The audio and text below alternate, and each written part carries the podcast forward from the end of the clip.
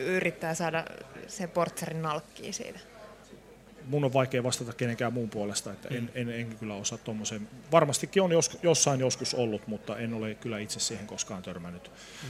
Mutta että, ja kyllä niin kuin täytyy aina oletusarvoisesti lähteä siitä, että jokainen hoitaa hommansa ja on rehellinen ja näin poispäin. Mm. Mutta suurin virhe, mistä, minkä vahtimestari voi koskaan tehdä ja, ja tuota, mistä ei enää ura lähde nousuun, niin on se, että tuota, lähtee pakittelemaan ikävistä tilanteista, mm. eikä lähde suojelemaan työkaveriaan tai sitten mm. asiakasta tai jotain muuta, niin sen jälkeen ei enää pysty palaamaan takaisin siihen hommiin. Joo. Sinne mahtuu kolikkoa. Olisiko sulla kolikkoa meille? Kerätään nenäpäivää rahaa. Ei, mutta mä voisin sanoa tähän niin poliittisen lausunnon. No kerro ihmeessä, jos haluat. No, no Mikko. Halu, jos haluat, niin tuossa on ota vaikka jompikumpi noista mikeistä, mitkä on tuossa, tuossa pöydällä. Live-tilanteessa, ystävät, tapahtuu mitä tahansa. Kello on siis kymmenen ja me ollaan On The Rocksissa täällä baarissa. Sinulla oli äh, kommentti. Joo, okei. Okay. Halo. Joo, ihanaa Suomen kansa, vittu, niin kuin haistakaa vittu, Sieg Heil. Karjala takaisin. Tää on just näin. Kiitoksia erittäin paljon. Tota, mennään, mennään. Yle Puheen nenäpäivä show. Ali 24. Auta Alia auttamaan kehitysmaiden lapsia. Lahjoita 10 euroa tekstaamalla Ali numeroon 16499.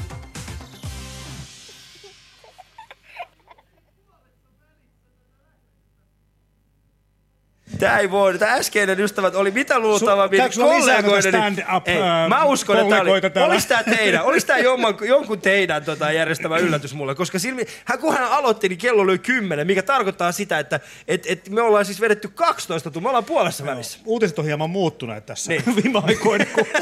Niin missä tässä oli nyt se poliittinen sanoma? Ää, Karjala takas. Karjala takas. Joo, hän sanoi Karjala takas. Joo. Tämä oli vähän erilainen tilanne. My- myydäänkö täällä sitten Karjala? En, en tiedä, mutta tota, Ehkä halusi nimenomaan Niin jos myydään, niin tähän, tähänkin pöytään voisi tarjolla takaisin. Kyllä, äh, kello siis, me ollaan, meillä on 12 tuntia takana. Jani, minkälainen on meidän rahatilanne tällä hetkellä?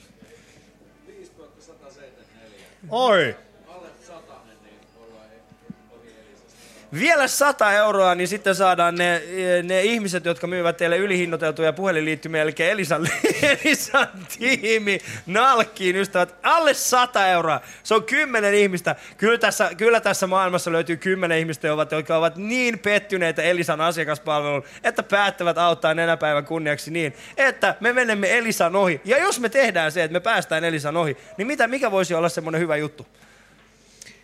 Äsken piti jo luvata, mitä se munasilla on juoksua. Minä vain, jos päästään, jos päästään Elisan ohi, niin minä, Niin. minä lupaan, minä lupaan, mm, mä Niin- lupaan Muiden puolesta. itseni puolesta. No mä hyvä. lupaan, mä lupaan, mä lupaan, mä, mä, mä, mä twiittaan kaikkea hyvää Elisasta.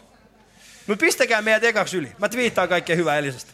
Mä en nyt keksi, mä keksin aika paljon kaikkea pahaa. Mä haluan sanoa niitä. Mä haluan sanoa niitä. Suomen kansa Karjala takas. Näin se menee. Äh, mutta kerro vaan sun. Joo. Mä mietin sellaista, että entä jos mennään ohi Elisasta, Joo. otetaan me vaikka pari erää nyrkkeilysparriin. No en mä nyt sunkaan mihinkään kehään astu hyvä mies oikeesti. Mä rakastan No omaa Ja, se, vartaloa. ja tehdään sitten 15 seka IG-pätkiä, Instagram-pätkiä. Se pannaan kestää 10 sekuntia. Et sä saa siitä monta.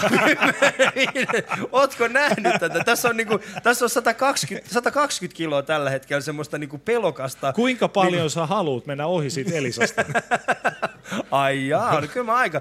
Siis okei, eli siis tässä nyt tuli semmonen, että jos mennään Elisasta läpi, äh, läpi, mennään Elisasta läpi. Mutta jos ketä- mennään Elisasta ohi, niin mä saan turpaa. Ketä tota, niin, niin, Teemu Potapov tähän voisi haastaa mukaan tähän lahjoittaman rahaa?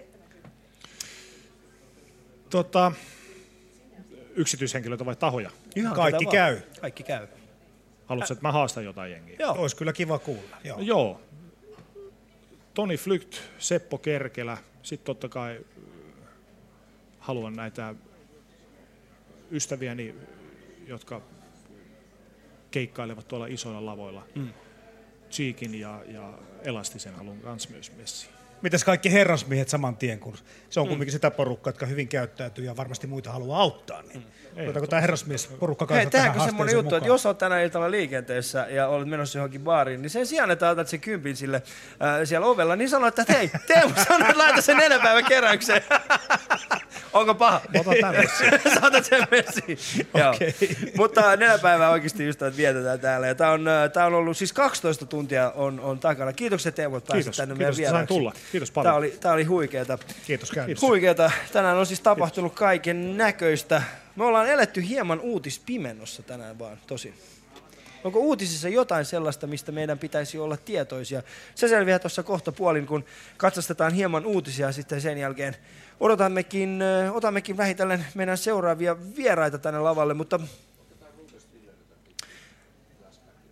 mutta otetaan tähän vaiheeseen, tähän väliin pieni pätkä Ruben Stilleriltä ja sen jälkeen jatkamme jälleen tätä kyseistä ihanaa lähetystä.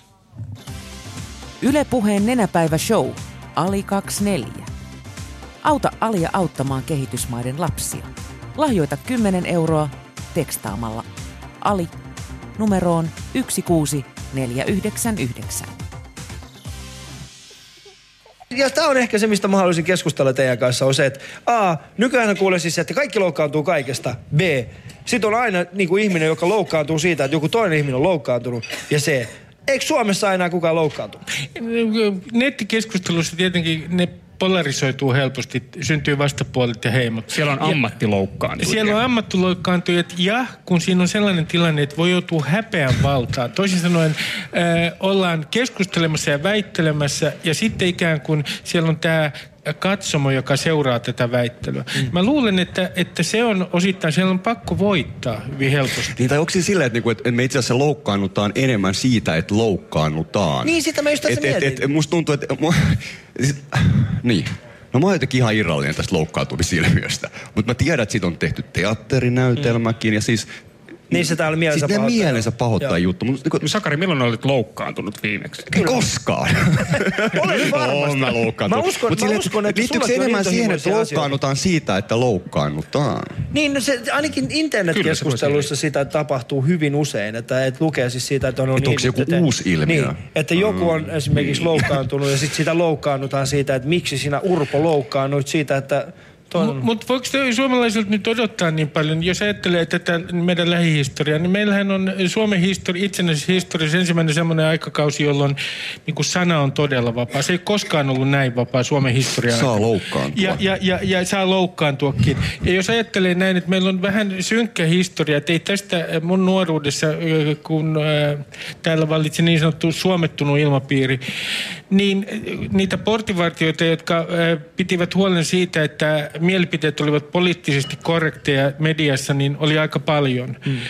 Et koko tämä vapaushan on meille aika uusi asia. Tämän tyyppinen vapaus. Ollaanko me Ruben oikeasti kyllä. vapauduttu tästä tällaisesta ikään kuin itsesensuurista, mikä oli kukkeimmillaan tuossa ehkä sitten YYA-ajan syvimpinä vuosina? No nettikeskusteluissa mä pikemminkin toivoisin lisää itsesensuuria. Ja, ja, ja o- oikein niin kuin, että... Niin kuin, Oikein reippaasti. Sanoisin monille keskustelijoille, varsinkin mitä tulee maahanmuuttopolitiikkaan, että ei olisi huono asia se, että harrastaisitte joskus vähän, äh, vähän itsesensuuria. Ja itse asiassa mä en usko, että tämä meidän äh, yhteiskunta on mahdollinen ilman tietynlaista itsesensuuria. Mehän koko ajan sensuroidaan. Jos me oltaisiin omien viettiemme ja omien itsekkäiden pyrkimystemme valloissa koko ajan, niin eihän tällainen yhteiskunta olisi ikinä mahdollinen. Mm. Mutta, mutta kun, jos verrataan mm. tähän suomettuneisuuden aikaan, en mä usko, että täällä enää... Mä uskon, että itsesensuuri on siirtynyt työpaikoille. Toisin sanoen tämä tilanne, eh, missä me niin kuin pelätään, että miten meidän kaikkien käy ja mitä seuraava suhdanne tuo mukanaan, niin ehkä se eh, niin kuin itsesensuuri suomalaisten arkielämässä ja elämässä yleensä niin on nykyään työpaikoilla. Mut se Mitä niin se uskaltaa sanoa? Niin, mutta eikö se se Ennen viimeinen seuraavaa linnake? Eikö se Niin, se- eli ennen se- seuraavaa niin, YT:tä. Koska sehän on viimeinen paikka, jossa käytännössä niin sun, sun sanomisilla voi olla jonkinnäköinen suora vaikutus sun niin kuin Kyllä. tulevaisuuteen. Kyllä. Et meillähän ei käytännössä ole enää mitään sellaista paikkaa, et niin kuin, paitsi työpaikka, jossa tota voisi tapahtua. Ei, ei ja, ja e, kyllähän jonkinlainen tämmöinen pelko, aika semmoinen syväkin pelko musta tuntuu käy koko tämän yhteiskunnan läpi. Että nythän on, kuuntelee ihan äh, suht koht, niin kuin turvallisessa asemassa olevia keskiluokkaisia ihmisiä. Niin kyllä siellä niin kuin usein niistä jutuista kuulee sen, että keskiluokka alkaa olla aika epävarma asemastaan. Ja yleensähän yhteiskunnissa sanotaan, että siinä vaiheessa, kun keskiluokka alkaa tuntea olonsa epävarmaksi, niin silloin alkaa tapahtua jotain. Mm. Moskovassa keskiluokka tunti, tunsi olonsa epävarmaksi ja sen jälkeen alkoi myös siellä tapahtua. Sitten sanoo, niin, niin, että kun keskiluokka kasvaa riittävän isoksi, niin se niinku stabilisoi Suomalaisilla on yleensä kymmenen vuoden Joo, viive. mutta sitten samaan aikaan esimerkiksi Jenkeissään keskiluokka mm. on, on hyvin, hyvin ahtaalla tällä hetkellä, eikä siellä näytä olevan mitään erityistä. Mutta sitten on myös niinku- semmoinenkin teoria, että jos keskiluokka on kasvanut isoksi, että puhutaan niinku, keskimassasta se kasvaa, niin sitten sit tulee myös niinku juonikkaampi ja mm. vaikeammin ennakoitava ja se niinku jakaantuu se keskiluokka niinku kaikenlaisiin pienempiin keskiluokkiin. Että se on poliittisestikin tosi vaikea otan- niinku ottaa kiinni. Mä, mä otan yhden esimerkin, mi- mi- mikä saattaa vaikuttaa aika merkittävästikin Suomessa. Ei mulla ole mitään tilastoja siitä, mutta jos ajattelette tällaista tyyppiä, jonka äh, sanotaan, että se on mitä 340. Se vanhemmat on äh, elänyt sillä kaudella, kun inflaatio söi velat. Ne on saanut omakotitalot ja näin siis 70-luvulla. Ja jos ajattelee näin, että tämä 340 ihminen pyrkii samaan, siis ohittamaan vanhempiensa elintason, mä luulen, että se on nykyään Suomessa aika vaikeaa. Mm.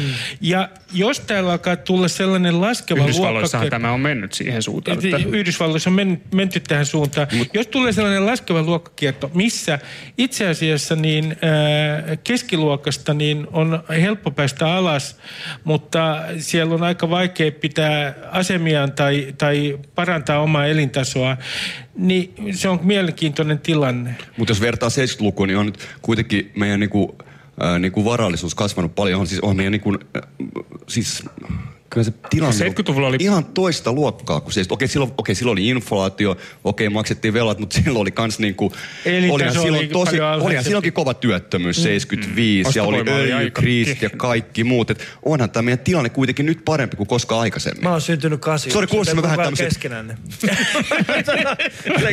Te olette niitä ihmisiä, jotka on pokannut ritvoja, niin mä jään tää kuuntelemaan tässä. Te olette ritvapokaajat, mä jään tänne kuuntelemaan. Puhukaa Mä voin kertoa vuodesta Kekkosesta. 75. Tässä on muuten joku Mutta sukupolvi- turvattomuudesta ehkä enemmän, niin kuin, eikö niin? No, Jotenkin turva- tavallaan siitä ja kaikesta tästä. Niin kuin. Joo, mutta puhu Kekkosesta. ei, ei, ei, en, koska toi pitkästyy toi Ali, jos mä alan Ei, ei, ei pitkästy Mut oikeasti, Sanon tota vaan joo. tässä, että yksi, mulla on tällainen sukupolven välinen ikään kuin ero, jonka mä teen. On toisaalta ne, jotka äh, muistelevat Kekkosta niin kuin minä, mm. joka on siis pateettista ja todella surkeaa. Siis äh, se on luuserihommaa, myönnän. Ja sitten on nämä, joille Kekkonen ei merkitse mitään. Mm. Ja tässä kulkee jonkinlainen raja. Mm. Me, jotka olemme nähneet Kekkosen ajan suomettuneisen, suomettuneisuuden roudan, ja te, jotka olette päässeet monessa suhteessa niin helpolla. Mä oon siis tullut 91 Suomeen. Ei, siis mulle, mulle Mauno Koivisto on se, mikä sulle on Kekkonen. Yle Puheen nenäpäivä show. Ali 24. Auta Alia auttamaan kehitysmaiden lapsia. Lahjoita 10 euroa tekstaamalla Ali numeroon 16499. Kymppi enää, niin mennään Elisan ohi. Mä tiesin, tiettykö, siis yksi asia on varma, on siis se, että, että kukaan ei halua, että Elisa voittaa. Mä, mä en ole ihan varma, Ali, että onko tämä ihan hyvä staili, että sä dissaat näitä sun niinku, kilpakumppaneita. No tai mikä olisi meidän. semmoinen parempi? Mikä olisi semmoinen parempi? No semmoinen positiivinen Hei, on, kannustus come ja porkkana. Kumpi ja... on, kumpi on todennäköisempää? Se, että mä annan rahat oikeasti eteenpäin vai se, että Elisa, Elisa myy teille huonompia Joo, ei mennä tähän. Heidi! Niin. Tervetuloa Heidi Laaksonen. Kiitoksia. Minä olen ollut päivällä hieman töissä ja sitten olen ollut kotona vähän lepäämässä. Ja nyt tulin tänne viihdyttämään Tervetuloa. sinua. Noin neljäksi tuntia. Sinua ja ehkä myös hieman kuulijoitakin. Nel, nel, neljä tuntia meinasin täällä olla. Kiitoksia siitä, että Mä oon järjestänyt mukaan. myös kaikenlaista ohjelmaa. Oletko järjestänyt minulle jotain yllätystä? Olen. Eikä. Onko pahakin? Ei, se on, se on niin kiva yllätys, että silloin puolen yön aikaa niin tänne kannattaisi tulla livenäkin paikalle, tai sitten jos ei pääse, niin kannattaa katsoa sitten sitä videostriimiä. No se on, se on hyvä. Se on semmoinen, mitä kannattaa katsoa. Joo, yle.fi kautta puhe, sieltä löytyy meidän lähetysikkuna ja sieltä striimataan koko lähetys. Ja niin taitaa olla muuten, että Areenassa on mitä luultavasti jotain pieniä pätkiä jo Oo, leikattuna. Siellä on, siellä on tota noin, ihan semmoisia neljän tunnin kakkuja ja niitäkin on monet sadat ihmiset jaksaneet jälkikäteen jopa kuunnella, mutta että livenäkin voit kuunnella. Ja ne on siis siellä kuunneltavissa siis myöhemminkin, että jos jotakin missaa, niin Kiitos erittäin paljon. Sinne Tää on vaan kuuntelemaan. Joo. Koska ää, tässä niin kun, nyt mä oon siis puhunut 12 tuntia mä oon ollut tässä äänessä jo. Voisin, voisin kuvitella, että jos täällä ei olisi ketään, jolle tätä tekisi tätä ohjelmaa, niin olisi tullut hulluksi. epäilemättä. Mm. Mutta hei, saanko mä mainostaa nyt, että mitä tässä tapahtuu? Saat Yllätystä en siis paljasta, Hmm? mutta tota, mähän on luvannut siis tuolla julkisesti jo monessa paikassa, että tulee rokkareita, Joo. tulee kummituksia ja erotiikkaa. Eikö se ole hyvä yhdistelmä? Erotiikka. No sopii tämmöinen niin kuin il- ilta myöhäinen yö. Haluatko, te, haluatko kuulla jotain tosi erotista? No. Haluatko kuulla jotain tosi erotista? Tässä se tulee. Kuuntele, kuuntele oikeasti. Tämä on ehkä erottisin juttu ikinä. Yle Puheen nenäpäivä show. Ali 24. Auta Alia auttamaan kehitysmaiden lapsia. Lahjoita 10 euroa tekstaamalla Ali numeroon 16499. Se oli siis Mia Krause. Kyllä, ja sitten, mutta oli tuo risteilyemäntä Tina Lundberg myös. Siis risteilyemäntä Tina Lundberg ihan. on, on, on kyllä huikea. Meillä on tota, tulossa tänne juuri valmistautumaan Mokoman Tuli ne kaverit. rokkarit. Meidän, meidän rokkarit, äh, Hyge ja Kuisma, ovat täällä piakkoin tässä meidän kanssa. Ja tota, heillä on myöskin meille lahjoja, eli nenäpäivä, tähän nenäpäivän äh, tähän meidän keräykseen niin voi osallistua myöskin niin, että osa meidän vieraista on tuonut mukanaan siis lahjoja. Muun muassa Herra Hevisaurus toi aikaisemmin tänään äh, uuden, uuden kirjansa. Äh, ja, ja tota, se löytyy sitten Onko nimmarit? On. Se on Mm. mm. nimmarit. Ja sitten Pete Poskiparta on antanut meille tällaisen, tällaisen tota, korttipakan, johon jokainen meidän vieraista myöskin Eli nämä myös Hyge meidän ja Kuisma voisi kirjoittaa Hyge ja Kuisma. Nämä nimmarit. sitten löytyvät myöhemmin tori.fiistä. Ja, Kyllä. Ei, onko- vienkö joku Punainen pata? kakkonen. Kakkonen on aina hyvä. Ja mitä punaisempi, sen parempi. Itse asiassa me viittasin siihen tota, meidän paskahousurinkiin. Se on semmoinen kortti, mikä jää aina käteen. Mutta toisaalta onhan siinä oikein, kun käy funtsimaan, niin on se aika hauska. On siinä Kyllä. symboliikkaa. Eli Siis kyseinen... paskahousurinki, tämä varmaan liittyy johonkin keikkamatkajuttuihin. Mä Ei toivon. päinvastoin, tullaan aina, kun ko- kokonaisella keikkataululla porukalla mennään johonkin baariin pelaa korttia. Ei, kun tämä on. Tämä on Muuta se, tekemistä ei Muuta varmaan tekemistä. ole. Tämä on Heidi se leikki, jota he leikkivät sitten lasten synttäreillä. Nyt lapset tänne, meillä on paskarinki. Ja Paskahousu. Paskahousurinki. Paska. Paskahousu. Joo, ei kyllä me viitataan silloin tota, niin ennen älypuhelimia, kun vielä bussissa pelattiin korttia. Ja puhuttiin. Ja puhuttiin. Nyt niin ei silloin, enää silloin lätkittiin paskahousuja. Ja tämä oli se kortti, mikä jäi aina käteen. Täällä hävisi. Okei, no niin. Eli tähän liittyy nyt sitten myös hyvä tarina. Kyllä, tarina. Mutta myöskin Mokoman herrat ovat tuoneet meille, äh, ymmärsikö oikein, että kaksi lahjaa? Toinen on, äh, Joo. toinen on siis, äh, Minä siis toin- lavalakana, aito lavalakana vuodet 2012 levyjulkkana. 180 astetta levy tuli 2012 ja sitä varten sitten tämän levyn kansi grafiikkaa mukaile, mukaileva tota, no niin, taustakangas tehtiin. Ja se oli silloin proikku seinällä levyrundin Joo. Ja varmaan jollain festarikeikoillakin, mikä oli tietysti vähän hassu, kun se oli vähän pieni. Mm. Kun se oli semmoinen klubille tehty, sitten me hinattiin sen jonnekin iso festarilla vaan seinälle, niin sehän näytti lähinnä sympaattiselta. Mutta jos on jollain 5 metriä kertaa 3 metriä leveä seinä esimerkiksi vaikka Tai Mm. tai saunaosastolla ja saa puhuttua rouvan ympäri tai herran ympäri, niin tosta kannattaa Tota, lähteä huutamaan. Niin, mikä olisi teidän mielestä semmoinen oikea hinta tämmöiselle taustalakanalle, jonka No kyllä tuolla nehän sen ei verran... ilmaisiakaan kumminkaan no ole, ja tässä on nyt vähän tämmöistä Kyllä tuolla sen nostalgia-arvoa verran ja niitä paulupauleja fanille. ja pinkkapirkkoja on, että Sata kyllä siis tuosta nyt pitää, pitää niinku, kyllä siis 500 pitää saada vähintään. Joo. Mun mielestä me muisteltiin Juneksen kanssa, että silloin kun me viimeksi itse asiassa 2012 meillä oli kans taustakangas, niin silloin me pärjättiin vielä siinä jotenkin siinä skabassa niin kuin muitakin niin kuin mm. luovuttajia vastaan tai muita näitä huutokauppakohteita vastaan, että kyllä tavoitteet on korkealla. Joo, ja toinen on, me toin siis kahon rummun. Hmm. Eli tämmöinen perulaista alkuperää vaner, pilkkijakkara. vanerilaatikko, mitä voi soitella. Ja tota, niin, mutta jos ei nyt niin kuin rytmi sykin veressä, niin siitä saa vaikka telkäpöntö. Se on. tai pilkkijakkara. Eli se, on, Niin. elikkä se on hyvin monikäyttöinen. Sitä voi naputella ja sitten tosiaan, itse asiassa pilkkijakkarastahan se käy, kun siinä on reikä, niin sinne voi heittää sitten ahvenet. Niin, olisi ollut kyllä mahtava se kuulla on- pieni pieni näyte Sano, siitä. kun pieni ääni näytä siitä. Jos, Jos no, Janne, Janne jos tai joku joku voisi vähän nostaa, Siis, nostaa siis siitä nyt, nyt. nyt tietysti pitää pistää semmonen ekaksi keräys siihen, että saadaan soittajille rahaa, koska se Niin. nyt ilmaiseksi ole. No kyllä, kyllä, nyt lähtee. Ja, ja nyt, nyt mutta olisi eiks- hyvä, ihmiset, eiks se jotka ovat erityisesti täällä, nyt on hyvä Eikö hetki. se ole ihan tota- totta, mitä puhuin äsken? Eli tota, niin, Siinä on reikä. Joo. Mm. Joo. Siinä on reikä. Miten tää nyt on? Teemme piuhat ihan solmuun. Niin, se- Eli, eli tää on meillä on akkari keikoilla ollut käytössä, mutta nyt, nyt mulla on toinen, niin en me tarvi kahta. Eli tässä vaan istu.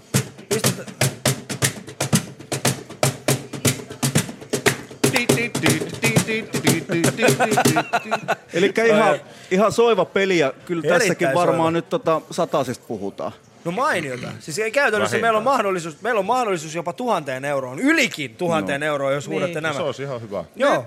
Sillä saa monta kaivoa ja monta lasta kouluun ja miten se Joo. Joo, eli nämä, nämä siis kyseiset, eli sekä se taustalakana että kyse... Anteeksi, nyt meni... Kahon. mikä- Kahon. Kahon. Niin, eli taustalakana sekä kahon löytyvät tori.fiistä kohtapuolisia. Siis tori.fi on muuntoutunut nenäpäivä teeman mukaisesti. Käytännössä koko kuun ollut siinä ja sitten nämä tuotot menevät sitten suoraan tähän meidän Yle Puhe-tiimille. Ja jos sinulla ei ole paloa näistä kahdesta asiasta lähteä ö, omaa Huutamaan. huutamaan, niin ö, laita tekstiviesti Ali numeroon 16499 ja viestin hinta on 10 euroa, sillä sillä tavalla pääset mukaan. Meiltä äsken puuttu noin ö, 80 siitä, että me mennään Elisa-tiimin ohi.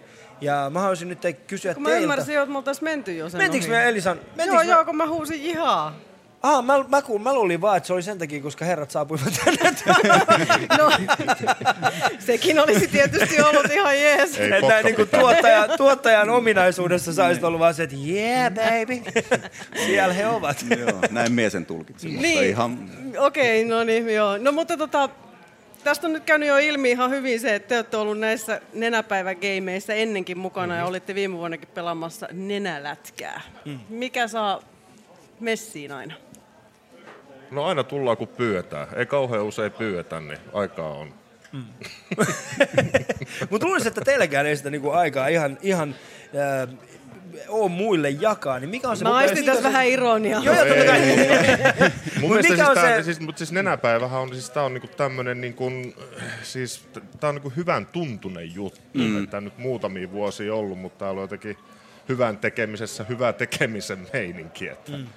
Tää on jotenkin silleen tarttunut ja tuntunut ihan omalta järkevältä asialta, että totta kai tämmöisessä pitää olla mukana, että ei se ainakaan iteltään ole pois. Mutta teillä varmaan tulee niin kun, pyyntöjä eri, erinäköisiltä tahoilta. Niin mikä on esimerkiksi teillä, ää, teillä yhtyönä sellainen, että okei, tämä voisi olla sellainen, mihin Mokomo voisi lähteä mukaan? Onko teillä jotain sellaista vai onko se semmoista Ai vaan, siis sitä voisi lähteä vai ei voisi Niin, että lähteä? et voisi lähteä mukaan. Nyt ei välttämättä tarvitse puhua niistä, mille ei lähde mukaan. Niin. No siis, Mikä siinä on niinku, se- Kyllähän tämmöisiä niinku inhimillisiä, solidaarisia asioita varmaan jokainen meistä kannattaa. Mm. Tämä on ihan hauska. loppu, tämä nenäpäivä alkaa olla vähän tämmöinen traditio, mutta ei me loppujen lopuksi kauheasti olla muita mm. tehtykään, vaikka varmaan olisi paljon asioita. Ehkä me sitten jossain asioissa niin kuin tavallaan yksityishenkilöinä ollaan mukana, että ei, ei, ei olla koko bändin mm. voimin, että bändi ei välttämättä anna kasvoja, mutta yks, Mm. yksityishenkilönä sitten puuhastellaan ehkä vielä monimuotoisempia juttuja.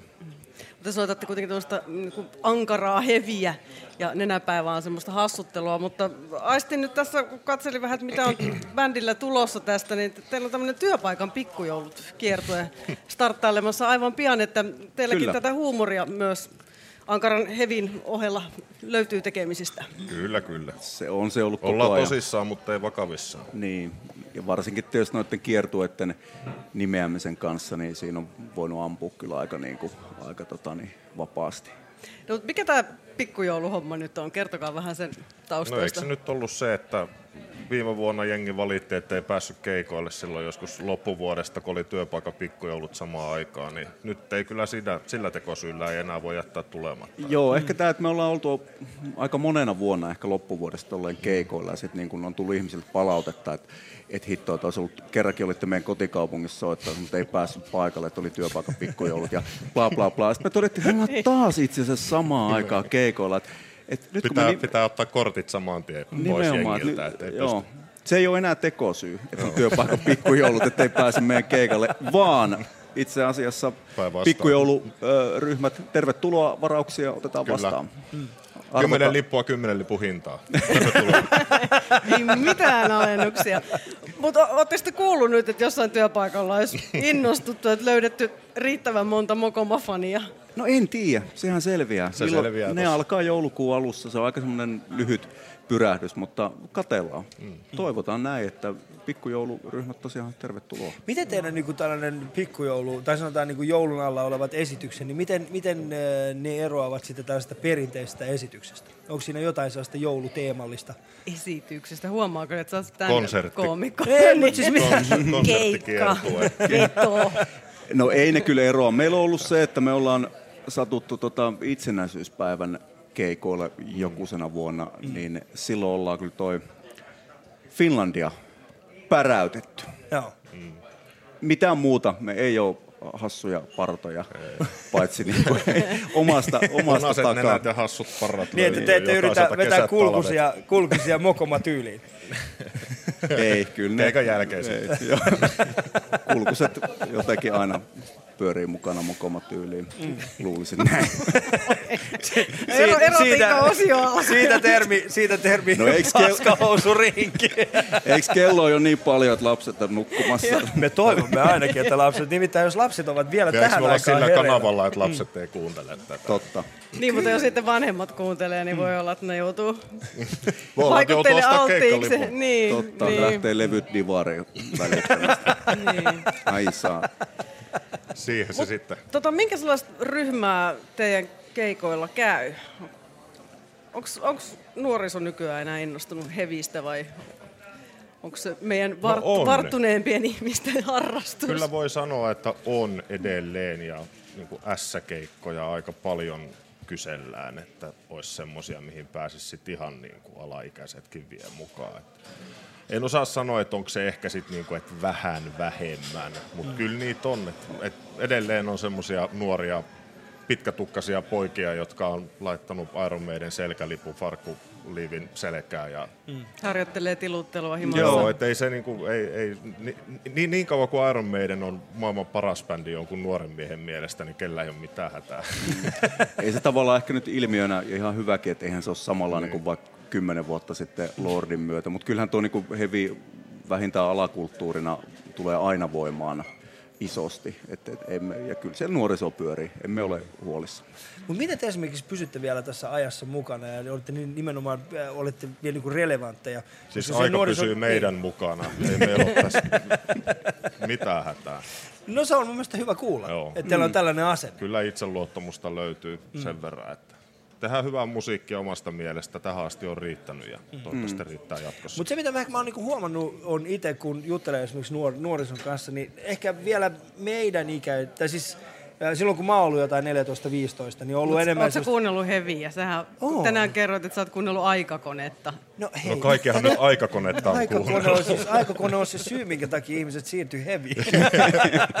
Porttiteoria. Tämä on, niin tässä on porttiteoria. Ensin, ensin aloitetaan siitä, mikä ne vaikuttaa viattomalta, ja sitten se on, sitten se on menoa se koko juttu. Mutta, mutta nykyään mä oon huomannut siis semmoisen jutun, että ää, aikoinaan ehkä oli, oli niin, että, että sun oma musiikkimieltymys, niin se oli myöskin kiinni siitä, että mihin, mitä sä pystyt ostamaan. Mm. Mutta nykyään, kun ei tarvitse, ei ole, ei ole kiinni enää siinä, että niin tarvii laittaa 20 yhteen levyyn, vaan sä voit esimerkiksi... Tai ää, 50 striima- markkaa. Tai 50 markkaa, niin sä pystyt esimerkiksi striimaamaan niin kuin erilaisia musiikkia. Niin mä oon huomannut, siis, että nuorisossa ei ole enää semmoista niin kuin, ää, pelkkää, niin kuin, että mä kuuntelen pelkkää räppiä, tai että mä kuuntelen pelkkää heviä, tai että mä kuuntelen pelkkää niin kuin teknoa, vaan, vaan jokainen kuuntelee vähän niin kuin kaikkea, ja niin kuin sitä kautta yrittää saada sitä vaikutusta muualta. Onko, onko mä väärässä?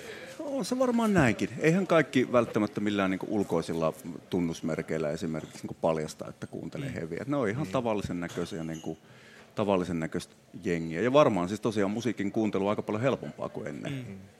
Ja silloin, jos menee vielä vähän enemmän ajasta taaksepäin, niin silloin oli vaihtoehtona, jos piti yksi levy ostaa, että ostanko Katri Helenan vai Hurricanesin levyn Niin. 70-luvulla. Sitten tuli 80-luvulla ja 90-luvulla muutama vaihtoehto lisää, mutta nythän se on ihan tosi pirstaloitunutta. Että Mm. On tosi paljon kaikkia pieniä alagenrejä, eikä ole semmoisia ehkä sukupolvia määrittäviä isoja linjoja, niin niitä on vähemmin ja vähemmin. Mitä te itse kuuntelette? Kuinka paljon jaksatte kuunnella heviä vapaa-aikana, kun tiedän kyllä joitakin muusikoita, jotka on sitten silleen, että ei, ei niin hirveästi jaksa enää himassa Kyllä mä kuuntelemaan. tykkään. Se No on yllättävän paljon. Me tota, niin, just kävin lenkillä tuossa ennen kuin tänne tuli, niin minulla oli se, tällä kertaa oli semmoinen niin black metal soittolista. Et se oli No. pelkkää, niin kuin, pelkkää niin kuin, tota, Pelkkää Norjaa. musta, mustaa teurastusta. Et, mutta sitten kyllä joo, pitää välillä vähän tasapainottaa, että sitten siellä voi olla jotain ambient suhinaa. Et, et, et, mut, mut. Kaiken näköistä, mutta kyllä hevi pysyy, kyllä se aika vahvasti pysyy tuolla soittolistoilla. Se ei ollut semmoinen valinta, että se silloin joskus 15-vuotiaana kolahti, niin, niin. ei sitä ei sitten vissiin päättänyt. Että Sitten taitaa olla joku On tutkimuskin, mukaan. että ne, jotka silloin ollaan herkässä iässä. Niin, ja- että ne, jotka siinä vaiheessa, kun alkaa kuunnella sitä tiettyä Mm, juu, musiikkilla, ja erityisesti heavy on se, joka on ja pysyy. Joo, kyllä. Mä en ollenkaan Mut puhu se- kokemuksista niin. tässä. En. Ei, mutta kyllähän se näkyy esimerkiksi nytkin äh, Tuska-festivaalit on mun mielestä hyvä esimerkki siitä. Että heavy ei vaan välttämättä lähde sinusta pois. Ei, ei, siinä, ei se ainakaan niin kuin ikääntyminen ei ole mikään tekosyy. ei. Ja nyt tässä oli vielä hauskaa, että tuossa sitten jossain vaiheessa niin tuo Itä-Eurooppa vähän niin kuin vapautui ja jotenkin liberalisoitu meininki siellä, niin sitten taas siellä oli tosi iso porukka, jotka löysi Hevin sitten vielä vähän myöhemmin, ja sitten amerikkalaisia semmoisia B- ja C-vitjan bändejä kasattiin uudestaan sen takia, että nyt olisi kysyntää, että sitten ne kiersi ekaa kertaa ne Itä-Euroopan maat. Ja Joo. Sitten tulee semmoisia jänniä syklejä vielä. Tota, no ei ole mikään B- ja C-luokan bändi suomalaisittain, mutta lähette kiertueelle keväällä Diablon kanssa, joka on nyt tehnyt Joo. uut, uuden levy ja uuden... Taitaa siinä Staminakin niin, ja Staminakin vielä on vielä mukana. mukana, joo, mutta Joo. tuli vaan tästä Kyllä. niin kuin mieleen, että toiset pitää vähän taukoa ja tulee sitten takaisin aika pitkäänkin taukoa. No mutta... niillä oli kaikenlaista. Mutta toi ehkä kertoo tästä tavallaan genrestä, että Diablo jätkillä oli seitsemän vuoden levytystauko, sitten tuli levy Sakaran kautta, eli tämän meidän levyyhtiön kautta. Levy pamahti lista ykköseksi ja nyt ne on kiertänyt tuolla tota viikonloput likimain loppuun myytyjä keikkamestoja. Jengi vaan odotti. Et, et, et. Ei unohtanut. Joo, olin itsekin katsomassa yhden keikan ja vastaanotto oli siis ihan huikea Joo. mun mielestä. Minä? Minä? Siis mä oon tuntenut sua kohta niin kuin neljä vuotta ja susta paljastuu tässä puolen tunnin aikana asioita, joita... Kaikissa joita meissä asuu pieni hevari. Pu- puheradiossa ei aina niin tule puhuttua tästä Se on ihan musiikista. totta. että- Ottaa huomioon, että suurin osa meidän ohjelmista on Alia Husu ja Lanttu Latamo, mistä, mistä me keskustelemme, niin tämä on ihan täysin uutta minulle. Te olette tuoneet eh, Heidissä sen pienen äh, bändärin, jota me olemme kaikki odottaneet. Se on No joo, ihan kiva. Se on meidän duuni. No just meinasin sanoa samaa. Mutta eli toisin sanoen keväällä nähdään varmaan sitten Joo, keikolla varmaan tuolla nähdään. Diablo ja Staminan kanssa, niin mitä siellä oli. Mutta onko tällä niinku heavy genressä, mä oon jutellut siis tässä aiko, ää, tästä aikoinaan Hyrden kanssa, me juteltiin siis tästä, että mm, onks, koska Suomi-räppihän on niinku tällä hetkellä se, mistä niinku nuoret, nuoret siis nuoria artisteja kuulee jatkuvasti Suomi-räpin uusia nuoria artisteja. Poppipuolella ehkä vähän, vähän vähemmän ja sitten heavy-puolella hyvin, hyvin vähän. Eli siellä niinku ei, ei juurikaan, että siellä on ehkä niinku, nousi ehkä mu- viimeiset vuosit, ehkä Flex, Flash Rocks on yksi ainoa, mi- mitä mä voisin ehkä nostaa esille, että mikä mä tiedän, mikä on vähän enemmän. Niin, niin, ei, mutta sekään ei ole niin kuin Ei se, ole, heavy. ei se ole heavy bändi. Et, et se on niinku, niin, mutta mut siis tällaista niinku heviä ja niin sit, sitä ei vaan kuule. Mistä se teidän mielestä johtuu? Uusien bändien tai nuorten bändien vähyys. Mm, en mä tiedä.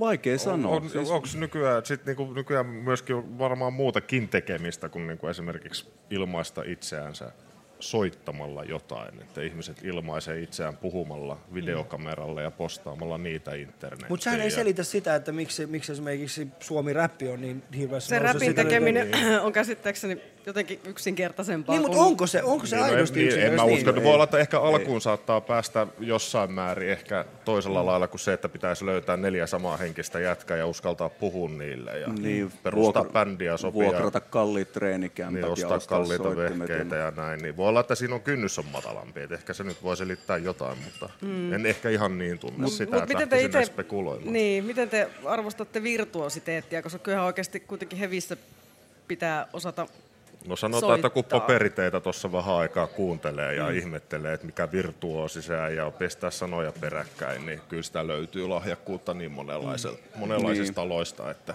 Mutta paperiteekki on siis hyvä esimerkki siitä kaverista, joka on niin kuin siellä on sentään pitkä tukka, Sillä on että se pitkä on aika tukka. niin on. Ja, ja sitten, Ja hyvännäköinen, Niin, ja, ja, ja tota, paperitehän on siis tehnyt pitkä, pitkä ura. On, Jos on, kuuntelee niin kuin hänen äh, ihan ensimmäisiäkin äh, niin kuin, ensimmäisiä niin kuin, juttuja, mitä hän on ikinä niin kuin, nauhoittanut, silloin, silloin jo huomaa se, että toi kaveri on erilainen kuin kaikki muut. Mm. Et siinä mielessä siis siitä se tulee, mutta, mutta silti mikä on se, mikä, on, mikä, mikä tällä hetkellä Suomessa nakkaa, että minkä takia että uusia, uusia staminoita, uusia mokomeja, uusia kotiteollisuuksia ei vaan, ei vaan ole noussut viimeisten vuosien aikana yhtä paljon? Toi on hyvä kysymys, koska me olisi todennäköisesti haluttu sainata sellainen niin kuin välittömästi, jos semmoinen olisi niin kuin ilmaantunut. Mutta kyllähän niin kuin nuoriso soittaa ja demoja tulee paljon ja on niin kuin hyviä. Ja sittenkin se Hyviä- semmoisia niin internet-kitaristeja on tosi paljon. Mm. Että se riittää, että niinku osaa soittaa ja sitten tekee jonkun niinku hienon liksivideo internettiin. Mutta siitäkin on vielä pitkä ma- matka siihen, että uskaltaisi neljän muun jätkän kanssa jutella ja sopii Mm. treenikämpälle treffit. Mm. Yksin, yksin kotona harjoitellaan ja eikä siinäkään mitään. Mm. Mm. Pysyvät vähän pois kadulta mummoja potkimasta. Mutta mikä oli esimerkiksi teillä, teillä siis se, että et mikä, mikä ajoi teidät kaikki yhteen ja, ja sai teidät No silloin ei ollut kyllä yhdessä? vaihtoehto, ei ollut paljon kilpailevaa ohjelmaa. Futisharkat tai bändiharkat, siinä oli kaksi, kaksi juttua. Niin, Tietokone taisi tulla sitten joskus jossain vaiheessa. Niin, me ollaan- pelaamaan jotain Varmaan kun me ollaan kaikki tietokonepeliä. Lappeenranta on niin yhdistävä kaupunki ja ollaan siitä, siinä on Joutsenoa ja me on Lemiltä siitä vierestä, niin se on kuitenkin niin kuin samanhenkisiä, about samanikäisiä soittajia loppujen lopuksi niin vähän, että siinä vaikka on niin kuin kilometriä 40 väli, välissä, niin siinä jotenkin niin kuin pondataan ja, ja tota, tota, mekin ollaan tunnettu jostain niin kuin about 80-luvun loppupuolelta, mutta samassa bändissä oltu sitten niin 2000 Mutta silloin ei ollut kilpailevaa ohjelmaa. Ei oikeastaan ollut. Kyllä silloin niinku piti keksiä tekemistä. Ja, sit Ja jär, se, pitikö kuka teidän jotain järjestää itse keikat? Joo. No kyllä, Esimerkiksi meillä oli Lemillä alkuun, kun me, meillä oli siellä omat heavy-bändit, niin et tosiaan sit Lemillä järjestettiin legendaarisia Lemiträssää tapahtumia. Mm. Silleen sai keikkoja. Mm. Ja sitten itse omalle bändille ja tietysti kavereiden bändille. Se oli tavallaan se tekemisen meininki. Mut mikä saa sitten edelleen olemaan innostunut soittamisesta ja esiintymisestä, musiikin tekemisestä? Rakkaudesta lajiin. Niin, kai En jotkut... mä ainakaan muuta osaisi tehdä tietysti arjen lisäksi. Mm. Ei mennä siihen. Arki on ihan, ihan tylsä, ei mietitä Mutta mut kyllä sitä välillä tuntuu, että joku palikka puuttuu päästä, kun istuu tota, niin tuolla kylmässä pakussa Haapajärveltä valumassa sunnuntaina kotiin päin tai jostain. Mutta kivahan se on, niin rakkaudesta lajia. Sitten toisaalta se on myös nykyään vähän niin kuin osaltaan meidän duuni, vaikka se ei siltä tunnu. Mm. Mitä te haluatte vielä saavuttaa? Mitäs me halutaan saavuttaa? Ollaanko me nyt kymmenen levyä tehty, Kymmenen niin levyä. tehdään vielä toiset. Mm. Jokunen levy ja hyviä keikkoja. Ei meillä oikeastaan niin kuin, sillä aika, niin, realismin kanssa, mitä, me ollaan aika paljon saavutettu, varmaan aika paljon enemmän, mitä mietittiin 15 vuotta sitten, että olisi kiva, No jos eihän tapa- tämmöistä suunnitella. Niin. Mutta oikeastaan meillä on toimintatapa myös, että levy kerrallaan ja keikat kerrallaan. Että... Kyllä me ehkä siitä vielä vähän niin kuin haaveilla jaksetaan in, intoilla, että me pari kertaa päästiin Tokioon asti soittamaan ja tuntui, että siellä olisi niin kuin jengi jopa niin kuin tykännyt. Että sitten toisen kerran kun mentiin ja nyt sitten kuka oli siellä? Oli tota noin niin, ei Stamina, vaan siis kuka siellä nyt pyöri? Pyry. Ei ku kuka. No mut yhtä kaikki, siellä oli taas ne samat festarit. Joo. Ja sitten siellä tuli jengiä niin kuin taas sinne niin kuin suomalaisia bändejä moikkaan nimmaritiskille, niin sitten siellä oli niin kuin meidän paitoja ihmisillä. Ja Joo. oli, oli niin kuin innostuttu siitä asiasta ja nyt tässä vähän niin kuin yritetään sit jotenkin vielä elätellä toivoa, että Joo. jos kutsu käy, niin lähettäisiin kyllä mielellään uudestaan. Niin totta, onhan meillä itse asiassa tämmöinen ihan selkeästi haave, mistä Mutta ei puhuttiin nyt jokunen välttämättä niin kuin mitään niin kuin sinänsä sen tuloshakuisempaa toimintaa. Mm, mutta se olisi vaan pienimuotoinen niin Japanin kierto. se olisi vaan huimaa. Suome, Se suomenkielisellä bändillä. Se, olisi Joo. kyllä, se on kyllä ihan Joo. hyvä tavoite. Kyllä Se olisi oli kyllä- niin hyvä meininki, että pitäisi päästä takaisin.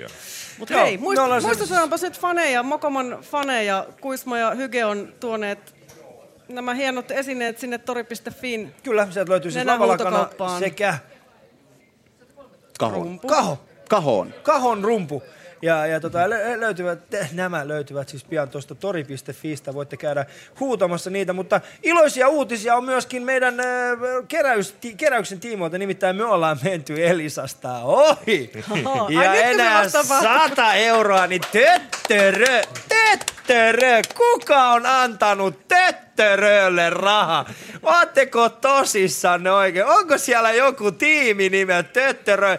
Kuka antaa t- nyt oikeasti ne rahat takas ne nenäpäivän tiimi, Yle Puheen tiimille oikeasti? Mä en tiedä kuka nämä töttöröt on, mutta ne kuulostaa jo nyt tällä hetkellä siitä, että ne on ihan Haataisen, töttö. Haataisen Joonalle terveisiä, hyvää duunia, tekee töttöröä. Eikä tee! Me teemme huomattavasti parempaa, joten jos haluatte, niin auttakaa meitä voittamaan myöskin Töttörö äh, numero 16499 äh, ja lähetätte siihen tekstiviestin Ali ja kyseinen tekstiviesti maksaa siis 10 euroa. Tässä tulee jälleen kerran kyseiset ohjeistukset uudestaan vielä äh, ihanan seksikään Mia Krausen suusta. Yle Puheen nenäpäivä show. Ali 24. Auta Alia auttamaan kehitysmaiden lapsia. Lahjoita 10 euroa tekstaamalla Ali numeroon 16499.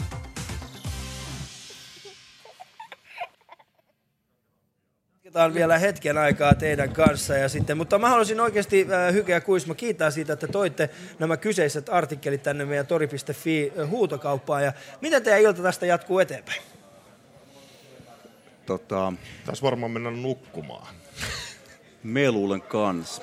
Mm. Tää kuulostaa aika tylsältä, mutta tälleen tässä varmaan... Vai pitäisikö tuleekaan- lähteä jonnekin tota, no niin penthouseen juomaan champagnea ja Niin. niin. bailaamaan Helsingin kuumimpien pintaliiton julkisten kanssa? No se Mietitään on- vielä. Se oli se toinen vaihtoehto. Ehkä me tehdään kuitenkin se. Mm, voi olla. Katsotaan. Ali valitettavasti ei pääse nukkumaan. Tämä lähetyshän Ei mua itse asiassa haittaa heitä, vaikka mä tiedän... Siis huomisaamuun kello 10 ja tähän mennessähän se on jatkunut jo 12 Siis tuntia ja 40 nel- minuuttia. Kuivaako suuta? Mutta muistakaa, mä oon siis herännyt, mä, mä oon siis herännyt oikeasti aamu kuudelta. Ja mm. sitä ennen mä oon siis nukkunut noin ehkä puolen tunnin. Mä, oon- mä oon siis herännyt puolen tunnin välein paniikissa. Ja Niin, miettinyt niin. sitä, että miten tämä menee. Niin. Että... Hyvin se menee. Tosi järkevää. Olisit pyytänyt sit lääkäriveljeltä myös niitä unilääkkeitä. että Ei, mutta kun ei mulle tullut ajatuksenakaan siis se, että mulla saattaisi tulla tällainen olo. Mutta rehellisesti mua ei väsytä tällä hetkellä. Sä oot ihan haipissa. Mä oon, Anna siis mä oon, palaa. mä oon siis hikoillut tässä. Musta mä tuntuu, että mä oon hikoillut kaiken väsymyksen pois. Mä haisen tällä hetkellä hirveälle jäl. Kiitos, Niin. kiitos Mutta- tästä informaatiosta. Jatkamme piakkoin tuossa äh, Roope Salminen ja, Roope Salminen ja Kolina, Kolina Impro-ryhmä saapuu kohta puolin tänne. Ja sitten kummitusten metsästäjät ovat myös saapuneet metsästäjät. paikalle, joten tästäkin aihepiiristä ja me puheilla on mukana myös tällaisia laitteistoja. Ja Niin. sitten mulla on täällä myös tämä yhteyslauta. Okei. Eli me Tällaista. voitaisiin kokeilla spiritismia, jos tämä suinkin Oh, vaan oh. mahtuu tähän. Mutta odotetaan sulle, vielä, että ilta etenee tästä pidemmälle. Niin. Keskiyöllä. Täällä on tämmöisiä, joo, täällä on tämmöisiä mukavia harrastuksia myös tarjolla. Ehkä me jäädään Kuis tänne. mä oikein haluan jäädä Joo. myös osallistumaan. Mutta hei, ihan loistavaa. Kiitos, Käy kun pääsitte. Ja... päkkäriltä kaljaa. Ja... Joo. Joo. Kiitos, että pääsitte. Kuunnellaan seuraavaksi äh, siis Jesse Haaja sekä, sekä, sekä, sekä siis Rendelin elokuva. Siis Chris Kummerus, siis Jesse Haaja sekä Chris Kummerus ovat, äh, olivat täällä aikaisemmin päivällä. Äh, he ovat siis, äh, Jesse on ohjannut ja Chris on pääosassa tässä Suomen ensimmäisessä Tämä menee tosi hyvin. Suomen ensimmäisessä sankarielokuvassa Rendelissä. Enää 12 Mutta tuntia. ennen kuin, ennen kuin mennään siihen, niin näin sinä voit. Me tarvitaan siis noin 100 euroa, jotta, pää, jotta päästään päihittämään tämä ryhmä, joten tässä tulee lyhyt muistutus siitä, miten pääset mukaan. Yle Puheen nenäpäivä show. Ali 24. Auta Alia auttamaan kehitysmaiden lapsia. Lahjoita 10 euroa tekstaamalla Ali numeroon 16499. Millainen supersankari Rendel? No, mä voin kertoa vähän, Chris voi kertoa enemmän, koska Chris on se, kuka ammentaa ihmisille tämän, mutta Rendel on, se on synkkä tarina ja synkkä hahmo, mikä, mikä tota, niin se, se, tavallaan on, me on haettu siihen paljon vaikutteita esimerkiksi Frank Millerin Batmanista aikoinaan ja muutenkin näistä synkemmistä sankaritarinoista. Öö, se ei puhu hirveästi, eikä se paljon pussaile, mutta tota, niin, hahmo on määrätietoinen, aggressiivinen ja pelottavaa. Että tämä, tämä ei ole missään nimessä semmoinen kapteeni Amerikka, mikä, mihin lapset heti ensimmäisenä samaistuu. Sä Se ei naurat ole he- koko mikä ajan sa- mulle. Sillä... Se ei mikään sankari heti itsestäänselvä myöskään, että tota se ehkä sieltä tulee, kuoriutuu esiin. Löytyykö siitä on se- hahmosta tragi, tämmöistä niinku tragiikkaa? Kyllä. Mikä se, on se tragia? Se, se, se, koska eikö sankarielokuvissa yleensä niin kuin taustalla se, minkä takia tämä ihminen on supersankari, niin siinä on aina joku hyvin äh, traaginen kokemus. siinä Äärimmäinen, taustalla. äärimmäinen menetys. Äärimmäinen menetys. Mikä on esimerkiksi Rendelillä tämä? Vo- Voitteko paljastaa sen? Mm. Se, se on osittain kerrottu, osittain pidetään salassa, koska tämmöiselle hahmolle kuuluu se, että kun tämä on tuntematon, niin me halutaan säilyttää se tietynlainen äh, salaisuus sinne teattereihin asti, koska silloin ihmiset saa siitä varmasti enemmän irti. Mutta nyt jos ajatellaan, että mistä tämä tarinan rakentaminen lähti, niin kun sä istut isänä. Sohvalla ja mietit, että mitä, mikä on pahin, mitä voisi tapahtua, niin mä uskoisin, että aika moni ymmärtää varmaan, Joo. mistä tämä sitten kertoo. Ja, ja tämä on itse asiassa yllättävän realistinen tarina. To, toki tietysti se, että me ei lähdetty tekemään mitään niin tämmöistä kotikatu salatutelämät meininkiä. Totta kai me jouduttiin niin kärjistämään asioita aika paljon, mutta perusrealiteetit on niin pohjalla ja niistä on lähdetty tekemään sitten koko, koko käsikirjoitus. Mikä tekee, mikä tekee Rendelistä supersankari? Mikä hänellä on se, se supervoima? Chris Kumerus. Mm. niin, mun, mun ainakin noin siniset silmät, varmaan. ainakin noin... No ne on sun, näillähän mä näyttelen. Ei, mutta siis, todella, siis oikeasti niin kun, äh, sulla on ihan huumaavan siniset silmät. Kiitos. Ja mä, No. mä en tarkoita tätä, niin. Tämä on aivan hyvä huomio. Mä- mä katson näin, kaikkia näin hänet ekaa kertaa, niin mä tuijotin niin kuin minuutin tai kaksi. Niin kuin, hetkinen, onko sulla piilarit päässä? Ja sitten Eero kysyi multa, onko Chris vapaa. Tämä on aikamoinen supersankari. Mutta mikä on, mikä on, mikä on tota, Chris, sun, sun tämä niin sanottu supervoima? Mm, tota noin, se on, se on vaikea määritellä. Se, se ei ole niin selkeä kuin suurimmaksi osaksi Mm. mm. tunnetaan näitä jenkki, jenkkisankareita sun muita. Et tota noin, sanotaan se, se on se voima ja energia. Sa, sam, sama juttu, että kun, kun puhutaan, että äiti nostaa auton lapsensa yltä pois, jos se joutuu sinne alle. Että se, niin tästä äärimmäisistä olosuhteista niin me ollaan kärjestetty mm. paljon voimaa ja pidetään se voima niin yllä. Ja, ja siinä ehkä vähän just väännetään. Ja, sit, ja me ollaan vähän niin kuin pidetty tarkoituksellakin salassa niitä asioita, että et ei kerrota hirveän yksityiskohtaisesti, mitä kaikkea ominaisuuksia mm. sitä puvun alta löytyy, mutta se, että tavallaan eh, nyt mietitään, että tämä on tämmöinen James Bond-efekti, jota, jota ollaan käytetty, että, että vähän samalla tyylillä, että et ei tämä ole mikään superihminen, vaan tämä on semmoinen kaveri, mikä vähän kestää enemmän ja pystyy ottaa vastaan vähän enemmän juttuja kuin normaali ihminen. Sauna Timo! Sauna Timo. niin, kyllä. Periaatteessa joo. joo. Miksei, miksei. Varmasti kestäisi saunassa jonkun Mutta se, verran. se lähtee niinku tavallaan sieltä aggressiivisuudesta ja siitä, siitä koston himosta, mikä sille hahmolle syntyy ja, ja tavallaan se, sehän ajaa sitä eteenpäin. Ja tiedättekö te huippuurheilijat, kun niillä on pääväli kunnossa, niin ne on oikeasti hyviä. Mm. Paraskin urheilija voi olla hemmetin huono, jos pääväli ei ole kunnossa tavallaan. Niin tämä on myös sellainen metafora, mitä me ollaan käytetty tätä hahmoa luodessa. Niin, eikö se mene sillä tavalla, että huippuurheilulla, huippu, huippuurheilussa siis nämä, nämä niin kuin käytännössä fyysiset, fyysiset kyvykkyydet on äh, niin, että et fyysisellä kyvykkyydellä huippuurheilussa ei pysty mittaamaan, vaan se on nimenomaan se, mitä tapahtuu siinä päävälissä. Just ja siinä, että miten, miten skarppina pystyt siinä tilanteessa olemaan ja ottamaan siitä. Että se on käytännössä se, mistä huippuurheilijat äh, eniten, eniten tota, Mä huomaan tämän joka maanantai, kun mä käyn pelaamaan sulkapalloa. Ja, ja siis sanotaan, että kaksi kertaa vuodessa mä hakkaan kaikki mun kaverit ihan mennen tulle ja loput ajasta mä saan turpaa. Mutta jokainen Okei, se on vähän erilainen sulkapallo siis Kyllä meillä, niin. mole, meillä molemmissa on, niinku, on olemassa sulkaa ja sitten on olemassa se mailla. Mutta sä pääset mennä hakkaamaan sinne kerran viikossa sun kaverit. Mut ihan hyvä. Siksi mut on roolitettu tähän ro- kanssa, että mitä Eli ikinä mä saan käteen, niin mä aina hakkaan kaikki. Eli käytännössä se, se silmä, mitkä, ne silmät, mitkä Eero näki, olivatkin mustat silmät. eikä siniset. Mutta tämä on ihan sama retoriikka, mikä käyttää jokainen suomalainen mies melkein puoli neljä aikaan paritiskillä. Että siinä on vaan hieman niin erilainen pohjustus ollut siihen. Mm. Että Eli siis tämä käytännössä teillä on niin kuin, äh, ymmärsinkö oikein, että tämä supersankari, niin kuin nämä, nämä kyvykkyydet tulevat suomalaisilta toisaalta saunatimolta ja toisaalta tauskilta. sen asian voi nähdä myös. Tämä on ehkä mielenkiintoisin niin kuin ilmentymä, mitä tästä on päähän nyt Mä saanut. hyvin selektiivisesti on Tauskista ottanut asioita. Ai, me ei mennä tolle linjalle. Yle Puheen nenäpäivä show. Ali 24. Auta Alia auttamaan kehitysmaiden lapsia. Lahjoita 10 euroa, tekstaamalla Ali numeroon 16499. Minulla on tällä hetkellä Suomen kolmikertainen improvisaatio teatterin voittaja, siis SM, SM-mestari. No im, Suomen impromestari on se Suomen impromestari niin Kolina. Roope Salminen, tervetuloa Kruunen tänne. Teillä oli äsken veto tuolla Virkinoillissa. Meillä oli äsken veto, meillä oli tota, täm, täksi päiväksi ainoastaan Kari Ketonen liittyi improvisaatioryhmä Kolinaan. Esiinnyttiin äsken Virkinoillissa ja se oli etukäteen loppuun myyty ilta, oli tosi hauskaa. Vedettiin siellä, vietettiin vähän, nyt keskiviikko vai Nyt on torstai? keskiviikko, joo. Keskiviikko-iltaa siellä ja, ja tota, tällä kokoonpanolla oltiin. Kari, Kari nyt ei lähtenyt tänne enää messiin. Mm. Olisit ottanut Karin messiin. Mitä Karilla on mukaan? Silloin, silloin, Elämä. tota, silloin elämä. Eikö se- silloin eikö elämä. syömään sinne? Se, niin, taisi jäädä jo. Se- se on osa elämää. se on osa Kyllä. elämää. Se on olennainen osa elämää. Joo, mutta mahtavaa, että pääsitte tähän, äh, tänne. Niin mulla oli siis semmoinen ajatus, koska te olette improvisaatioteatterin äh, Suomen mestareita, niin vedetään semmoinen pieni nenäpäivä impro tähän. Sehän sopii. Tähän väliin. Tehdäänkö semmoinen juttu, että äh, tuossa meidän, meidän kuulijoilta, tai siis jo, ihmiset, jotka ovat tällä hetkellä tässä baarissa, niin otetaan heiltä kohtapuoli muutama sana. Jos Suvi voisi vaikka kerätä muutaman ihan random sanan ihmisiltä, niin äh, kerää, kerää ihmisiltä vaan ihan sanoja, niin yritetään niin kuin tehdä sitten pieni nenäpäivän räppi, johon pistetään muutama Nenäpäivän niistä. räppi. Alright. Nenäpäivän räppi, mutta ennen sopii. sitä, niin semmoinen ihan, tehdäänkö semmoinen ketjutarina? Niin kuin sana kerrallaan. Sana kerrallaan, ketjutarina ja tota, ää, ei, saa, ei saa käyttää sanoja.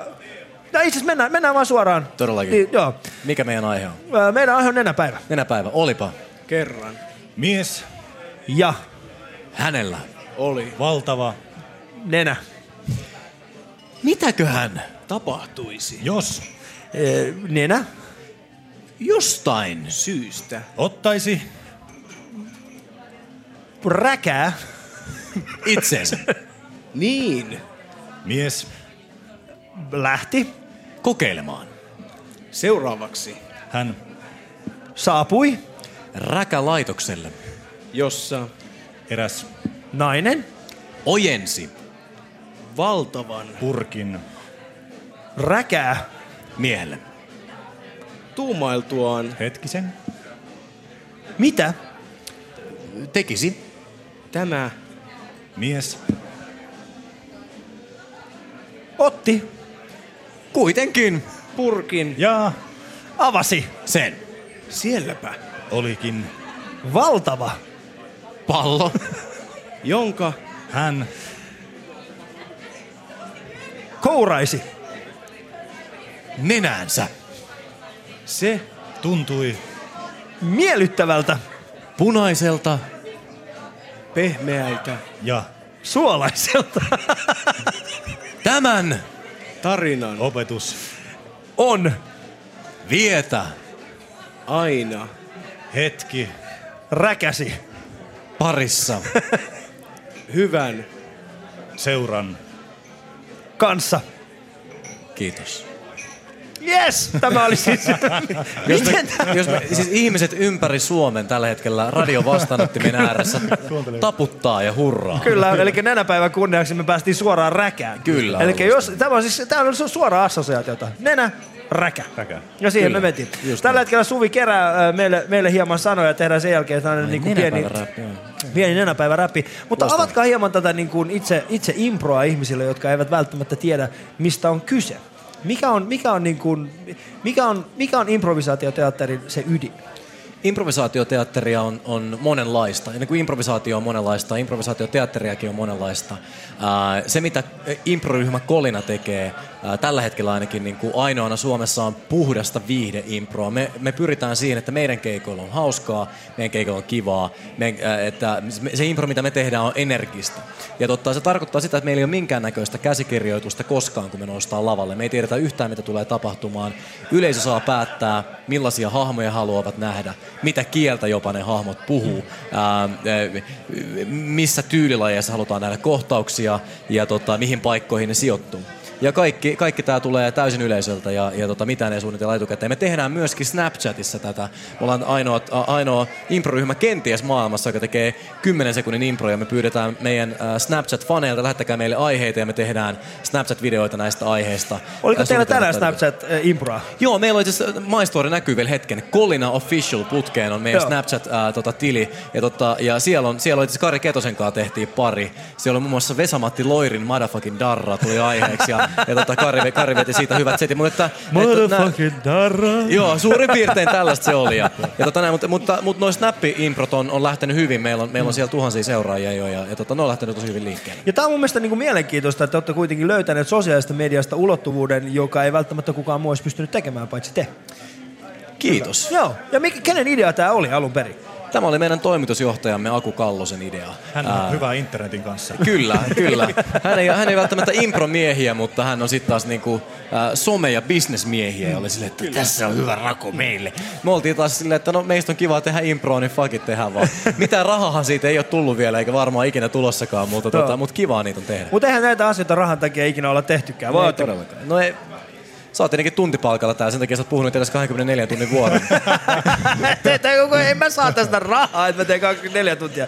Tää menee kaikki lyhentämättömänä. Kaikki mitä me kerätään, tää menee oikeasti suoraan, suoraan nenäpäivä Mutta keräykseen. mut to, toisaalta niin kuin sun kohdalla tämä menee suoraan sun kotimaahan. No ai vit! No nyt ollaan kyllä sellaisilla rajoilla. Helppohan on sinun etuoikeutetun Salmisen perheestä lähtöisin oleva taiteilija sielu tulla tänne kertomaan, miten meillä, jolla traumoja, voidaan. Tiedätkö mitä? Sä, oot- sä, siis kun me voitamme tämän, kun me ollaan ensimmäisiä, niin minä menen, minä menen HP pääkonttoriin ja, ja Roope Salmisen kanssa. Ja mä pistän Roope Salmisen, sin, mä, mä vedän sut HP-printerin läpi. Mutta äh, Suvi kerrasi äsken meille tällaista, tällaista listaa sanoista. Äh, Tässä on siis empatia, pulkka, pimeys, työvuorot, lohikäärme, tyhmä, äh, tulonhankkimiskulut, mätkyt, masuasukki, räkä, roskakuski sekä kirves. Ja näistä, äh, näistä ajattelin, että voisimme tehdä semmoisen nenäpäivän räpin. Oletteko valmiita, herrat? Ollaan, totta. Tuleeko joku biitti sieltä vai Äh, tämä on siis puheradio, meillä ei saa Aivan, olla musiikkia. aivan. joten- Hei, tota, pitäisikö meidän tehdä silleen, että jos sulla on tää, me ei varmaan muista kaikki julkois, me aloitetaan tästä tämmönen pieni cypheri ja, Ja mä heitän aina ne ja sanat. heität sieltä aina Joo. sieltä sit kun lähtee. Aloitetaan. Tyhmä. Tyhmä. Ah, todella.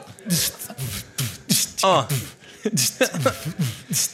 Autoinko mä haidan alas sija? Kyllä. Se johtuu siitä, että mä en oo tyhmää todellakaan, vaan mä esitän jotain tosi älykästä. Mitä sä dikkaat räpistä tästä, kun Tulonhankkimiskulut. se lähtee- Tulonhankkimiskulut, todellakin. Missä se johtuu? Mä oon hullu sen takia. Et mä en edes tiedä, mitä se tarkoittaa. Sä voit tän tosissaan ottaa, mutta Masu tulonhankkimisista saa aina masu asua. Todellakin. Se on tosi todellinen asia, koska mulla on vähän liikaa mahaa. Se johtuu siitä, että mulla on liikaa rahaa syödä. Sen takia mä Mätkyt. tykkään mun mahoa lyödä. Todellakin. Mut mä saan syövän, kun mä katon, että paljon mulla tuli taas mätkyjä. En mä tätä edes käsitä. Miksi mä en hoitanut mun veroasioita paremmin? Lohikäärme. Mut lohikäärmeiden olemassaoloa mä emmin ja sitä alan kelaa. Todellakin, miksi lohikäärme meni jo delaamaan? Oh shit, sä oot mun homie, sä voit tulla mukaan kattoo Game of Thronesia. Mä lähetän kehitysmaihin sitä hyvää latia, koska multa ei puutu empatia. Todellakin, ja mä tykkään sitä sinne lähettää. Räkä. Ei tällaista oo kellään. Ja todellakin, sä voit kuunnella kun mä räbään. Mä räbään niin paljon, että multa lentää räkää. Multa lentää räkää niin paljon, että sä voit olla ylpeä, mut räkää lentää aina kun Salminen sylkee. Pimeys. Todellakin, mutta mä en kohti pimeyttä. Todellakin, ja mä en siitä tykkää yhtään. Että täällä on niin pimeetä. Ei roskakuskitkaan tästä tykkää. Ja kun ne joutuu ajamaan sitä Pulkka. autoa. Mut kas kun ne ajaa pulkkaa tai jotain muuta. Oh shit, mä en tiedä mitä sä vedät, mutta mä vedän Työvuorot. Pulkkaa. Aina kun mulla on työvuoro. Silloin kun mulla on työvuoro, mä en oo työntekijä huono. Kirves. Mut mä en tarvi mitään, kuka ei voi mua estää, mua ja mun kirvestä. Ja todellakin oliks siinä kaikki riimit. Oh shit, kiitti Beatbox Tantto, me oltiin hyvä tiimi. Tämä oli mainiota. Siinä tuli kaikki sanat. Kiitoksia erittäin paljon. Nenäpäivän lähetys on käynnissä, jos 24 tuntia. Minä sain juuri äsken tiedon, että meiltä puuttuu Töttörön voit, voittamiseksi enää 43 euroa. Ja saatava tavoite, jotta voidaan niin kun, äh, saada Yle Xkin, niin onko tämä 8501 euroa? Ootteko te tosissanne? Ja no okei, ei se haittaa. Eli 43 euroa vielä päästään töttörön ohi ja sitten sen jälkeen Yle X, niin 8501 euroa. Ei ole paha. Äh, herrat, yksi, yksi haaste jollekin teidän kollegalle, taholle tai kellä tahansa, millä me saataisiin tämä tää, tota, töttörö ainakin ohi. Ohitettua. Ai, jos tulee 43 euroa vielä, niin Joo. mitä sitten tapahtuu? Jos tulee, jos tulee tota, me, ollaan yleensä tehty noita 10 sekunnin improja ää, niin kuin ehkä yksi, kaksi päivässä tai jotain sellaista. Joo. Mutta jos me päästään tämän töttörön ohi, niin, tota, niin Sasun johdolla niitä tulee tänään snappia kuinka monta? 43. Siinä niitä ei kukaan katso. 4,3, eli Neljä pyöristettynä viiteen. Kyllä, meillä tulee vielä viisi äh, näitä tota, hyvin haluttuja, himoittuja 10 sekunnin improja. Snapchat Colina Official. Sasu hoitaa. Kiitoksia Kolinalle tästä. Mahtavaa, että pääsitte mukaan. Nenäpäivä lähetys jatkuu. Ei muuta kuin oikein hyvää päivänjatkoa, illan jatkoa herroille. Kiitoksia. Ja tota, me jatkamme tällä hieman äh, spiritismin, äh, spiritismin merkeissä kohta äh, Heidi pääsee tänne äh, takaisin. Mä en tiedä mikä tämä nyt on, mikä iski minun tällä hetkellä, mutta näillä mennään. Äh, niin, 43 euroa puuttuu, puuttuu tällä hetkellä työttömän siinä. Oletko milloin nukkunut viimeksi? Uh, mä oon herännyt siis aamu kuudelta. No niin, Ja okei. tässä on niinku Ei kai 13 siinä. tuntia pu- pu- radiota takana. Mutta näin sä pääset lahjoittamaan meille, meille rahaa. Yle Puheen nenäpäivä show. Ali 24. Auta Alia auttamaan kehitysmaiden lapsia. Lahjoita 10 euroa tekstaamalla Ali numeroon 16499. Tekstaamalla Ali numeroon 16499.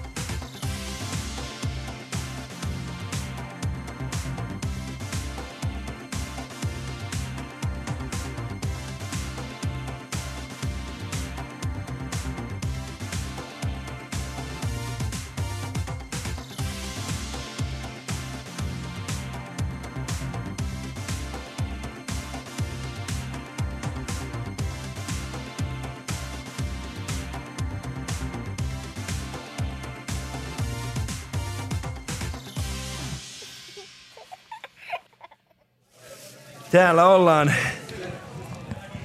uusien vieraiden kanssa ja Heidi on tullut Joo, takaisin. ja Ali, Ali on ihan pihalla. Täällä on Anna tällä ja, hetkellä. Anna ja Anni. Oho, kirjoitusvirhe muuten näköjään. Sitten mä kirjoitin vielä Samiinkin, mutta Sami ei päässyt. Sami on, Sami on kummitusten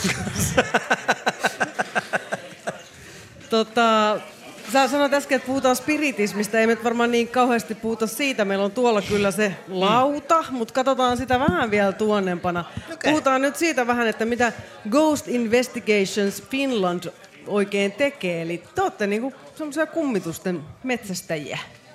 Joo, tai no niin, pyritään ainakin siis niitä niinku ilmiöitä itsessään niinku tutkimaan. Et Mm. Niitä kuitenkin koetaan aika paljon. Niin. Joo, se on aika jännä homma. Löysin tämmöisen uutisenkin, että millaisiin kaikkiin yliluonnollisiin ilmiöihin, tai niin, no onko se sitten yliluonnollisia vai mitä ne on, mutta tämmöisiin erilaisiin ilmiöihin ihmiset uskoo, niin Mä en muista, missä ne kummitukset oli, mutta ne oli aika, aika korkea mun mielestä tässä, tässä tota listalla. Ja te olette tuonut mukana ne myös, katso, Ali, täällä Joo. on tämmöisiä laitteita. Sensoreita. Mm. Joo, siinä on tuommoisia meidän yleisimmin käytettyjä laitteita. Nämä kaksi havaitsee sähkömagneettista kenttää ja sitten tässä on myös toi lämpötilamittari, koska yleensä on semmoinen käsitys, että nämä anomaliat kun ilmestyy, niin ne pudottaa lämpötilaa ja sitten tässä on Ghostboxi, vähän tämmöinen kokeellinen laite, mikä Mm. skannaa radiokanavia taukomatta ja si- sitten muodostaa semmoista kohinaa ja siinä kohinassa sitten välillä kuullaan jotakin vastauksia meidän Mm. tutkimuksissa, kun esitetään ni- niitä kysymyksiä. Kummitukset on mulle, äh, siis mun äiti, ei, ei, mutta mun äiti, mun äiti uskoo vahvasti siis yliluonnollisuuteen. Ja kummitukset on yksi sellainen asia, josta, tota, josta ollaan puhuttu. Mä muistan semmoisen, äh, silloin kun mun isoäiti menehtyi, niin siinä yönä niin mun äiti näki mun isoäidin äh, tuossa kirjahyllyn päällä ja, niin kuin puhumassa hänelle. Ja mä muistan, kuinka hän kertoi sitä, sitä niin kuin, niin kuin eteenpäin meille. Ja mulla on semmoinen olo kyllä itselläni, että, että kummituksia oikeasti saattaisi olla. Mitäs mieltä te olette? Mm. Mm.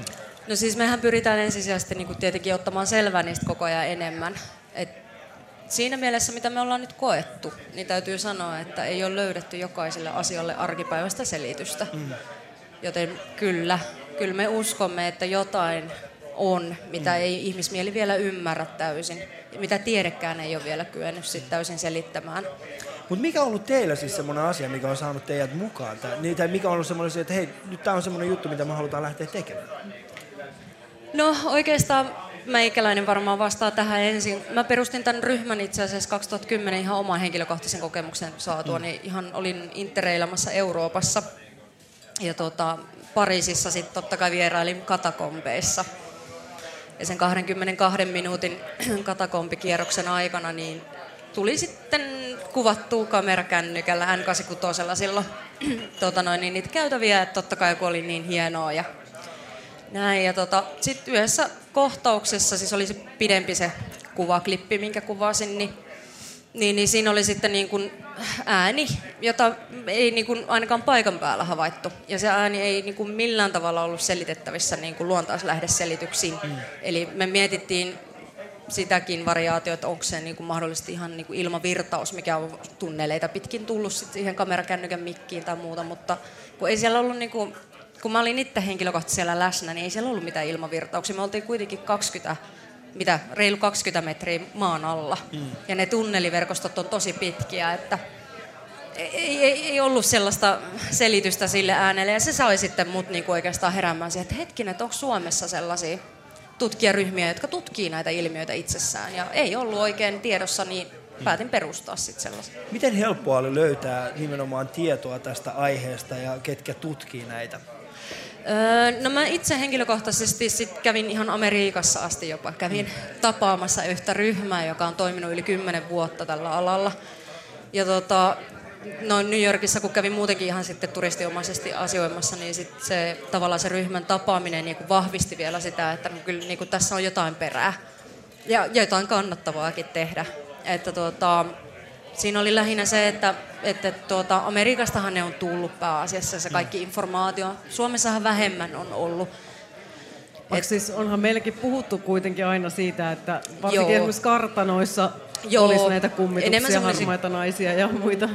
Nime- nimenomaan tämä siis tutkimus tai tämmöinen harrastus, missä tutkitaan näitä ilmiöitä, niin se on lähtenyt kyllä sieltä Amerikasta. Mm. Et siellä oli 1800-luvun puolessa välissä yhdessä tämmöisessä perheessä alkoivat nuoret tyttäret saamaan niin tämmöistä tämmöisiä kokemuksia, että siellä joku henki niiden kanssa keskusteli koputtelemalla ja siitähän sitten lähti leviämään tämä spiritismibuumi, mikä sitten tuli Suomeenkin joskus 1800-luvun loppupuolella. Ja siitä sitten lähti oikeastaan tämä kaikki, että sitten ruvettiin just kehittämään näitä laitteita ja toi Ouja-lautakin oli kehitetty jo 1800-luvun loppupuolella. Se oli varmaan yksi ensimmäisiä tämmöisiä apuvälineitä, mitä sitten yritettiin käyttää henkiä kanssa kommunikointiin. Ja sitten kun sähkön käyttö yleistyi, niin rupesi tulemaan näitä tämmöisiä ihan elektronisia laitteita. Mitä teidän käsityksen mukaan kummitukset on? Niin. Tai rähinähenget tai, tai nämä oudot ilmiöt. Niitähän voi olla monenlaisia. Voi olla koputuksia ja Mm. voi olla näitä visuaalisia havaintoja. Toi onkin va- vaikea vastata ihan suoraan, koska nyt kun mekin pyritään nimenomaan tutkimaan sitä itse Mm. ilmiöä. No siis semmoinen käsitys useimmalla tutkijaryhmillä on, että se olisi niin kuin ihmisestä jäännösenergiaa meidän kuoltuamme. Eli tavallaan se, että, että meistä jäisi jälkeen tietynlainen niin kuin sormenjälki. Ja tuota, että se olisi sitten se ilmentymä itsessään se. Tai joku osa ihmisen tietoisuutta, Niin. joka jää sitten sen fyysisen kuoleman jälkeen. Mm. Onhan kuitenkin vuosituhansien saatossa niin kuin todistettukin ja tiedekin sen myöntää, että mieli ja ruumis on kaksi eri asiaa. Kyllä niin kuin eri kulttuureissa kummituksiin suhtaudutaan ehkä eri, eri tavalla. Miten teidän mielestänne Suomessa ja suomalaisessa kulttuuri, kulttuuriperimässä suhtaudutaan kummituksiin? Jaa. Täälläkin on paljon ihmisiä, jotka uskoo niin. Niin, kyllä siis. kummiin Mä asioihin. oon siis yksi Kyllä. heistä aidosti. Mä, Niin. mä aidosti uskon siihen, että, että, että on olemassa jokin tällainen asia, että kun, kun aika jättää minusta, niin voi olla hyvin mahdollista, että se jättää minusta fyysisesti tämän kehon, mutta voi olla, että minusta on jotain muuta. Mä ainakin haluaisin uskoa niin. Niin. No siis suomalainen perinnehän on aika pitkälti tullut sieltä taikauskosta, mitä meillä on ollut jo paljon paljon aikaisemmin. Mutta kyllähän niinku ihmiset aika paljon meitä lähestyy sit loppujen lopuksi, varsinkin tämmöisissä tapahtumissa, missä on sitten niinku nämä asiat keskeisessä osiossa. Että niitä järjestetään tällaisia erilaisia messutilaisuuksia sun muita, niin sitten yllättäen paljon ihmiset tulee kertomaan kokemuksistaan. Ja sitten taas tämä tämmöinen jänttisuomalaisuus tulee täällä katu niin kun, ilmiönä, niin se on enemmän sitä, että niin kuin kiistetään ne tai pyritään niin kuin realistisesti puhumaan niistä, että no jos se on vaan mun niin kuin mielikuvitusta tai muuta, mutta yllättävän moni ihminen niin kuitenkin sitten kokee, että ne on aitoja. Ja mä, mä en oikeastaan tiedä siitä suomalaisesta perinteestä. Meillähän Anni enemmän tutkii historiaa aina meillä. Mm. Eli mehän yritetään näistä historiatutkimuksista niin löytää asiayhteyksiä näihin mahdollisesti ilmiöihin. Mm. Et jos oletetaan, että ne on näitä jäännösenergioita, niin sitten, että jos saadaan nimi tai vuosi tai muuta, mm. niin pyritään sitten niitä hyödyntämään historiasta, mikä nyt on kuitenkin kirjoitettu. Miten paljon näistä, y, niin kuin, luo, siis näistä ilmiöistä, mitä, mitä te tutkitte, niin selittyy vain ja ainoastaan nimenomaan siis sillä, että se on, vaan, se on, se on ihan luonnollista. Joku koputus saattaa olla vain joku oksa, joka koputtaa sitä ovea. Me vaan pelätään sitä tai joku varjo, tai sitten se voi olla että esimerkiksi joku varjo, joka vaan liikkuu sinne. Miten paljon te kohtaatte nimenomaan sitä, että, että se ei ole sitä versus mm. sitä, että te, te ette pysty niin kuin, kertomaan, mikä tämä nyt on? Kyllä. Mikä on se Kyllä suurin osa niistä on selitettävissä ihan arkipäiväisillä selityksillä. Että sehän siinä onkin, että kun me lähestytään näitä asioita, niin me pyritään tosi niin kuin laajalla kirjolla niin kuin tutkimaan. Ja me ei haluta niin missään nimessä enää niin kuin enempää sitä asiaa, mikä siellä on, niin vääristää, kun se voi jo olla vääristetty. Et kyllä me niinku pyritään niinku aina ensisijaisesti lähestymään asioita ihan niinku sillä, että me yritetään jopa löytää se arkipäiväinen selitys niille ilmiöille tai tapahtumille. Ja hmm. sitten tietysti, jos sieltä löytyy jotain tämmöistä, mille ei löydetä selitystä, niin ei, ei mekään voida sanoa, että no se oli varmuudella kummitus, koska meillä on tämä realistinen suhtautumistapa, niin ennen kuin joku tulee meille sanomaan tai ilmestyy että hei, olen henkimaailmasta, niin emme voida väittää, että, hmm. että okei, se oli tämmöinen. Hmm. Niinpä. No, pelottaako nämä ilmiöt tai kummitukset teitä? Lähinnä ehkä jännittää, että alussa oli ehkä niin kuin vähän pelkoja, sitten tuntui, ainakin mulla oli semmoinen epä, epäluonteva olo, että kun lähtee niin kuin esittämään näitä kysymyksiä, koska meillä on tärkeässä roolissa tämmöiset istunnot, missä meillä on tuo äänisanelin ja sitten mm. me pyritään saamaan siihen näitä EVP-vastauksia, eli puhutaan äänestä, mitä ihmiskorvin ei voi kuulla, mutta sitten pystyy tallentamaan, niin se tuntui vähän epäluontevalta, että sä kysyt jotain niin kuin henkilökohtaisiakin kysymyksiä ja sä et näe, että kuka siellä vastaa ja näin, mutta sitten siihen tuli kumminkin semmoinen, että niin kuin uteliaisuus ehkä kasvoi, että halusi oikeasti niin kuin ottaa selvää, että mikä tämä on, niin sitten se niin kuin lähti ihan itsestään. Et, et en sanoisi, että pelottaa niissä tutkimuksissa, mutta semmoinen tietysti jännitys, että no tapahtuuko nyt vai mm. ei, että saadaanko nyt joku tämmöinen vuosi, vuosikauden mullistava tulos tässä tehtyä. Niin mä oon katsonut niitä teidän videoita YouTubesta, Ghost Investigations muun muassa voi palan kartanossa, niin kysin aistii ihan sen, että teillä on siellä oikeasti aika jännää. Kyllä se kunnioitus ennen kaikkea sitä tilannetta ja niitä asiakkaita kohtaa on semmoinen ehkä, että, että semmoinen niin pieni varauksellinen olo. Mutta kyllä niin kuin itse henkilökohtaisesti taas niin kuin on just semmoinen utelias pieni lapsi, että niin kuin koko ajan hakee sitä vastausta enemmän kuin että pelkää sitä niinkään sitä vastauksen saamista. Hmm. Mikä on, sanotaan, jos, jos, jos te löy, kun, tai en tiedä jos, kun, mikä on nyt se oikea tapa ilmaista tämä asia, mutta til, tulee tilanne vastaan, jossa, jossa niin on ihan selvää, että tämä nyt on kummitus. Mm. Niin mikä on ensimmäinen ajatus teidän päässä? Silloin? Niin. Varmaan pyrittäisiin selvittämään, että miten se, miten se on mahdollista, että se ilmentyy. Mm. Et se on se meillä se kaiken ajo, että saataisiin myöskin se ihan semmoinen tieteellinen näkökanta siihen, että mikä se on itsessään se ilmiö. Koska nythän ei ole konkreettisesti vielä niin kuin saatu mitään muuta kuin ääniilmiöitä. Mm. Et sit esimerkiksi näitä, mitä sit usein niin kuin tämmöisissä Amerikan formaateissa näkee noissa sarjoissa, että on jotain ihan koko vartalo ilmentymiäkin nähty, mm. niin ne on aika harvinaisia loppujen lopuksi. Sitten tässä niissäkin täytyy muistaa se, että ihmisen silmä, joka ei ole todellakaan mitenkään luotettava Joo. aisti, niin, niin tekeekö se jo itsessään tepposen, vaikka se sen tallenteen kautta mm. toistaakin?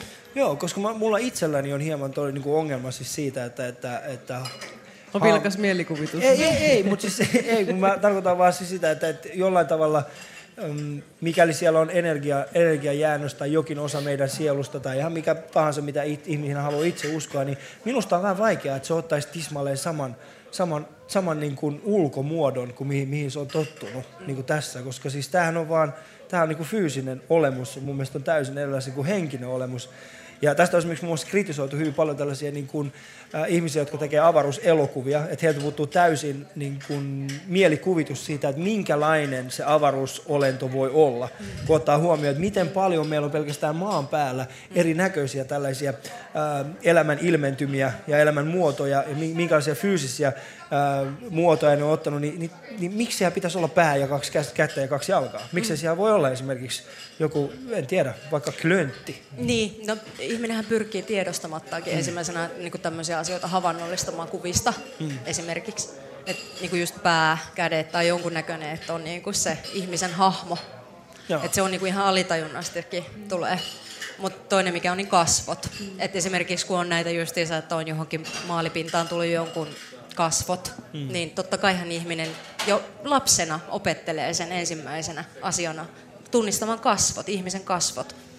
Että taas näitä on just meidän pitää niinku todella tarkkaan noissa tutkimuksissa huomioida. Mm. Ja sitten niinku myöskin se huomioida, että, että jos niinku joku asia, mikä, mitä me ei täysin ymmärretä, niin tulee vastaan, niin meidän täytyy sitten kuitenkin niinku olla valmiita myöskin kumoamaan se jos se, sille löytyykin joku selitys myöhemmin. Eli me, esimerkiksi kun me tehdään näitä tutkimuksia, niin me ei ensisijaisesti pyritä aina vaan hakemaan sitä itse ilmiöä, ilmiöä vaan me pyritään myöskin sit samalla niinku poissulkemaan niitä asioita, mitkä on ihan normaaleja asioita, mitkä tapahtuu ihan luonnostaan, hmm. mitä me ihmiset koetaan joka päivä, ihan tiedostamatta mekin. Hmm. Että tota, niille me saadaan sitten hyvä niinku tavallaan erottelu siihen, että mikä on normaalia ja mikä ei. Ja noihin tota, hahmojen ilmentymiseen, niin mä oon kuullut semmoisen teorian, että ihminen näkee sen, minkä se tietää. Hmm. Eli tavallaan niin kuin jos ajatellaan näin, niin voi olla, että täällä liikkuu vaikka minkälaisia möniä yltiäisiä, mutta me ei vaan nähdä niitä, koska me ei tiedetä, ei. että niitä ei ole ikinä tuotu meille julki, me ei tiedetä, että ne on olemassa, me ei havaita niitä. Mutta taas toisaalta mulla on mielestä, äh, mun mielestä se olisi, se olisi lohdutonta, jos kävisikin ilmi, että, että esimerkiksi hiekan jyvä on kummitus. Niin, se, kävis, se, olisi niinku, se olisi niinku, mikä on siis sinänsä täysin mahdollista, että, että se voisi olla, koska se on niinku looginen, että me, maa, me, me maadumme tähän maahan ja meistä saattaa tulla hiekan jyvä. Niin se, sinänsä niinku, totenkin, niinku, se on vaan, kyllä mä haluaisin, että siinä kummituksessa olisi kuitenkin vielä jotain sellaista jännittävää, koska jos kävisi ilmi, että se on hiekan jyvä, niin siinä vaiheessa mä menettäisin uskoni elämään. en tiedä. Tämä on no, päivän lähetys. Voin ehkä var- varmasti sulle niinku lohdutuksena tuoda, tuskin se ehkä niin pieni asia on, mutta tietysti se, että niinku, mitä me ollaan nyt jo niinku mm.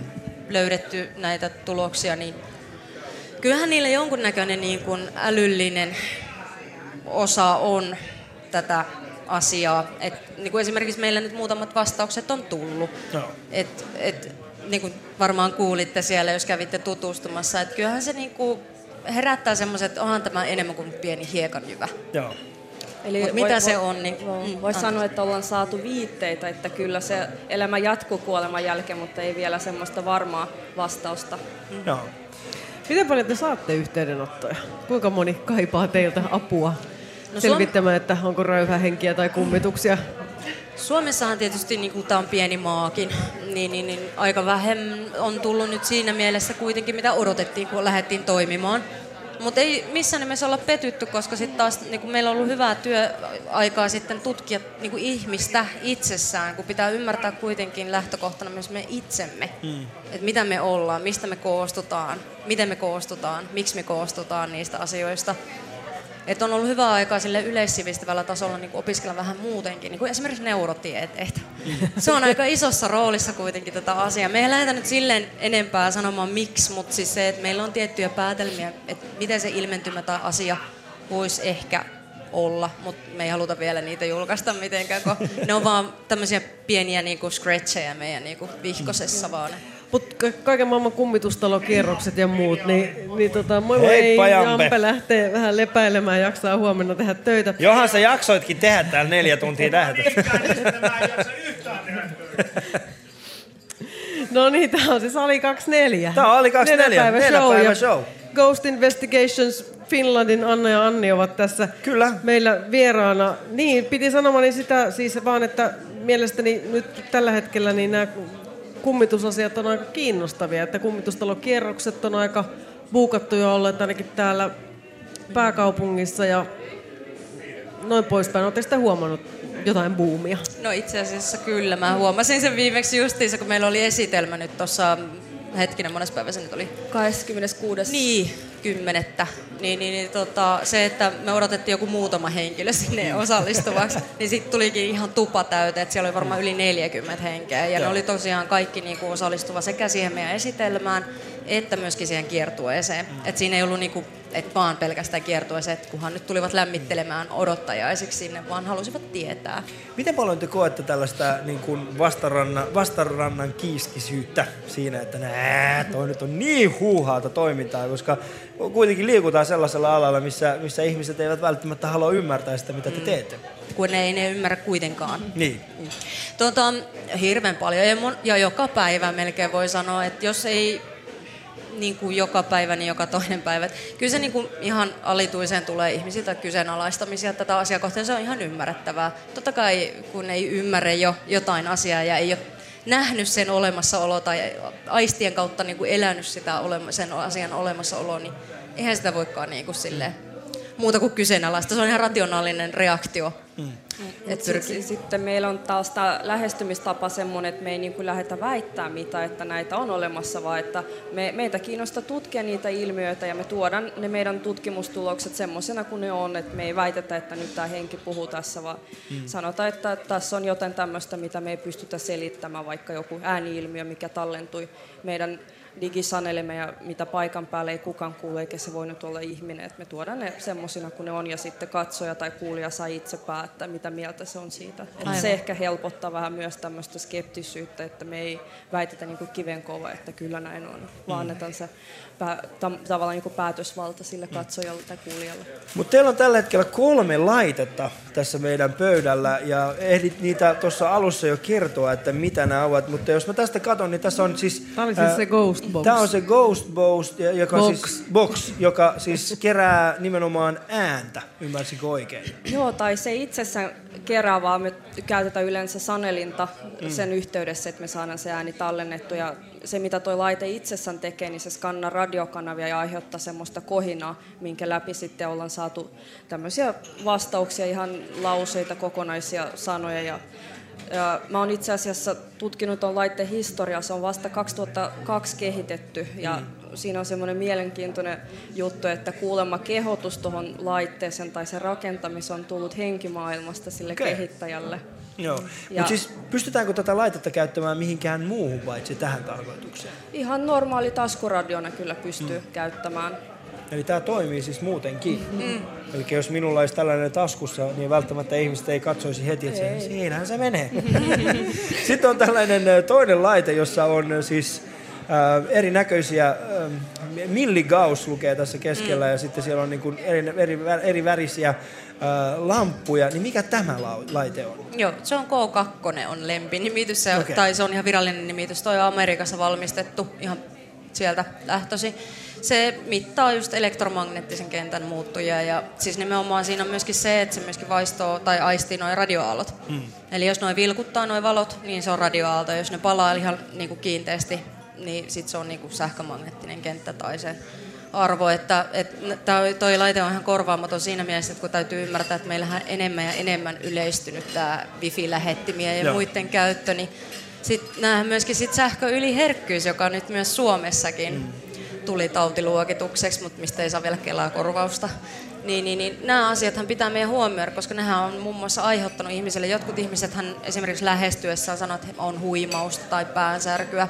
Ja sitten he onkin alituisen koko ajan tämmöisen sähkömagnetismin kanssa tekemisissä, mm. esimerkiksi näyttöpäätetyöskentely tai muu, niin se voikin löytyä ihan rationaalinen selitys siitä. Joo. Et nämä on niitä, mitkä, millä me pyritään niitä Joo. mittaamaan. Sitten viimeinen laite, joka on näistä kaikista isoin. Tässä on tämmöinen punainen iso, punainen iso tota, näyttö ja sitten sen päässä on tämmöinen sensori, joka nähtävästi mittaa jollain tavalla lämpöä.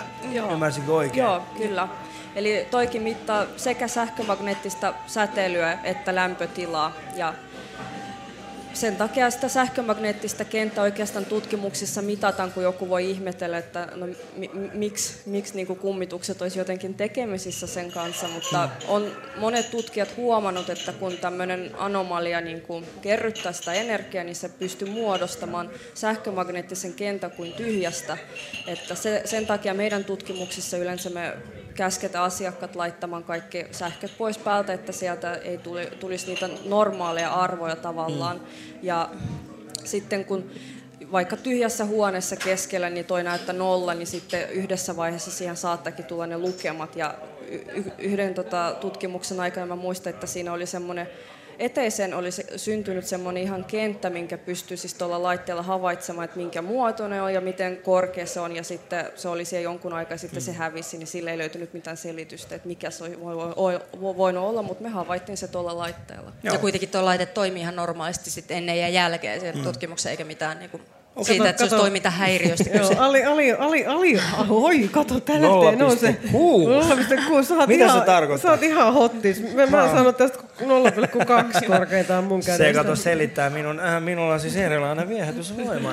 Niin, sä- sä oot täyttä sähköä ja- tässä on niinku kolme laitetta ja nämä ovat siis tärkeitä, tärkeitä tässä teidän tutkimuksessa. Onko näiden lisäksi vielä muita laitteita, mitkä ovat teille, teille tota, tärkeitä tai hyödyllisiä?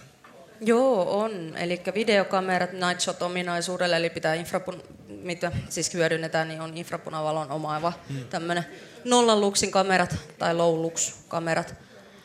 Sitten on tietenkin äänisanaimet, mistä Anni mainitsikin, eli ne on tosi keskeisessä osiossa. Mm, on noita on vaikka kuule vaikka mitä. Mm. On sitten jopa ihan liikesensoreita. Et sit tietysti kun jossain paikoissa on havaittu tai koettu, että on joku liikehdintää mm. tai kuuluu askelia, niin sitten me voi laittaa tämmöiset liikesensorit sinne sensoroimaan sitä tapahtumaa ilman, että meidän tarvii siellä koko Mm. aika olla ja aiheuttamassa sitä liikehdintää. Mm. Voitteko niinku, ö, viedä meidät läpi semmoisen niinku, tyypillisen keissin? Eli joku ottaa teihin yhteyttä, täällä olisi tällainen tutkittava kohde. Miten siitä mennään siihen pisteeseen, jo- jolloin teillä on jonkinnäköinen johtopäätös? Mitkä ovat ne niinku, oleellisimmat asiat, mitä te käytte läpi?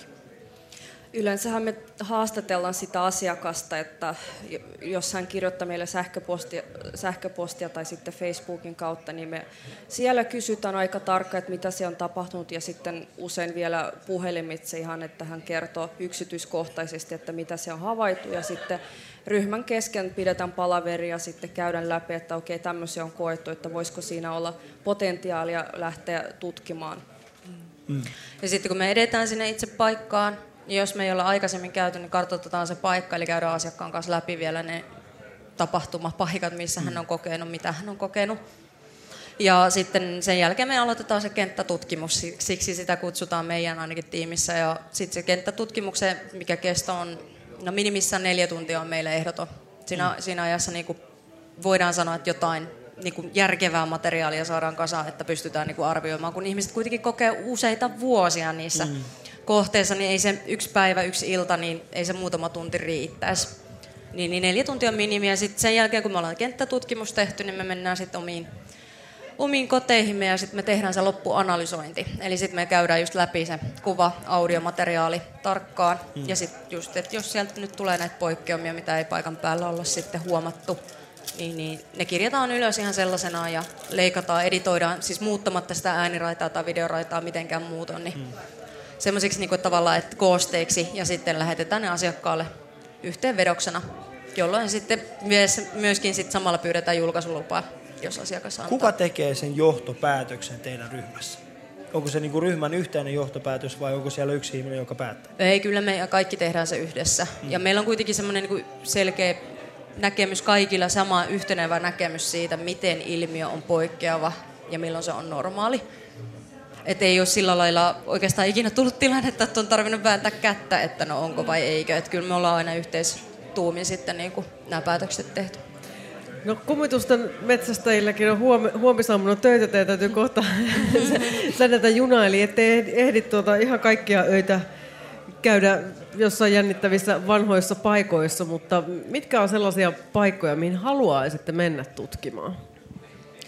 Varmaan tuommoiset vanhat teatterit, vanhat kartanot, historialliset paikat, missä on ihmisillä ollut vuosien saatosta paljon kokemuksia. Esimerkiksi tässä pääkaupunkiseudulla niin Aleksanterin teatteri on semmoinen, mikä meitä on jo pitkään kiinnostanut. Mm. Aleksanterin teatteri. Mm. Tiedätkö muuten kello on työhuone siellä? Sulla? Hei, Antto Terraksella. Hän on kirjoittanut koko kirjan Stockman Yard siellä. Aha, okei. Mm. Nimenomaan kellarissa. Ja sinne kellariin mennään siis semmoista niin kuin vanhojen, äh, muistaakseni, mä, mä oon käynyt siellä, siis se on semmoinen niin kuin pommisuoja käytössä, se on se niin järjettömän järeä ovi jota pitää avata ja mennä. Anton kanssa en ole puhunut aiheesta, mutta hän hän tulee tänä yöllä tänne. Kyllä, Joten voitte voimme- yöllä ja voitte Mm. pelailla vaikka sitä tuota spiritismia, koska me ei nyt ehditä. Plus se, että pöytä on nyt niin täys kaikkea Niin on. sälää, että mä en niinku tiedä, miten se niinku onnistuu. Kyllä me onnistumme. Sitä paitsi mehän voimme tehdä se myöskin tuossa isommalla pöydällä. Nämä, nämä johdot kantavat sinne heille. Niinkö? No, sepä hyvä. Mutta äh, Anna ja Anni, kiitoksia siitä, että pääsitte tänne. Ja tuota, Kiitos, Ghost kiitos. Investi- Investigations Finland jatkaa, jatkaa työtään niin kuin jatkossa. Niin, mitäs teille nenäpäivä? Onko mielestäni hyvä tapahtuma? On, on, on. Onhan se, että niinku ihmiset oikeasti niinku kerää yhteisen hyvän asian puolesta, niin on mun mielestä ehdottomasti hyvä, että on olemassa tämmöisiä päiviä. Kyllä. Harmi, kun ne on vain päivän pituisia. Niin. useampia päiviä, koska se, että kuitenkin niinku... Nenäpäivähän jatkuu kokonaisen kuukauden. Et Niin, siinä se mielessä niin se on Mm. kuukauden pituinen tempaus. Mutta äh, Haast- asi- hyvä, haast- mä haastan heidät. Joo. Joo, no niin. Mitkä olisi teidän, ketä te haluaisitte haastaa tähän nenäpäivä äh, tempaukseen mukaan? Nyt tarvitaan oikeasti henkimaailman apuja. Nimittäin tämä, tämä tota, meidän arkkivihollimemme HP-ryhmä on niinku, siis heillä on ihan järjetön summa. Siellä on joku ihminen ollut nyt ihan kunnolla messissä. Niin me tarvitsemme myöskin henkimaailman apua. Ja mitä me- voisivatko he auttaa meitä nyt? Hmm. Niin. Ei kai se selviä kuin kysymällä. Niin, kysyvä, eikö se tietää? Niin, no niin, kyllä. Hei. sitä pitää sitten silloin... Onko olemassa oikea tuonnempana. tapa sitten kysyä heiltä vai onko, onko siis ihan, ihan mitä vaan? Niin, siis tarkoitatko henkimaailmalta vai? Henkimaailmalta. Aa, siis mehän ihan kysytään samoja kysymyksiä, kun mä kysyin sen sinulta, kun mä tutustun suhun. Okei, okay. mainiota. Me kokeilemme. Heidin kanssa myöhemmin tänään. Mutta kiitoksia teille molemmille siitä, että Kiitoksia. pääsitte tänne, tänne tänään ja ei muuta kuin oikein turvallista reissua teidän seuraavaan kohteeseen. Kiitos. Kuuntelette Nenäpäivän lähetystä. Täällä on Ali Jahangiri sekä Heidi Laaksonen. Ja ystävät, tiedättekö mitä? Nyt on sellainen tilanne, että minulla on takana 13 ja puoli tuntia lähetystä ja enää jäljellä on 11 ja puoli tuntia. Ja juuri äsken saamani tiedon mukaan ollaan menty töttöröstä ohi! Töttörö! Tämä, tämä täysin jätöksenmäinen. ei, ei, se on oikeasti hieno. Kukas meidän on seuraava? Yle X on seuraaja ja sitten meiltä puuttuu mitä? 3000 euroa. Kolme tu, kyllä me saadaan se kasa ja miettikää sitä hetkeä, jolloin minä ja Heidi ja Jampe kävellään Yle, Ylen tota, ruokala ja nähdään Nenä ne Yle pystyssä. nenä pystyssä. Hei, me ottaa kuule halikuva vielä Anna ja Annin Minäkään kanssa. ottamassa halikuvaa, mutta kuunnellaan tässä vaiheessa lyhyt pätkä nenälätkästä, mikä oli viime vuodelta. Yle puheessa nenäpäivän jääkiekkokierros. Yle Puhe All Stars vastaan nenäpäivän pallokerho. Selostajana Riku Salminen. Tervetuloa Hämeenlinnan Ritarihalliin. Yle Puheen jääkiekkokierros vähän toisenlaisissa tunnelmissa. Tänään saa olla ihan luvan kanssa painaa nenä punaisena koko illan. Täällä myös tänään kommentaattorina Tuomas Vänttinen, jolla myös nenä punertaa niin kuin asiaan kuuluu. Kiitos, joo. Jäänyt vähän viikonlopusta toi punotus vielä päälle. Onneksi on uusi tulossa jo. No niin, se on ihan oikein. Tänään siis hyvän tekeväisyyden merkeissä pelataan jääkiekkoa vastakkain siis Yle Puhe All Stars sekä sitten nenäpäivän pallokerho. Ja tällä hetkellä kiekko on kohta putoama, putoamassa keski, keskiympyrään ja aika juhlallinen startti Darth Vader. Onko ihan tuttu kaveri näin Hämeenlinnasta? On joo. Kieltämättä näkynyt aina jonkun kerran tuolla yöelämässä. Että tota, no, niin ihan mukava kaveri. Mä oon niin vähän Star Warsia, varsinkin tää Hämeenlinnan versio kattonut, että ketäs nämä on nämä valkoiset kaverit hänen mukana. Ei minulla ole mitään hajua. Ei ne ole hirveä Star Wars-ystävä. Juhlallisesti, juhlallisesti ollaan saatu siis alkuseremoniat käyntiin, mutta tänään täällä ollaan tekemässä hyvää. Nenäpäivän pallokerho vastaan Yle Puhe siis tänään illan teema täällä Hämeenlinnassa. Mennään kuuntelemaan vähän ennakkotunnelmia NPKsta. Heikki Paasonen seuraavaksi ja Yle Puhe Don Husu eli valmentaja Suvi Puukangas haastattelee. Edessäni on nenäpäivän pallokerhon kapteeni Heikki Paasonen, lähes kaiken juontanut stadilainen. Ja mulla piti olla tässä Yle Puhe All Starsinkin kapteeni, mies, joka on juontanut sitten ne, mitä Heikki ei ole ehtinyt, eli viidakon tähtiset Ali Jahankiri, mutta hän ei ole päässyt sitten vielä paikalle. Halli ei ole löytynyt, mutta otellaan, eiköhän se Ali sieltä kohta tuu. Mutta sen sijaan mulla on Husu vieressä, eikö se ole ihan sama asia, kumpi teistä on paikalla? Sori, täällä ei ole ketään husu. Don Husu. Paikalla kyllä. Husu, sä oot toinen Yle Puhe All Starsin valmentaja, mutta mä oon ymmärtänyt, että toi Petteri Sihvonen tekee kaiken. Mitä sä siellä vaihtoehtoisesti teet? Kaikkeen vaan Don Husu tekee kaikkeen. Petteri Sihvonen siellä valitsee, kuka menee milloinkin kentälle. No, mitä, mitä sä sitten... Apuri. Petteri on mun apuri. Minä olen siellä päättämässä, miten se peli pelataan. Minä olen päättämässä, kuka menee jäälle ja kuka ei. Näin pis- piste. Somalialaisilla neuvoilla. Totta Helkarissa. Okei, okay, tota, Heikki, kapteenilla on yleensä semmoinen rooli, että sun täytyisi boostata nyt kunnolla joukkue käyntiin. Mitkä sun taktiikat tälle illalle on? No kyllähän mut ennen kaikkea tunnetaan niin kuin vahvana pukukoppipelaajana ja oikeastaan ainoastaan vahvana pukukoppipelaajana. Että tota, et mä oon tämmönen henkinen, henkinen johtaja, mä sain kuulla, että mä oon kapteeni tänään, niin tota, mä oon nyt tuossa harjoitellut peli edessä niin kuin kaikenlaisia rohkaisu, rohkaisupuheita ja tota, katsotaan mihin se riittää tänään. Onko tsemppihuuto jo valittu? Mitä että? Onko tsemppihuuto jo valittu? Ei ole valittu tsemppihuutoa, että siitä keskustellaan ehkä. Toi Virran Toke istuu tuossa mun vieressä, mä luulen, että sillä on jotain hyviä ideoita. Yle Puhe. Siellä on ykkösketju tälläkin hetkellä. Haaber, Isaac Elliot muun muassa tällä hetkellä kentällä. Kovia pelimiehiä. Myös Jere Pehkonen löytyy Yle, Yle Puheen urheiluilloista tuttu. Sitten tulee myös Viki Eerikkilä, Yle X juontaja. Kemi Messier ja loistava rystylätty. Mitäs sanot? Aika loistava. Itse en ole ikinä osannut rystylättyä heittää. Ei mitään, pistetään sut Sitäkään osannut. Vikin, Vikin koulussa. Sitäkään ei. Sitten tulee sitten nenäpäivän pallokerho. Marko Palo, kuulemma maailman mestari, en usko kuitenkaan. Kiekko pysyy kuitenkin jollain tavalla hyppysissä. Marko Tuulola, jolla nenäpäivää joka päivä. Aika napakka syöttö sinne takakulmalle, mutta ei tällä kertaa sitten tavoittanut. Ja läpi ajo pääsee sitten Yle Puhe All Stars. Aisa Kelliot ei aivan pysy kiekko lavassa. Tuulola hyvä. antaa täyttä takakarvaa taas siellä. Kyllä. Käydään sitten kuuntelemassa vähän vaihtopenkkien tasolta, eli Sami. Kyllä vain. Täällä on mies, jonka nimi pelipaidassa on Eliot. Sulla on muutama fani täällä katsomassa. Minkälaisia terveisiä tuonne taakse? Ai vitsi, tää tulee suoraan tonne ulos. Okei, moi kaikki. Tota... Joo, kiva, että olette täällä. Sulla oli ensimmäinen vaihto tuossa takana. Et saanut maalia tehtyä, mutta minkälainen fiilis jäi tuosta vastustajalta? Ei, kun se oli vaan, se oli vaan lämmittely. Venään nyt vielä. Okei. Hei, sulla on itelläs lätkä tausta, niin kerro vähän siitä. Joo, no siis äh, mä oon pelannut aika kauan lätkää, joku, joku neljä, viisi vuotta. Mut sit mä lopetin ja mä lopetin jo joku kaksi vuotta sitten. Niin pipo lätkää sen jälkeen. Okei, tänään ei ole pipo päässä, mutta nähdäänkö jossain vaiheessa jonkinnäköinen kärkiveivi tuossa vastustajan maalia? Totta kai, totta kai. Ja eka kerta kamat päällä nyt kahteen vuoteen. All right, tsemppi. Kiitos. Kiitoksia. Nyt kun täällä on kaksi kiekkoa pelissä, niin toisella näköjään tehtiin sitten maalia. Oliko näin, että Yle Puheen Saikkonen sitten viimein rikkoi Kuparisen? Voisi kuvitella ainakin tuletuksesta siihen malleen, että tota, niin, voisi kuvitella. Tuomo Saikkonen, Mokoman kitaristi siis, Kuopion palloseuran kasvattaja ja kaventaa tämän ottelun yhteen kolme. ensimmäinen maali ajassa 9.26. Maalin tekijä 75 Tuomo Saikkonen. Ei syöttäjiä.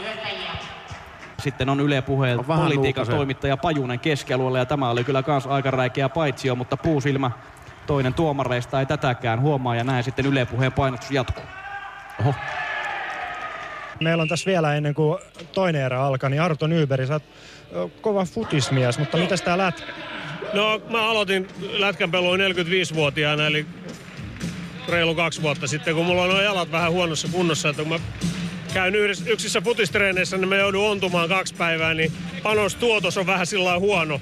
Mutta että tässä lätkässä, kun mä en pysty, pystyisi muutenkaan tekemään nopeita käännöksiä, niin mä, mä luistelen aina toiseen päähän, niin sitten on sen pitkän kaarron ja luistelen takaisin. Eli kuntoilun kannalta lähtee. Joo, joo, nimenomaan. Mulla on päätavoite, että tulee hiki. Tänään se ei ole vielä onnistunut, kun kaksi kertaa vasta päässyt askiin, mutta tota, Niin, hei punapaitoja vastassa. Minkälainen tuo ensimmäinen erä oli? Sä sanoit, että kaksi kertaa pääsi taskiin, mutta mitä semmoisia kipukohtia löysit tuolta? Joo, ei meillä nyt tässä mitään kipukohtia, että piti antaa vastustajalle pari helppoa eteen, että ne vähän heräisi. Sitten kohta tullaan. No niin, hyvä, kiitos. Kiitos. Nenäpäivän jääkiekkoottelu on käynnissä ja aika kovaa jälkeä tekee nenäpäivän pallokerho jatkuvasti. Jälleen soi ja taitaa olla Heikki Paasonen, joka iskee 4-1 taululle. Alivoimapussi. Alivoima maali ja Heikki Paasonen Keskitalo oli kyllä hienosti tossa tota, noin, niin dominoi tota vaihtoa suorastaan. Et heitti lättyä ja oli läpi ja vaikka minkä näköistä. Ihan loistava vaihto. Monipuolinen pelaaja. Kyllä, ehdottomasti. Hienosti, hieno puolustuspeli. Hän Mitä oli- paremmin puolustat, sen paremmin hyökkää. Hänhän oli kymmen ottelija, eli osaa myös varmaan aika monta osa-aluetta tässä jääkiekossa. Yle Puhe. Petteri Sihvonen on tullut jäälle, kuten myös Tero Karhu, Arvi Lind ja Arto Nyyperi. Ja Arto Nyyperi tekee maalin. Brittiläisen oluen ystävä Arto Nyyperi ja tekee myös sitten maitopoika Teemu Selänteen tuuletuksen tässä. Eli tilannehan kaventuu jatkuvalla syötöllä. Yle Puheen All Stars on tullut maalin päähän, eli tilanne on täällä 4-3. Toki nenäpäivän pallokerho johtaa vielä toistaiseksi. Kyllä, loistavaa nousua tekee. Näköjään Iranin pakki siellä puolustaa niin tiukkaa, ei pääse punainen iske pusseen. Ei, kyllä. Eli maalivahdit ovat vielä jäädyllä reilun minuutin. Myös maalit ovat käännettynä tällä hetkellä toisinpäin ja. Iranin maajoukkojen puolustaja Ali Jahangiri hyvä siivous ja nyt pääsee Tero Karhu sitten laidalta läpi. Hyvä syöttö siihen vielä toiseen aaltoon ja Sihvonen, jolla kiekko ei hirveän hyvin lavassa tälläkään kertaa pysy, ajautuu maalin taakse kuin Juha-Matti Aaltonen ikään. Sitten Ju- Arvi Lindille kiekko tänne viivaan ja Lind, joka on aloittanut jääkiekkoilun jo 50-luvulla Saipasta. Ja silloin ö, Saipan kotikaupunki oli Lauritsala, joten Lindillä li- lienee aika monta kilometriä vyöllä myös jääkiekon saralla. Yle Puhe. Jep, kanssani tässä vähän sivummalla on Yle Puhe All Starsin ehdottomasti karvaisin kolmikko. Kolme mokomaa, Marko Annala, Kuisma Aalto, Tuomo Saikkonen. Kivasti lepatti tuo teidän lehti tuolta kypäräalta. Onko sitä suittu tänä aamuna kuntoon tätä peliä varten? Täytyy sanoa, että kyllä mä, kyllä mä kävin kampaajalla tuossa aamutuimaa. Että Tuomon lempinimi on Silkkitukka Saikkonen. Niin tänään nähtiin se koko komeudessaan. Ja muuta sanotaan syypakaksi ja sen ymmärtää. Millä fiiliksellä lähdette kohti kolmatta erää? Onko ok? Täältä tulee nujerra ihminen, turvaa selusta, täyttä ymmärrystä vailla vai näytä kolme, nämä kolme, nämä kolme yhtä. Me valitaan ilman muuta se. Me ollaan nyt näytetty meidän kovuutta ja kolmannessa erässä me näyttää meidän taitoa. Kyllä, hävitään kaksinkamppailu kerralla ja katsotaan pelin jälkeen tulostollilta, mitä siellä näkyy. Yle Puhe. Sami, siellä on kokoonpano muuttunut siellä yläkerrassa. Joo, tosiaan kokoonpano on hieman muuttunut. Minä hyppäsin tänne selostuskoppiin ja Salmisen Riku numero neljä. Bobby Orrin pelinumero Tuomas Vänttinen. Mitä ihmettä? Riittääkö Rikun taidot siihen? Saa nähdä, kyllä kaveri täällä oli jo luistimet jalassa ja teräsuolet jalassa, että kyllä niinku ei voi ottaa kuin farssi. Riku Salminen tässä vieressä. Kuinka hyvät alkulämpöt sä sait tuolla yläkerrassa selostaessa? Kyllä siinä Vänttisen räkälensi niin paljon päälle, että kyllä tässä aika kuumana ollaan tällä hetkellä. Että tänne pääsee oikeastaan viilentyä tänne vaihtoaitioon. Aika kiva päästä pelaamaan. Tässä niinku Yle Puheen vaihtoaition takana on hirveä määrä ala-asteikäisiä tyttöjä. Mä kysyin, että ketä ne on tullut tähän katsomaan, niin Arvi Lind nosti käden pystyyn, että häntä. Mutta ei kukaan tunnistanut kuka on Arvi Lind. Mä veikkaan, että se on se Aisa Kelliot, joka on niinku nämä mimmit tähän saanut tähän Flexin taakse. Yle Puhe. Siinä kova karvaus sitten Kilposelta ja ottaa kiekko Salminen ahnaasti, taistelee kiekko. Tämä hyökkäys ei kuitenkaan mitään tuo. Siellä on kova pyöritys nyt Yle Puhe All Starsilla, mutta hyvin selvittää nenä pallokerho tämänkin ja loistava lätty sinne kohti keskitaloa. Nyt haiskahti paitsiolta. Ei ollut- ei ollut mutta lähellä. Kyllä, tarvisen varmaan Riku lasit tänne studioon nimittäin. Siellä ei kahta miestä missään nimessä ollut. Toinen kiekko tuli myös kaukaloon. Eliot läpiajossa Jahangirin kanssa. Nyt näyttää sekavalta, mutta ilmeisesti peli on täysin hallussa. Iranin maajoukkueen poika laittoi tolpille paino. Ei, Ei. ei, ei, No. ei siitä. Ei, ei. Se on puolustavassa roolissa erittäin hyvä, mutta tuntuu tuo hyökkäys olevan aika, Muut- aika luokatonta. Muut meni yli, Jahangiri ali. Täytyy sanoa, että aika ulapalla, että mitähän tämä tilanne mahtaisi olla. rankkujen puoleen. Tuomarit molemmissa, molemmissa päädyissä aika paljon levittelee koko ajan käsiään, eli yhtään maalia ei ole toistaiseksi varmaan tullut tässä ottelussa. Arvi Lind hänestä povaan kyllä ratkaisija tälle ottelulle. Tiina Lundberg taisi tehdä tässä ratkaisumaalin ja onko nyt niin, että Yle Puhe voittaa tämän hassutteluottelun sitten. Siellä ainakin keltapaitainen joukkue juhlii, vaikka toiset vielä vetelee rankkareita, mutta aika moista hulabaloota. Pitäisikö meidän Vänttisen tuomarota katsoa ja arvostelee enemmän tuota cheerleadereiden rangaistuslaukaustaitoa. Siellä on tytöt tanssinut katsomassa koko peli. Kyllä, erittäin hyvää duunia, vähän viihdykettä yleisölle. Somalian maajoukkueen valmentaja ja Yle Puheen All Starsin valmentaja Don Husu siis on tänään voittavan joukkueen penkin takana. Yle Puhe All Stars voittaa tämän sitten lopulta rankkarikisan jälkeen 13-11. Voidaanko nyt puhua yllätyksestä? Veikkauksen kertoimia tässä katsottiin ennen peliä ja kyllä ne ton nenäpäivän pallokerhon puolella oli. No kieltämättä oli, että tota, mut täytyy nostaa yksi pelaaja, Peltsi numero 104, niin, niin, niin tuli ja näki ja voitti ja lähti pois, että tota, dominoi, dominoi peliä. Siellä on nyt, nyt sitten Yle Puheen kapteeni Ala, Ali Jahangiri mestaruus kannun kanssa ja sitten koko joukkue menee sitten sitä kannattelemaan tätä samovaaria kohti kattoa ja tästä puuttuu We Are The Champion. Säkin oot Tuomas Vanttinen Suomen mestari, mutta et sä koskaan niin nenäpäiväpelin mestari ollut En vielä. ole ikinä ollut. Ehkä jopa mieluummin, mieluummin olisin nenäpäivän mestari. Yle Puhe. Tämä on Ali Showta ja kuuntelit Yle Puhetta. Mulla on vieraani äh, Jetro Roosted. Yle Puhe. Se hetki, jolloin sä menit äh, diiliohjelmaan mukaan, niin millainen sun... Millaisessa elämäntilanteessa olit silloin, muistatko? Muistan harvinaisen hyvin. Mä olin itse asiassa jännittyneessä ja pelonsekaisessa tilanteessa ehkä ensimmäistä kertaa elämässäni nimittäin vuonna 2008, kun Jallis alkoi sitten telkkarissa hehkuttaa, että tehdään tämmöinen ohjelma ja hae, hae kilpailijaksi, niin ää, se oli joulukuuta 2008, niin oli ensimmäinen kerta, kun euroalueelle pamahti sitten suuri taantuma ja siitä kyllä media muisti joka puolella hehkuttaa, että nyt mennään ja kovin alaspäin ja konkursseja tulee ja kuolemaa ja pelkoa niitettiin yleisesti. Ja mä katsoin telkkaria ja Jallis sanoi, että hän rakentaa 280 asuntoa tonne Sipoon rantaan, että hae hänelle myyntimieheksi. Mä olin tietysti silloin jo kiinteistövälittäjä ollut vuosikausia, niin mä ajattelin, että herra jestas, että jolle mä tohon ohjelmaan mukaan lähden, niin ei mun kannata lähteä sitten mihinkään. Se oli tämmöinen hetken mm. mielijohde ja sitten mut kutsuttiin kuvauksiin, tämmöisiin ennakkokuvauksiin tai tällaisiin niin kuin, Koekuvauksiin, koekuvauksiin, miksi niitä sanotaan. Ja Olin kuulemma vain oma itseni, niin pääsin mukaan. Mut millainen se sun, äh, sanotaan, millainen elämäntilanne sulla oli? Oliko sulla silloin äh, menestynyt yritys vai...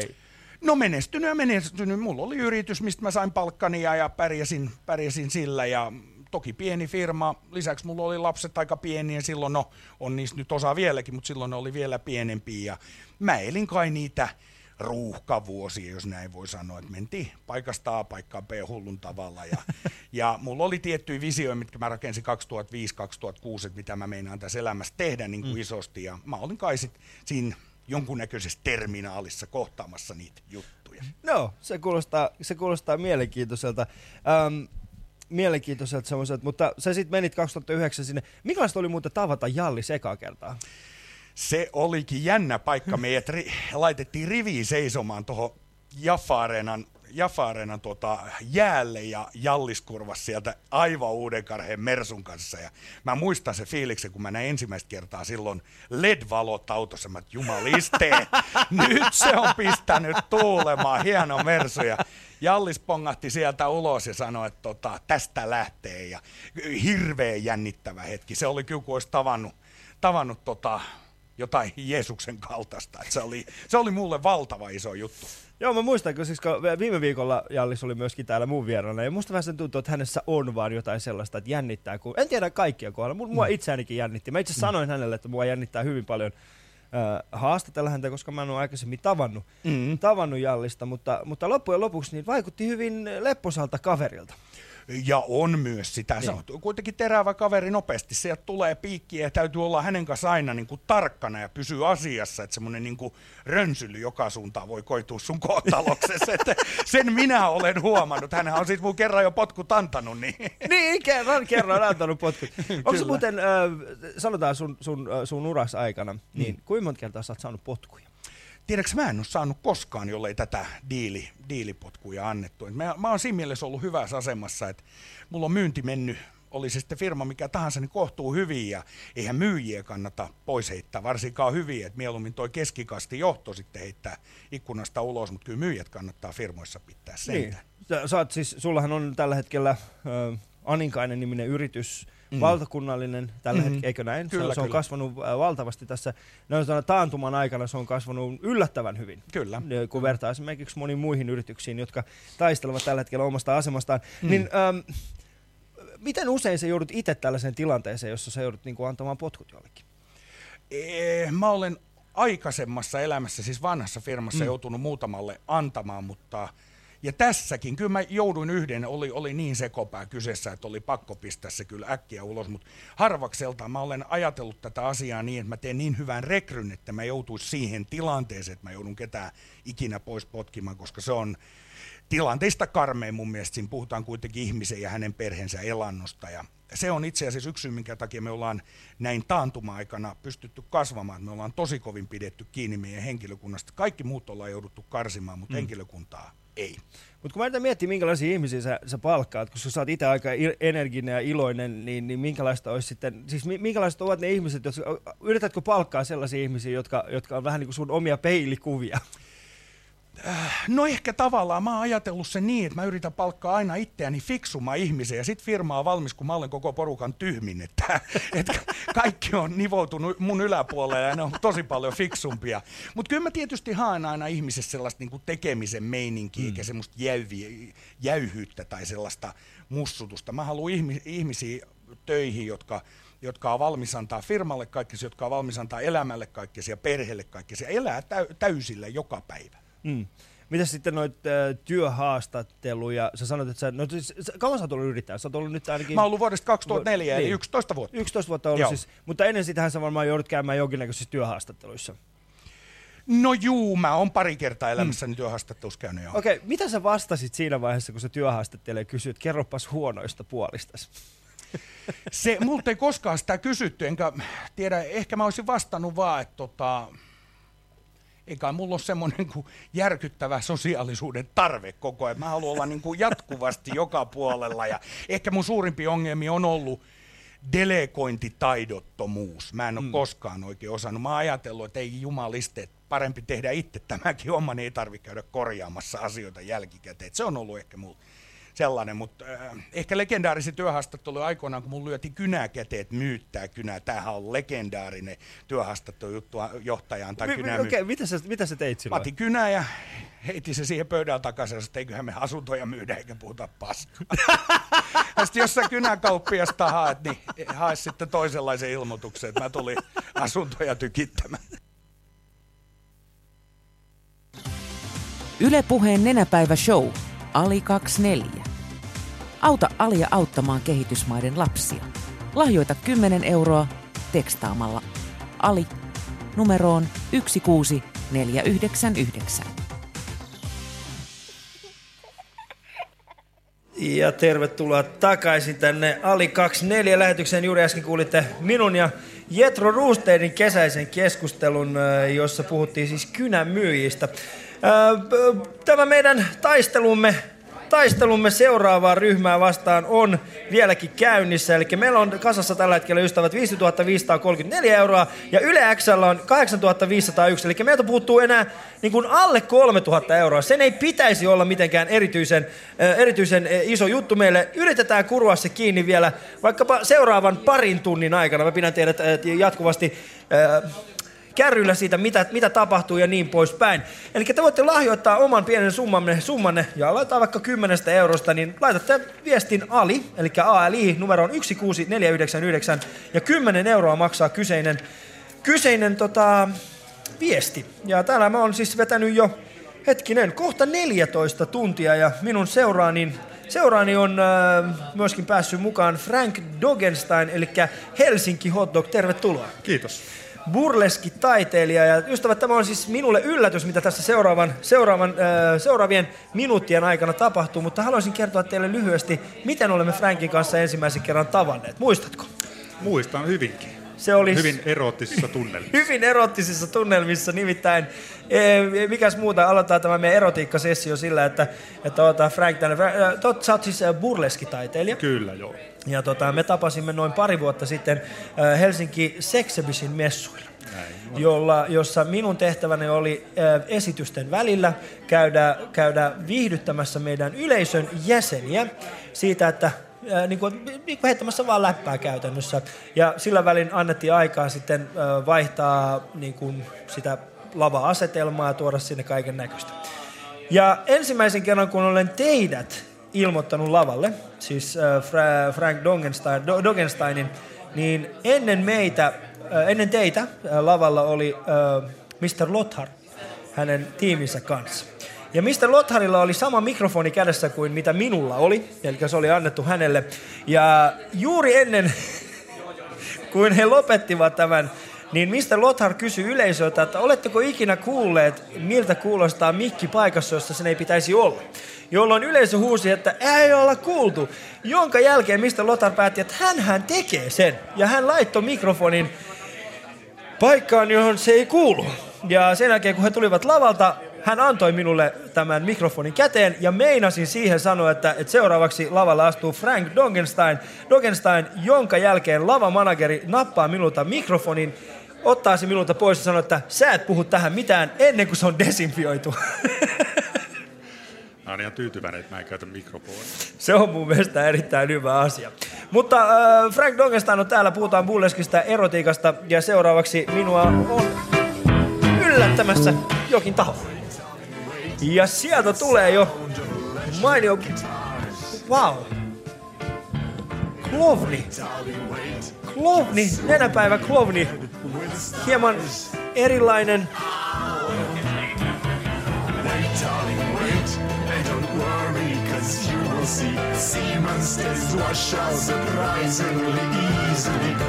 Ja meillä on, hän tanssii täällä.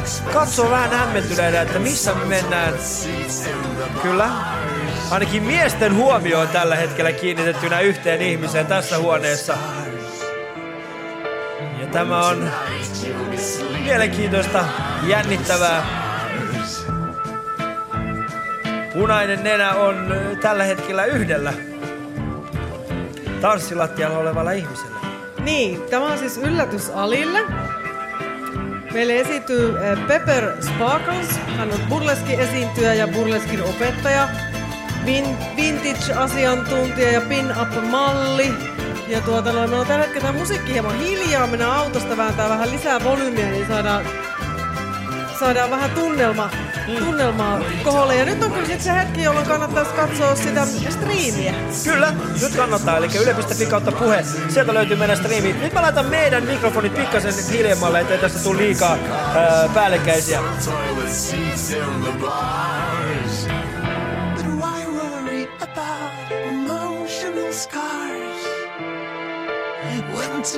Eli striimiä seuraamalla pääsette katsomaan. Joo.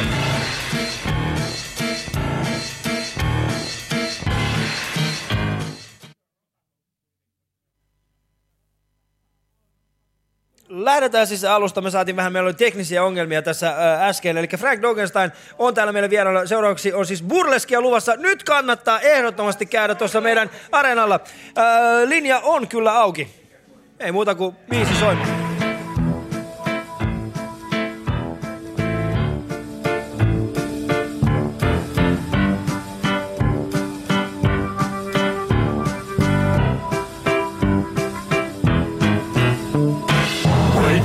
Esityksessähän Pepper esittää tällaista epäonnistunutta jonglööriä. Huono jonglööri, että mä en ymmärrä, mitä hän kanssa esiintynyt tänne. Oh, kato, kysyy kolme palloa Kyllä, hän on erittäin hyvä oh, jonglööri. Ei nyt lippu, voi ei. Wait, darling, wait, cause you will see sea monsters wash out surprisingly easily from leather back seats. Täällä on aika paljon miehiä, jotka ovat, äh, joiden naamat pudottavat enemmän kuin hänen punainen nenänsä tällä hetkellä. Oh no, taas Pepperin pallo tippui. Oi ei, Pepper. Mutta Pepper on selvästi nyt hyvin tässä nenäpäivätunnelmissa. Tässä Ehdottomasti. slow-asussa. Aivan, aivan loistava.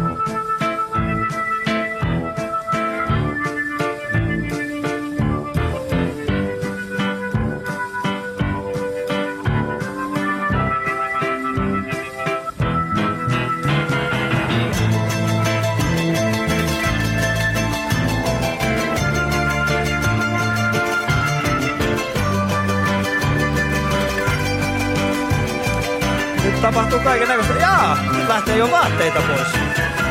Wait, darling, wait, and don't worry, cause you will see semen stains wash out surprisingly easily from leather back seats of expensive cars and soft toilet seats in the bars.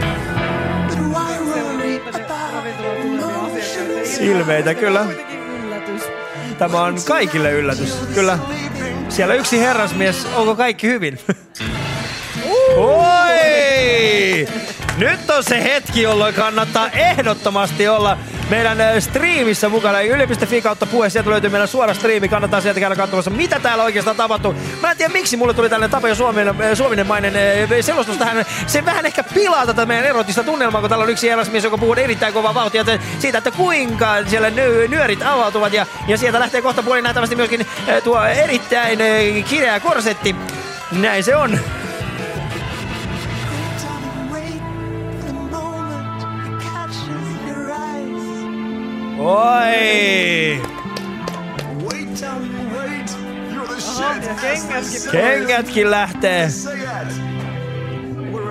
That. And don't worry about Aha, ja nyt taas Ja pallot, pallot. käteen.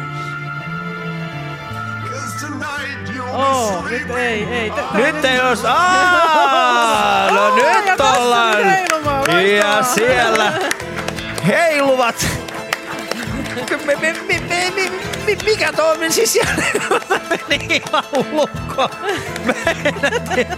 Heidi, kiitoksia tästä yllätyksestä. Oli- oliko mieluisa? Tämä on erittäin mieluisa. Kiitoksia. Yes! Meillä oli siis tällainen burleski yllätys. Ihanaa, kiitos Pepper. Kiitoksia Pepper erittäin paljon tästä. Pepper Sparkles esiintyi siis. Tiedätkö Heidi niin, mitä? Kyllä, katso, seuraa vähän ympärille ja katso kuinka moni mies tällä hetkellä seisoo. Ei kovinkaan moni, mut koska seisominen on tässä tila- tilassa Joo. eikä vaikea. Mutta lattialla on ne Pepperin vaatteet, niin joku voisi kerätä niitä ja viedä ne hänelle. Eli tässä oli siis tämmöinen niin kuin epäonnistunut jonglööri, aika, aika huono jonglööri, että vähän silleen, että ehkä piti sitten vaihtaa lajia ja Mm. siirtyä tällaiseen näin. Mä oon Pepperin esityksiä katsonut myös videolta ja hänellä on aika tämmöinen vintage-tyyli, vai miten sä Frank kuvailisit sitä? Ehkä, ehkä. Mataharin hahmo on ollut niin. yksi ja Mutta useinhan nämä esitykset lähtee persoonasta itsestään, että Mm. se hyvin paljon tulee niistä omista intresseistä ja siitä, mitkä on ne, mitkä tuntuu omalta, niin sitä on tavallaan iisimpi tehdäkin sitten esittääkin niitä numeroita. Ja No, mikäs- Pepperille Vintage on hyvin lähellä sydäntä. Niin. No mikäs tota, sulle on lähellä sydäntä? No. Maastohousut. Niillä me on nähnyt eh, Helsinki Dogi. No ne on yksi asia, joo. Siis mulla on tämmöinen militääritausta. Mä oon käynyt armeijan ja ollut pari vuotta rauhanturvaajana, että mä oon, se on yksi. Sitten on Batman ja Cowboyt ja kaikki tämmöiset. Niin joku jääkiekko kypärää oot mun mielestä jossain joo, tai, kanssa käyttää kyllä sen joo, tapaista. se oli joo. tämmöinen niin tulevaisuuden jonkunnäköinen sotilas Myös. hahmo sekin. Mutta eikö burleskia nimenomaan tällainen niin kuin sotilaallinen elämäntyyli, niin eikö, eikö, eikö, eikö se ole se niin kuin ydin? Eikö, siinä niin kuin, eikö burleski ole lähtenyt nimenomaan... Onko mä ihan väärässä? sinänsä, Pin-up-kulttuuri on kyllä Pin-up-kulttuuri, lähtenyt- niin. joo, Pin-up on lähtenyt sieltä niin kuin siitä, että sotilaat on saanut ottaa ne kuvat ja pistää ne seinälle. Siis siitähän se tulee se nimi, että se Joo. on laitettu nuppineulalla sinne seinään kiinni, että se on Mutta nyt, nyt tässä tuli ilmi myöskin se, että mä en, mä en tiedä mikä on pinapin ja, ja burleskin semmoinen ero. Niin mi, mikä on semmoinen niin selkeä ero näiden kahden taiteenlajin välissä? No, burleski on enemmän esittävää taidetta. Pinap on niin kuin enemmän tämmöistä mallina toimimista ja sitä pukeutumista ja niin kuin olla se visio. Mm. Mutta burleskissa sitten usein siihen sisältyy jonkunnäköinen tarina, minkä myötä sitten usein myös vaatteet vähenee sit siinä esityksen myötä. Mutta se, se vaatteiden riisuminen ei sinänsä ole itse asiassa se tärkein asia, vaan se, se on kokonaisvaltainen paketti. Mm. Niin kuin, mitä mun mielestä tästäkin nähtiin tosi hyvin, että siinä on oikeasti mietitty tarinaa ja hahmoa. Ja siihen hahmoa ja- ja asu, kaikkea. asut, Mm. asut on tosi hienot ja Mm. näyttävät. Ja... Joo, kyllä niihin uhrataan aikaa yleensä. Kuinka kauan esimerkiksi sellaisella, äh, sellaisella, miten kauan siinä menee ennen kuin löytää sen ensimmäisen tarinan, mitä voi sitten esittää burleskissa? Onko olemassa, ei varmaan ole olemassa sellaista universaalia tapaa, mutta mikä on se prosessi? No, aika vaikea sanoa, mikä on sen ensimmäisen tarinan prosessi. Se on. Yleensä se tulee siitä, että ensinnäkin innostuu siitä koko asiasta burleskista ja sitten sit tietysti tota, että mitä nyt sitten haluaa ensimmäisenä tuoda. Ja usein se ensimmäinen juttu, mitä tekee, niin se on ehkä semmoinen mm, tavallaan niin kuin se, mikä tulee just sieltä sisältä. Mm. Että se ei ole niin semmoinen tekastu tarina, vaan se on, se on ehkä, no ainakin mulle se on niin kuin ehkä lähinnä omaa sydäntä se mun ihan ensimmäinen. Mä oon tehnyt Frankensteinista hahmon ja se on tota, mun mielestä Frankenstein tai Frankensteinin hirviöhän se itse asiassa on, koska Frankenstein on se lääkäri tai tohtori, joka sen on rakentanut, mutta siis sehän on niin kuin suomalainen mies. Joo. Hiljainen, jäyhä. Nousee kuolleista, kun saa lientä. Rujo. niin, se on hyvin rujo, mutta kuitenkin siellä on sitten sisällä on se lämmin sydän ja Mm. tämä on itse asiassa hyvin herkkä henkilö. Mutta mut mä oon miettinyt sitä, että tota, se on kuitenkin aika rohkeeta se, mitä esimerkiksi esiintyjämme Peppe. äsken teki, niin Joo. ihan oikeasti tässä baarissa näin, niin kuitenkin niin kuin aika vähissä vaatteissa sitten on ja näin, että miten saatte esimerkiksi itse, Frank? No en mä koe sitä mitenkään ongelmallisena. Ja sitten toisekseen Suomessahan ei niin kuin yleensä purrekiesityksissä ei mennä täyteen alastomuuteen, koska täällä se alastomuus on ihan täysin toisenlainen asia kuin esimerkiksi Amerikassa. Mm. Siellähän se on niin suuri tapu, että sähän et välttämättä näe perheenjäseniäkään ikinä ilman vaatteita. Mutta täällä meillä on kuitenkin saunakulttuuri, niin se ei ole semmoinen niin iso asia. Ja mä koen sen semmoisena, että onhan ihmiset uimarannallakin hyvin pienissä asusteissa. Niinpä. Et, et mitä siinä loppujen lopuksi on ero, että onko se uimarannalla vai tapahtuuko se lavalla, että se, se ei niin kuin se, se kehon näyttäminen ei sinänsä, koska se keho on yksi väline siihen esityksen tekemiseen, niin sitten jos sitä häpeää, niin sitten ei ehkä pysty tekemään sitä esitystä. Ja Mulla jäi ehkä yksi sellainen asia tuosta äskeisestä, siis mennäänkö Jenkeissä sitten enemmän, onko siellä siis niin kun sanot, että Suomessa ei mennä niin kuin täyteen alastomuuteen, niin mennäänkö Jenkeissä sitten taas enemmän täyteen alastomuuteen? No ei ehkä enemmän, mutta siellä on klubeja, missä mennään ihan täyteen alastomuuteen. Ja näetkö, että se johtuu nimenomaan siitä, että siellä pidetään alastomuutta semmoisena niin kuin tabuna? Aivan varmasti on siitä kiinni. Joo. Onko burleski sitten sun mielestä tällainen, äh, onko burleskissa semmoinen, pyst, mä yritän niinku saada siis, onko tässä niinku joku ole- statementti? Se on siis, että et pyritäänkö niinku tässä rikkomaan tiettyjä ää, tabuja, mitkä meillä on liittyen vartaloomme ja siihen tapaan, jolla me kerromme tarinoita itsestämme vartalon kautta. On siinä siinä mielessä, että Purreskissa periaatteessa kuka tahansa Mm. tai minkälainen vartalo tahansa voi tehdä sen esityksen. Se ei ole siitä kiinni, että sun pitää olla tietynlainen. Mä en esimerkiksi nyt ole ihan semmoinen malliesimerkki siitä 20 laihasta pimatsusta, mikä niin usein kuvitellaan, että minkälaisia purreskeesiintyjät on. Vaikka tuosta äänestä voisi päätellä ihan jotain muuta. Niin. Niin. Mutta siis on hyvin runsasmuotoisia naisia myös. On, ja on hyvin erikokoisia naisia ja erikokoisia miehiä ja hyvin erilaisia miehiä ja naisia, että se, se ei ole niin kuin, se ei ole siitä kiinni, että miltä sä näytät, vaan siitä, mitä sä teet. Mm. Koska pääasiassa kyse on kuitenkin siitä yleisön viihdyttämisestä. Se on se, mitä niin kuin mun nähdäkseni kuitenkin loppujen lopuksi tehdään. Että se on yleisölle sitä suurimmaksi osaksi tehdään. Ja sen viihdytyksen suorittamiseksi se ei riitä, että sä oot vaan jonkun tietyn näköinen. Mm. Ja minkälaisia, no itse asiassa ei, ei me kysy vaikka sitä vielä, mä ehkä kysyn siis, ö, voisin kuvitella, että burleski on aika naisvetoinen ala. On. Niin paljonko teitä miehiä on tässä, tässä mukana? Tota, Suomessa alta kymmenen. Mutta kyllä niitä maailmanlaajuisesti on. Koko ajan kasvaa sekin puoli, että kyllä sieltä tulee enemmän ja enemmän niitä miehiä ja kyllä sitä, sitäkin puolta on. Mutta kyllä se yhä edelleen se on naisvaltainen ala. Et Joo, mutta... Mut, mut kun mä kerroin tätä, että mm. on pu- puuhaamassa tämmöistä ja kerron, että burleskista tulee puhumaan mies, niin oli, oli hyvin, hyvin hämmentyneitä ihmisiä, ai tekeekö miehetkin sitä? Ja sitten semmoinen jännä huomio, kun tosiaan YouTubesta kävin näitä teidän esityksiä vaklaamassa videoilta, niin sun esitys oli K18 merkinnällä varustettu, mutta Pepperin ei.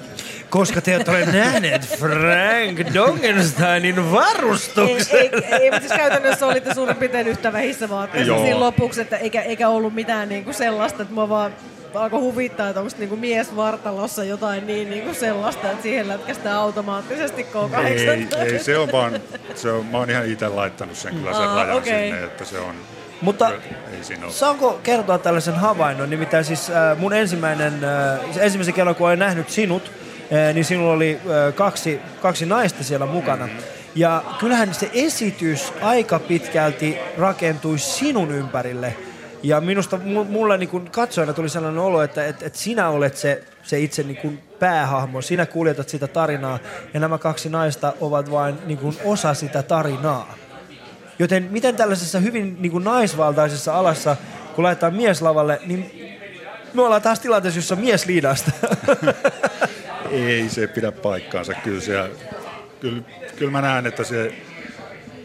Tietysti ryhmäesityksissä on vähän erilainen, että siellä voi olla joku, joka liidaa sitä juttua, mutta silloin kun siellä on soolona lavalla, niin kyllä jokainen on ihan tasavertaisena. Esimerkiksi meillä me järjestetään Helsingin Purres-festivaalia ja siellä me ei haluta, että kukaan itse asiassa on headlineri tai niin kuin siis pääesiintyjä, vaan meidän mielestä kaikki, jotka sinne on valittu, niin kaikki on pääesiintyjiä tasa-arvoisesti. Tietysti toiset on vähän tasa-arvoisempia kuin toiset, mutta, mutta se tulee niin kuin siitä, että on pidempi kokemus ja muuta, mutta siis, että siellä ei, niin kuin, meillä ei ole sellaista käsitettä siellä kuin pääesiintyjä.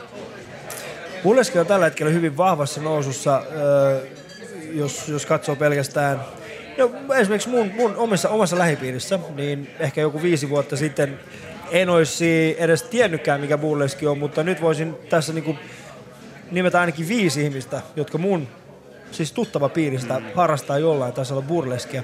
Mikä on ollut semmoinen asia, mikä on nostanut tätä burleskin äh, suosiota ehkä niin kuin Suomessa?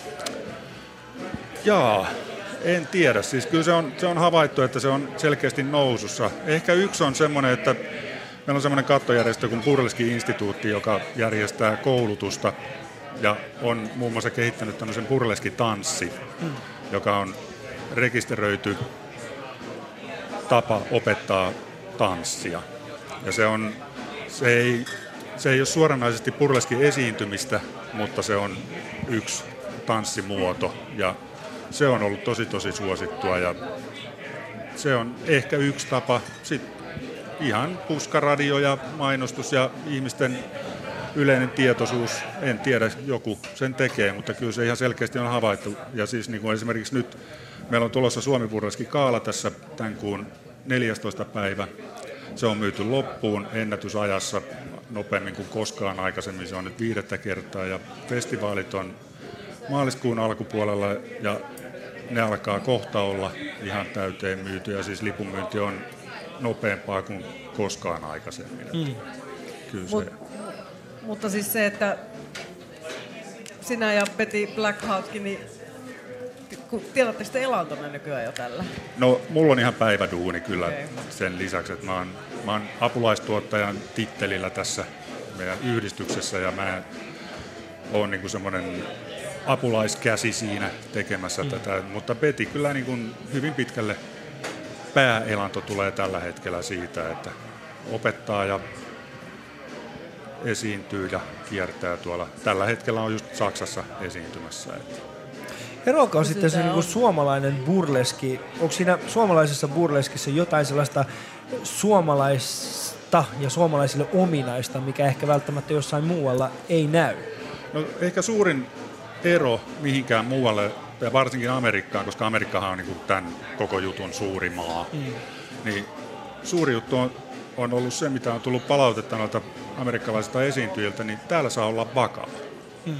Amerikassa on, se on, no pikkuhiljaa sielläkin on nyt ruvettu tekemään semmoista niin kuin ns. vakavampaa ja synkempää, mutta täällä on tehty ihan alusta saakka niin, että täällä ei ole pakko aina hymyillä, Mm. koska se ei kuulu suomalaiseen mentaliteettiin, että aina ollaan hymykorvissa ja pitää näyttää onnelliselta. Eli Ja- siitä on hyötyä jossakin.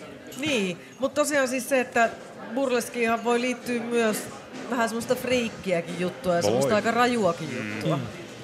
Voi, se on siis, sehän voi olla ihan laidasta laitaan, se on, voi olla tosi spookia ja friikkiä tai sitten se voi olla tosi kaunista ja herkkää, että se on, Ja, mutta myös huumorilla on joissain esityksissä aika iso rooli. Vai On. kuinka esimerkiksi Joo, kyllä mä koen, Niin. että, siis, että mun omissa esityksissä kyllä mä koen, että tai ainakin mä pyrin niihin saamaan myös koomisuutta mukaan, että se ei ole, en mä kauhean vakavalla, vaikka se voi siltä näyttääkin, niin Mm. en kuitenkaan kauhean vakavasti sitä tee. Ja kyllä siellä usein on koomisia piirteitä, mutta on sitten myös niin kuin just oltiin nyt tota Willy Waterlilin ja Bent van der Blön kanssa erotiikkamessuilla just viime viikonloppuna ja siellä sitten meitä haastateltiin, niin tota, Vili sanoi siinä, korosti just sitä, että hän ei koe tekemänsä mitään huumoripuolta, että se komiikka puuttuu, mutta hän taas kokee olevansa niin kuin burleskin runoilija. Mm. Ja se oli mun mielestä hienosti sanottu, että se on, ei se, se komiikkakaan ei ole pakollista. Kauan sä oot itse tehnyt? No ihan aktiivisesti esiintynyt on tota, kohta seitsemän vuotta, mutta sitä ennen me, meillä oli tämmöinen Dr. Sketches Anti-Art School, Mm. mikä on tämmöinen piirustuskerho, missä se on niin purleski piirustuskerho, missä toimitaan malleina, niin mä oon ollut siinä myös jo ennen tätä. Et se on. Ja ollaan Petin kanssa niin kun, olikaan 2005-2006 me käytiin ensimmäisen kerran katsomassa New Yorkissa burleskia ja et niin kun hyvin aktiivisesti siitä saakka kyllä oltu sen parissa. Ja Mm. kyllä se kynnys oli aika korkea silloin ensimmäisenä suomalaisena miesesiintyjänä mennä yksin lavalle. Mm. epäilemättä. Joo, mä, mä yritän tässä, niin kun, koska kun, kun puhutaan burleskista, ensimmäinen mieliyhtymä on nimenomaan nainen. Mutta sitten kun sä tuut sinne lavalle, miten, miten ihmiset ottaa vastaan Frank Dogensteinin? No kyllä ne nykyään ottaa jo tosi hyvin, siis niin sen verran kuitenkin tässä ehtinyt tekemään tämä homma, että alkaa sitä jonkunnäköistä fanipohjaa ja nimeä olemaan, että ne ihmiset jo tunnistaa siinä vaiheessa. Mutta kyllähän siellä on niin kuin jossain, sanotaan yksityispileissä, missä mennään ja sitten kun ne odottaa sitten, että sinne tulee joku nuori tyttönen viuhkojen kanssa tai jotain muuta ja sitten se, joka meiltä on puukannut, onkin sitten halunnut esimerkiksi muut sinne mukaan, niin kyllähän ne vähän hämmentyy siinä välillä, mutta Mm.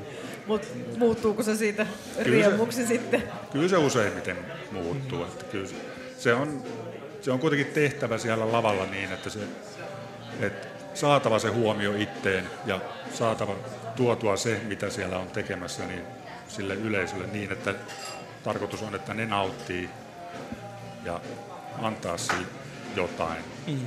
Miten usein nimenomaan sun oma esitys muuttuu?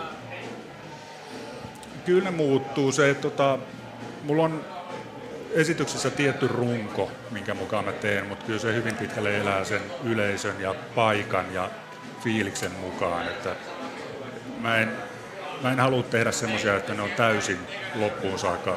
Koreografioitu ja suunniteltu etukäteen. Että kyllä mä haluan niin antaa sille tilaa sille improvisaatiolle siinä numeron sisällä kanssa. Okay. Niin ja varmaan kun ne esiintymistilaisuudetkin voi just olla tämän tyyppisiä, mitä Voi. tänäänkin tässä nähtiin, No, niin se, voi tulla just teknistä häikkää ja kaiken maailman yleisö t- tulee ja menee ja näin, että siinä on varmaan pakkokin aika usein on joo, improvisoida. no, no pieni lava, missä mä oon ollut henkilökohtaisesti, oli, me oltiin Petin kanssa Pariisissa esiintymässä, missä oli lappeilleen käännetty kaiutin, minkä päällä me oltiin, että siinä ei pystynyt jalkoja liikuttamaan. Tai tuossa pohjat piti olla koko ajan samassa kohtaa, ja meidän piti vielä riisua siihen samaan läjään, että siinä ei kannattanut kauheasti ottaa sivuaskelia. Pyydetäänkö tota Pepper tänne hetkeksi kans vielä meidän kanssa? Suomi on tosiaan hänen neljäs kielensä, eli tuota, ei va- varsinaisesti mitään haastattelua tehdä, mutta voitaisiin vielä teiltä Tämä vähän... on itse asiassa vaan vaatimaton sen kanssa. No niin, no on, joo. äh, mikä, on se, mikä on Pepper sinulle luontevin kieli haastatella? No, mun ensimmäinen kieli on baski. Baski. Ba- baski. No joo, sitä, sitä vähän vähemmän. Toisinpäin. Baskin kieli, se on jäänyt meiltä molemmilta yläasteella hieman Niin. Mä en nyt suostu tulkkaamaan tässä. Mutta ainakin vaikutti siltä, että puhut... Mutta habla, habla espanjol voi- vois mennä kanssa. Niin, espanjakin niin, käy. joo. Mutta kun ottaa huomioon, että hän puhuu jo nyt parempaa suomea kuin Husu. Niin. Joten ei huonommin mene. Husulla on sentään vaki pesti Ylellä kohta. En tiedä onko. Mutta äh, siis mä näin esiintyjänä itse, mä oon kokenut vastaavallisen tilanteen, missä itsekin olit äsken, missä, missä tekniikka petti käytännössä totaalisesti sen alun. Niin äh, mulla tuli sellainen olo, että, että sä pystyt tähän. Sä pystyt tähän. Mulle tuli heti itselleni sellainen olo, että, että tämä ei ole ensimmäinen kerta, kun näin on käynyt. Ja sä pystyt. Mikä oli, mi, mit, mitä sulle tuli mieleen, kun sä kävelit tosta ja huomasit, että musiikki ei kuulu? että täytyy odottaa siihen asti, että et kuulu. Siis ainakin se ei ole niin, niin huono juttu, kun jos alussa ei toimi, sitten voi vaan odottaa. Mutta mä oon ollut ainakin siis yleisössä silloin, kun joku on ollut lavalla ja keskellä esitystä on hajonnut musiikki kokonaan. Mm. Sitten tuli vähän tommonen fiilis, että voi ei, jos itse olisi siellä lavalla, mitä tekisi. Mutta siis aivan mahtavaa, että sulla oli tällainen esitys, joka sopii aivan täydellisesti nenäpäivään, kun tähän Mm. mm. kuului tämä punainen nenä. Kyllä. Niin. Se oli itse asiassa Frankin Joo, se ei ollut idea. Joo.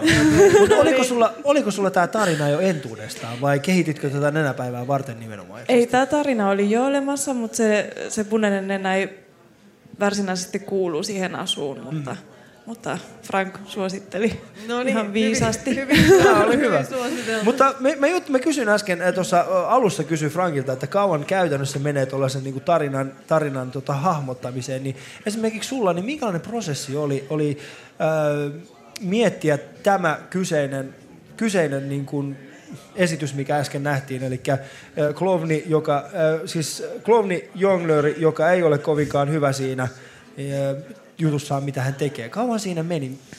Siis tämä oli itse asiassa, mä sain idean toisesta burleski-esiintyjäkaverista nimeltään Ben Va- van der Bleu. Ja tota, sen kautta mä, mä jouduin kuvauksiin, missä mulla oli tommonen niinku jonglöörihahmo. Ja sitten jotenkin se tykkäsi niin paljon siitä, että se sanoi mulle, että sun kannattaisi tehdä jonkun numeron siihen. Ja sitten mä alku, kun yleisesti mulle on tärkeää, minkä takia otetaan vaatteet pois. Ja tota, tasanumerossa oli semmoinen idea, että, että kun mä siis jonkun verran mä osaan jonglorata, mutta en kovin hyvin, eli mä en uskaltaisi lähteä sille, että mä oikeasti osaan. Eli se oli semmoinen idea, että mä oon niin huono, että mun täytyy keksiä jotain muuta, millä vähän niinku... saada yleisön Joo. huomioon. Mm. Ja se on ottaa vaatteet pois. Mä mietin Se sitä, että aina. onnistuisiko, se näin koomikkona samalla tavalla, että jos Ali. ette naura mun jutuille, niin mä otan vaatteita pois. Ali, sähän teet sitä aika usein. En mä ota vaatteita pois. Milloin sä oot käynyt mun... sulla, on paita aika tosi usein ollut pois päältä. Se on muuten ihan totta, ainakin radiossa. Mä oon lukuisia valokuvia, missä oot ollut Mä oon siis, niin, niin. Hei, niin ne on valokuvia, josta ei puhuta. Ne on valokuvia, josta ei puhuta. Niin ne on kyllä ihan otettu tuon yle- Yleisradion tiloissa, ettei ne ole missään niinku salaisessa paikassa, jos tästä nyt tulee vääränlaisia käsityksiä. Mutta mikä on burleskin tulevaisuus teidän mielestänne Suomessa? No, kyllä se tässä hyvin tuntuu menevän eteenpäin, että mä luulen, että me ollaan aika lailla kuitenkin maksimaalirajoilla siinä niin kuin esimerkiksi esiintymispaikkojen suhteen, mitä voidaan olla, että siis me tämä Helsingin Burlesque Festival järjestetään Gloriassa ja se on vuoden isoin tapahtuma sekä yleisömäärältään että esiintyjämäärältään ja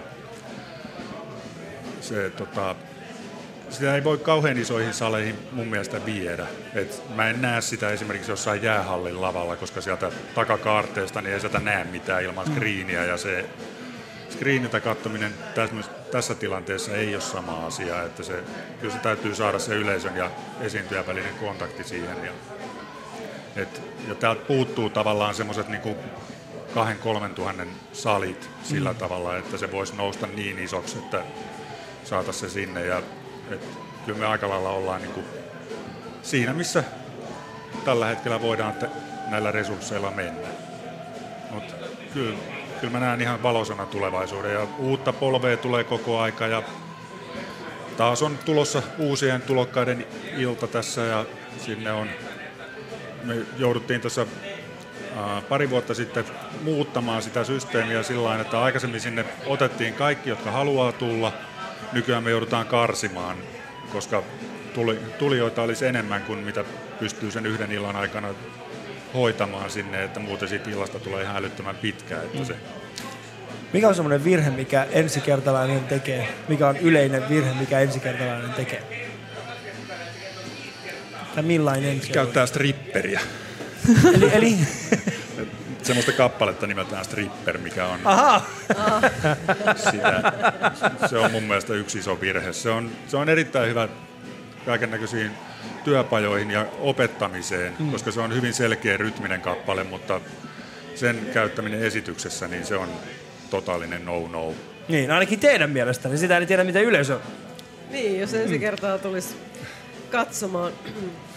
Eli Pepper Sparkles esiintyy meille.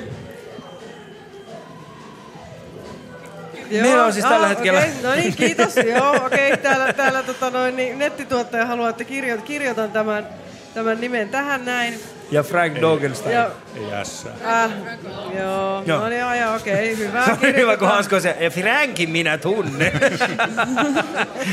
Hansko on siis samainen ihminen, joka tuossa aikaisemmin päivällä ää, paljasti, että hän tykkää syödä sinappia viinerin päällä. Tiesitkö sen? Hän laittaa viinerin päälle sinappia. Onko se varmaan, että hän ei puhu niinku siitä... Eikö hän ei, hän ei syö, hän, hän ei syö lihaa, joo, okei. Niin, siis ihan niinku viineri viineri. Niin, eli sulla on paljastunut ihmeellisiä asioita. Sulla on paljastunut, että mä oon hevari ja Joo. Rasko tykkää sinappiviineristä. Ja mä oon tajunnut tänään, mikä on niinku suklaa fondue. Okei. Fondue. Fondue. Fondue. Niin se on ranskaa, puhutko ranskaa? En kyllä. Okei.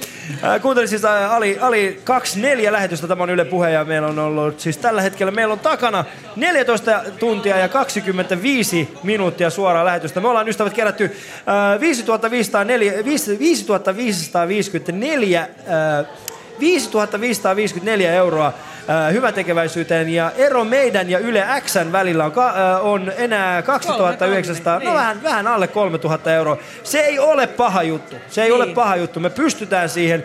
Käykää osoitteessa yle.fi kautta puhe. Sieltä löytyy myöskin, äh, jos haluatte muulla kuin tekstiviesteillä. äh, Niin laittaa niin, enemmän rahaa. Laittaa enemmän rahaa. Pepperin hienon esityksen kunniaksi. Niin Ehdottomasti se on monen tuhannen euron arvoinen Joo, esitys. kyllä. Kyllä suosittelen. Siellä sinä herrasmies, jota katsoit tätä esitystä. No joo, joka tapauksessa 16499, lähetä siihen numeroon viesti Ali, ja se maksaa 10 euroa. 16499, viestin numero, äh, niin, siihen viestikenttään Ali, ja se on 10 euroa. Meillä on täällä vieraana. Kyllä huomaa, että on 14 tuntia mennyt, mutta yllättävän hyvin niin kuin menee. Mä mene? vielä aika skarppi? No, musta ja tuntuu, että? Ali on freesimpi kuin minä. Niin, mä oon ollut täällä muutaman tunnin ja mä yleensä kun mä menen jo 90 aikaa nukkumaan, niin, Niin. mä oon aivan niin kyllä, että dörk. Mutta kyllä tässä vielä muutaman tunnin jakso. Mutta Kyllä siis meillä ihan mahtavaa, että te pääsitte. Ihan mahtavaa, että sä esiinnyit. Kyllä. Toivottavasti siitä tuli paljon iloa ihmisille. Ja Husu, jos kuulet tämän lähetyksen, niin muista siis täällä on Peppe, joka puhuu neljäntellä kielellä pa- parempaa suomea kuin sinä! Opettele hyvä mies oikeasti. Mitä voin tähän sunkaan duuni, jos et sä opettele? Mutta ei oikeasti. Kiitoksia erittäin paljon siitä, että pääsitte meidän vieraaksi tänään.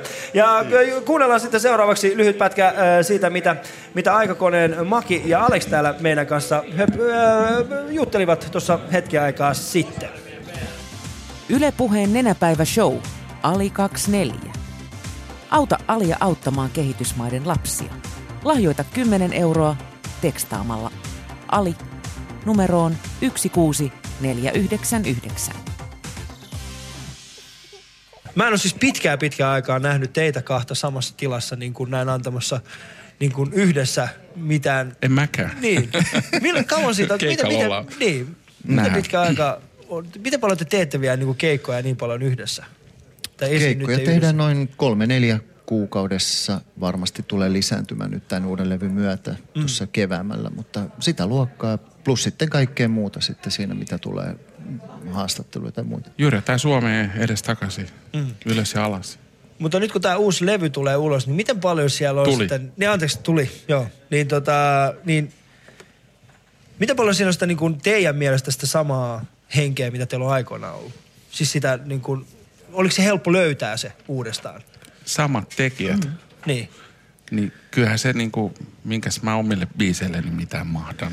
Niin, tai Sani omalla äänellä sen, mm. Tai Aleksi omalla äänellä sen Mm. sanolle. Että kyllä se, totta kai se muuttuu matkan varrella ja tekniikka kehittyy silleen, mutta kyllä siellä on se peruspositiivinen Mm.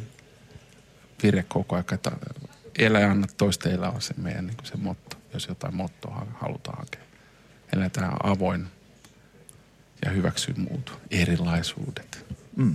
Mutta eikö kyseessä kuitenkin aina. siis, niin, mutta eikö, siis siinä on kuitenkin pitkä aika siinä Miksi sä välissä. menit niin hiljaiseksi? En mä mennyt hiljaiseksi, en mä mennyt hiljaiseksi. Mä haluaisin vaan niin nimenomaan tietää, että, että niin kuin, tai ei siis tietää, mutta siis, että, että miten, miten, miten nopeasti taas, taas löysitte sen niin kuin yhteisen rytmin, mikä oli joskus silloin aikoinaan, mikä, mikä ehkä kiehtoi meitä nuoria siinä teidän sen aikaisessa nelikossa. Tota, mehän tehtiin ensimmäinen keikka niin, kuin niin sanotusti tauolle menemisen jälkeen vuonna 2008 jo. Mm. Ja me tehtiin eräälle nimeltä mainitsemattomalle isolle suomalaiselle firmalle tällaisen satavuotisjuhlalevy.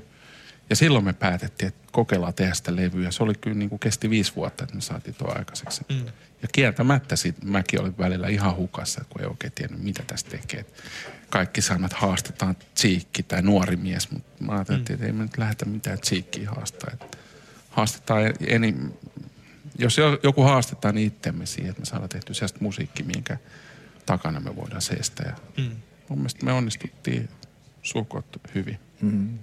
Joo, kyllä se niinku Eka sinkku oli liian vanha ja muutama viikko sitten esiinnyttiin Helsingin kaupungin museossa ja radio, ja kaiken huipuksi radio nostalgia, sori mainos, Niin. valitsi meidän levyn kuukauden levyksi. No mutta ei se ole paha. Se on mun mielestä on... Ei, ei, ei. Mutta siis, mut se bisnes on muuttunut paljon. Mä tiedän, että niinku, Täysin. Niin, siis Joo. se bisnes on muuttunut paljon. Nykyään siis äh, nuoriso haluaa nimenomaan, niinku, pitää olla, äh, saman tien kun tulee käytännössä biisi ulkona, niin se pitäisi olla jo, jo video ulkona ja sitten niin poispäin. Niin, Kaikki niin, on nopeampaa. Kaikki, kaikki on Nopea nopea, syklistä, niin, nopea syklistä ja sitten samaan aikaan niin somessa pitää olla niinku kaikki.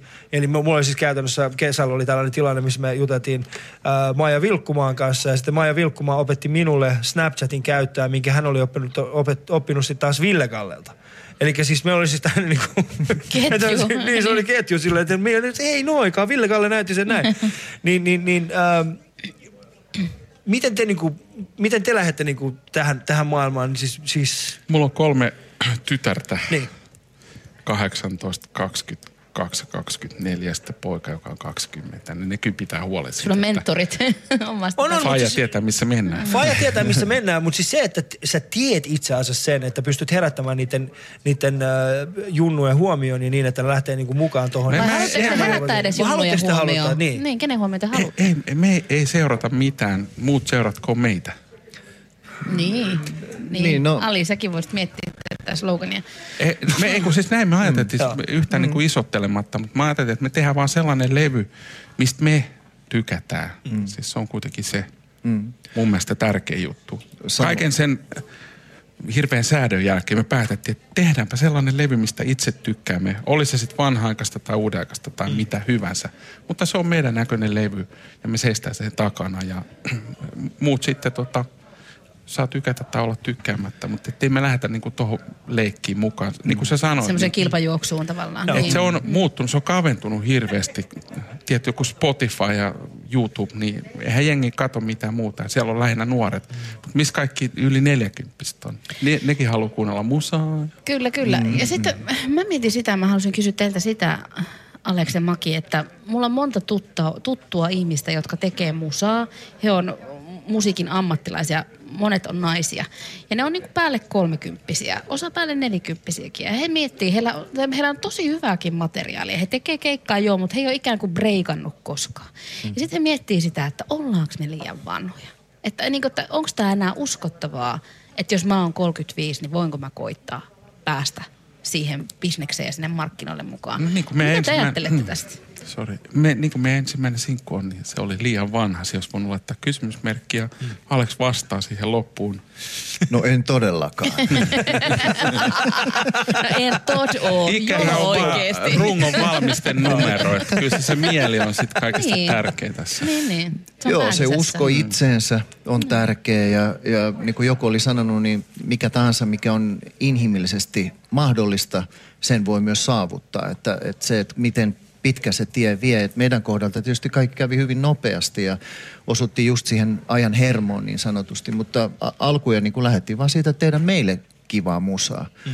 Ja olihan se iso yllätys sitten se, että kun alkoi levyä myy, myynti, siis kasvamaan ja sitten yleisö täyttymään ja, ja kaikki osa sanat ulkoa ja muuta. Mutta mun mielestä se on se, että, että se usko siihen tekemiseen ja peränantamattomuus ja ei muuta kuin eteenpäin. Niin. Niin ja jos vielä tähän bisnekseen mennään, niin tähän niin kuin liiketoimintamalli musiikissa tällä hetkellä on aika rikki just johtuen siitä, että se on keskittynyt siihen Spotifyhin ja YouTubeen hirveän paljon ja radiot soittaa sitten formaatti, formaatin mukaan. Mm. Niin tota, Tosi mä toivon- kapea-alaisestikin. Mm. Niin kuin aina, se räjähdys tapahtuu jossain vaiheessa, sieltä tulee se joku uusi juttu. Mm.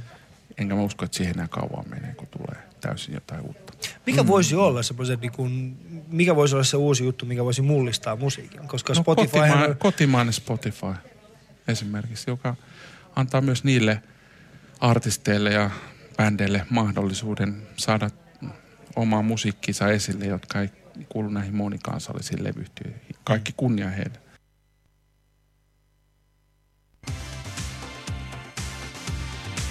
Ylepuheen nenäpäivä show. Ali 24. Auta alia auttamaan kehitysmaiden lapsia.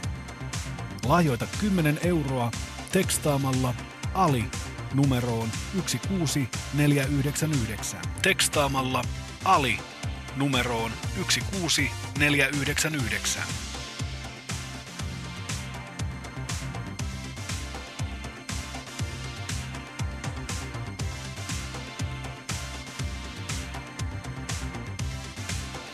Sitä ehkä huomaa, että tässä on kohta ystävät 14 tuntia lähetystä takana. Eikö ole näin? Ei kohta 13 tuntia lähetystä takana. Nimittäin äsken meidän, meidän seuraava vielä ensimmäisen tuotantokauden voittaja, nauru, äh, nauru, nauru tasapainon voittaja Robert Pettersson kävi hakemassa minut ulkoa ja sanoi, että Ali, enää minuutti aikaa, mitä sä touhuit? Ja mä olin äsken oikeasti tuossa Mikon kanssa, mä mietin silleen, mitä mä täällä touhua oikein? Mikä, mi, mitä mä täällä teen? Et sitä mä tuossa mietin. Haukkasit happea. Mä haukkasin hetken happea, mä ö, tuon tämän vähän lähemmäs. Joo. Mutta Robert Pettersson, tervetuloa tähän meidän öiseen, öiseen lähetykseen. Kiitos, kiitos Ali. Ja tota, tää on kiva, että pääsit. Mukava olla täällä. Mä Mukava olla arvostan sitä. täällä. Milläs mielellä seurasit tässä edellistä esiintyjää? Ää, mä tykkään itse burreskista, joten mä olin, nä- mulle tää tuli ihan yllätyksenä. Mä Aika tykkäsin, monelle tosi, muullekin. tykkäsin kovasti kyllä. Niin kuin, ja oli kiva kuunnella näitä mietteitä tästä burleskista myös. Ootko käynyt katsomassa, miten paljon Suomessa burleski? Ää, Mä oon käynyt, mä oon käynyt vähän katsomassa. Mm. Ja, ja tota noin, niin, äh, on kyllä kiinnostunut siitä siis taiteen lajina, että, että mulla on vähän sellainen fiilis, että se on ehkä vähän niin kuin rap-musiikki oli Suomessa aikanaan, vähän niin kuin stand-up oli aikanaan, että tämä burleski tuntuu olevan, että se lyö kohta itsensä läpi Mm. seuraavaksi. Ja silloin nähdään isolla, ehkä iso, isommilla teatterisaleilla. Niin, ja mä mietin just, että onko tämä niinku suurten kaupunkien juttu. Tehän kiertelette tuolla maakunnissakin esiintymässä paljon. Tuleeko siellä vastaan? No siellä yleensä, yleensä tuu vastaan muutenkaan. että ne keikat, missä me ollaan oltu Roopen kanssa jossain pienessä paikkakunnassa, niin vaikka kuinka paljon taisi mainostettu, ne on sillä, no kyllähän tässä viime vuonna toi Hedberg kävi täällä, että silloin menette ulos, eikä enää sen jälkeen mennä. En tiedä, mikä tämä geneerinen aksentti nyt oli tässä, millä mä mollasin koko Suomen kehä kolmosen ulkopuolista elämää. Joo, mä niin aina tykkään, kun sä vedät tota murteita. No Ei- mikä, ei- nyt, mikä nyt on oikein? Älä nyt oo Heidi tommonen. Se vaan vahvistuu. Jotain niin kuin Savon suuntaan menevää. Mutta Robert Pettersson, sä voitit naurun tasapainon tuossa äh, kaksi kautta sitten nytten. Sen viimeiseksi, viimeisen voitti Matti Patroni, joka oli myöskin Oulusta. Ja tokan, tokan, tokan tuotakauden myöskin voitti Oululainen. Sä oot siis käytännössä ainoa ei oululainen naurutasapaino. Voittaja. Joo. Miksi näin? En minä tiedä, mutta siis niin kuin, Oulussa vaan on ilmeisesti niin järjettömän hauskoja kavereita. Ei, ei- Vai onko se niin, että koko Oulu on herännyt, nyt, nyt, nyt äänestetään omia poikiamme? No tota, en mä tiedä. Kyllähän se, kyllä mä sanoisin, että Matti oli nyt, oli kyllä hyvä. Erinomainen. Se niin oli, oli kyllä kyllä tosi hyvä. Oli, olihan ne hyviä molemmat, että, ja kun yleisö sen päättää, niin mikä mä oon siihen sanomaan vastaan? Niin. Kyllähän meillä molemmilla oli omat suosikimme näissä molemmissa. Joo, mutta siis en mä, en mä sano, että mulla olisi ollut eri suosikit. mutta siis sanotaan näin, että kaikki, oli, kaikki finalistit oli hyviä. Kaikilla kolmella kaudella on ollut hyviä, että kuka tahansa olisi voinut voittaa. Totta. Kyllä, Rob, mä, mä muistan silloin ekalla tuotantokaudella, kun sä olit mukana, se tuli aika monelle yllätyksenä se, että sä pääsit mukaan, koska siis sähän, sähän viljelet tällaisia niin sanottuja yhden lauseen vitsejä. Eli one-linereita näin niin kuin koomikkotermeen kuvailtuna, mikä tarkoittaa sitä, että se on yksi asia, kun taas esimerkiksi minä tai Kivelä Niko, Jukka Lindström, Anders Helenius, jotka oli myöskin tänään aikaisemmin lähetyksessä mukana, niin meillä kaikilla on ehkä enemmän sellaisia pitkiä tarinoita. Meidän ei tarvitse niin yksittäisiä asioita niin kuin et me voidaan niin yhdestä asiasta tehdä viisi minuuttia, kun sulla on taas niin yhdestä asiasta ehkä 30 sekuntia. Jos sitäkään. Niin, niin missä vaiheessa tuli semmoinen olo, että voi juman kautta, taas viisi minuuttia, taas kymmenen minuuttia viikko aikaa. Kyllä se tuli jo ihan ekan jakson kohdalla. Mutta siis tähän tarkoittaa sitä, että Roopen ö, puolen tunnin esitykseen vai kauanko sun esitykset yleensä kestää, niin pitää aika monta Kyllä. keksiä. Kyllä. Paljon sulla on tällä hetkellä, kun sä vedät esimerkiksi 25 minuutin setin, niin paljon sulla on juttuja siinä? No kyllä mulla nyt varmaan 30 juttua siihen mahtuu, niin kuin, että Niin. vähän miten laskee, mutta kyllä nyt 30-40 mahtuu siihen. 30-40. No jotain tämmöistä sanotaan. Se vähän riippuu, että Onko sun kohdalla järjestyksellä väliä? oh. On. Kyllä se on tärkeää, millä jutulla mä avaan ja millä mä sitä jatkan. Joo. Tota, kyllä se vaan, se vaan jotenkin on. Mä oon sitä paljon miettinyt tätä asiaa ja, ja sillä on yllättävän suuri merkitys. Varsinkin aloituksen täytyy toimia. Mm. Ja sitten se pitää se jännite säilyä sen koko esityksen läpi, että, että tota noin, niin kyllä niitä joutuu aika paljon miettimään. Te muuten aina ihan ite, ite nämä juttunne vai käytättekö te dramaturgia apuna? Kyllä me itse kirjoitetaan. Kyllä me itse kirjoitetaan. Kyllä siis sanotaan näin, että siinä vaiheessa, kun mä suunnittelen semmoisen niin kuin puolentoista tunnin sooloesityksen, niin kyllä mä esimerkiksi silloin mä yleensä soitan jossain, sanotaan kun mulla on, kun mulla on 90 prosenttia kamoista valmiina, niin mä soitan siinä vaiheessa Ilari Johanssonille, että hei, mä tarvitsen sun apua. Ja sitten Ilari tulee ja, ja sitten niin kuin hänen kanssaan käydään niin kuin se esitys läpi, että miten se kannattaa rakentaa, mihin kohtaan laittaa mikäkin, joka on sitten niin kuin se lopullinen versio, koska siihen asti, kunnes mulla on se materiaali kasassa, niin se on niin hajanainen, että mä en näe itse. Että mä saatan jossain vaiheessa puhua omista lapsista, siirtyä johonkin poliittiseen asiaan, sitten yrittää siirtyä mun vanhempiin, ja sitten sitä kautta yrittää siirtyä taas johonkin poliittiseen asiaan, sitten kertoo joku lapsuuden muisto. Niin sitten yleensä niin kuin, siinä vaiheessa on hyvä, että siellä on joku ihminen, joka pystyy laittamaan, että hei, kerro ne tässä järjestyksessä. Joo. Sä Olen, nähnyt. olen samaa mieltä. Olen Niin. nähnyt ja kuullut ja Niin, Näin, sä oot nähnyt joo. yhden mun esityksistä ainakin. Yhden koko, se oli mun siis ensimmäinen koko illan esitys, mikä Heidi on nähnyt. Ja sen jälkeen sä oot kattonut mua vähän eri tavalla. aivan uusin silmin. Mutta mun vaan tuli mieleen, että, siis, että pystyisittekö te esimerkiksi nyt vaikka niin kuin nenäpäivän kunniaksi, mm. jos nyt lähtisitte tässä miettimään Joo. one-linerin, Roope ja Ali joku Tähänkö vähän- mentiin, Heidi? Joo, mä, Kello haastan, mä haastan Kello teidät nyt. 20 vaille yksi, ja sä päätit, että nyt nämä koomikot heittää jotain hauskaa nenäpäivästä. Olkaa hyvä! Eikö, eikö mä ajattelin, että mä he- heitän sen nyt tässä näin. Niin. Ja voidaan hetken päästä, kun ollaan tässä jutusteltu, niin samalla teillä aivot siellä raksuttaa, niin ehkä hetken päästä voisi syntyä jotain. No, se, se on hyvin mahdollista, koska siis nenäpäivähän itsessään, jos mä mietin millä tavalla mä rakennan esimerkiksi mun omaa, omaa esitystä, niin mä otan, mä otan siis esimerkiksi, että okei, nyt on kyseessä on nenäpäivä. Eli mulla on siis selkeä tällainen ö, aihe, josta mun pitäisi puhua. Nyt mä alan miettimään, mitkä asiat niin liittyy nenäpäivään.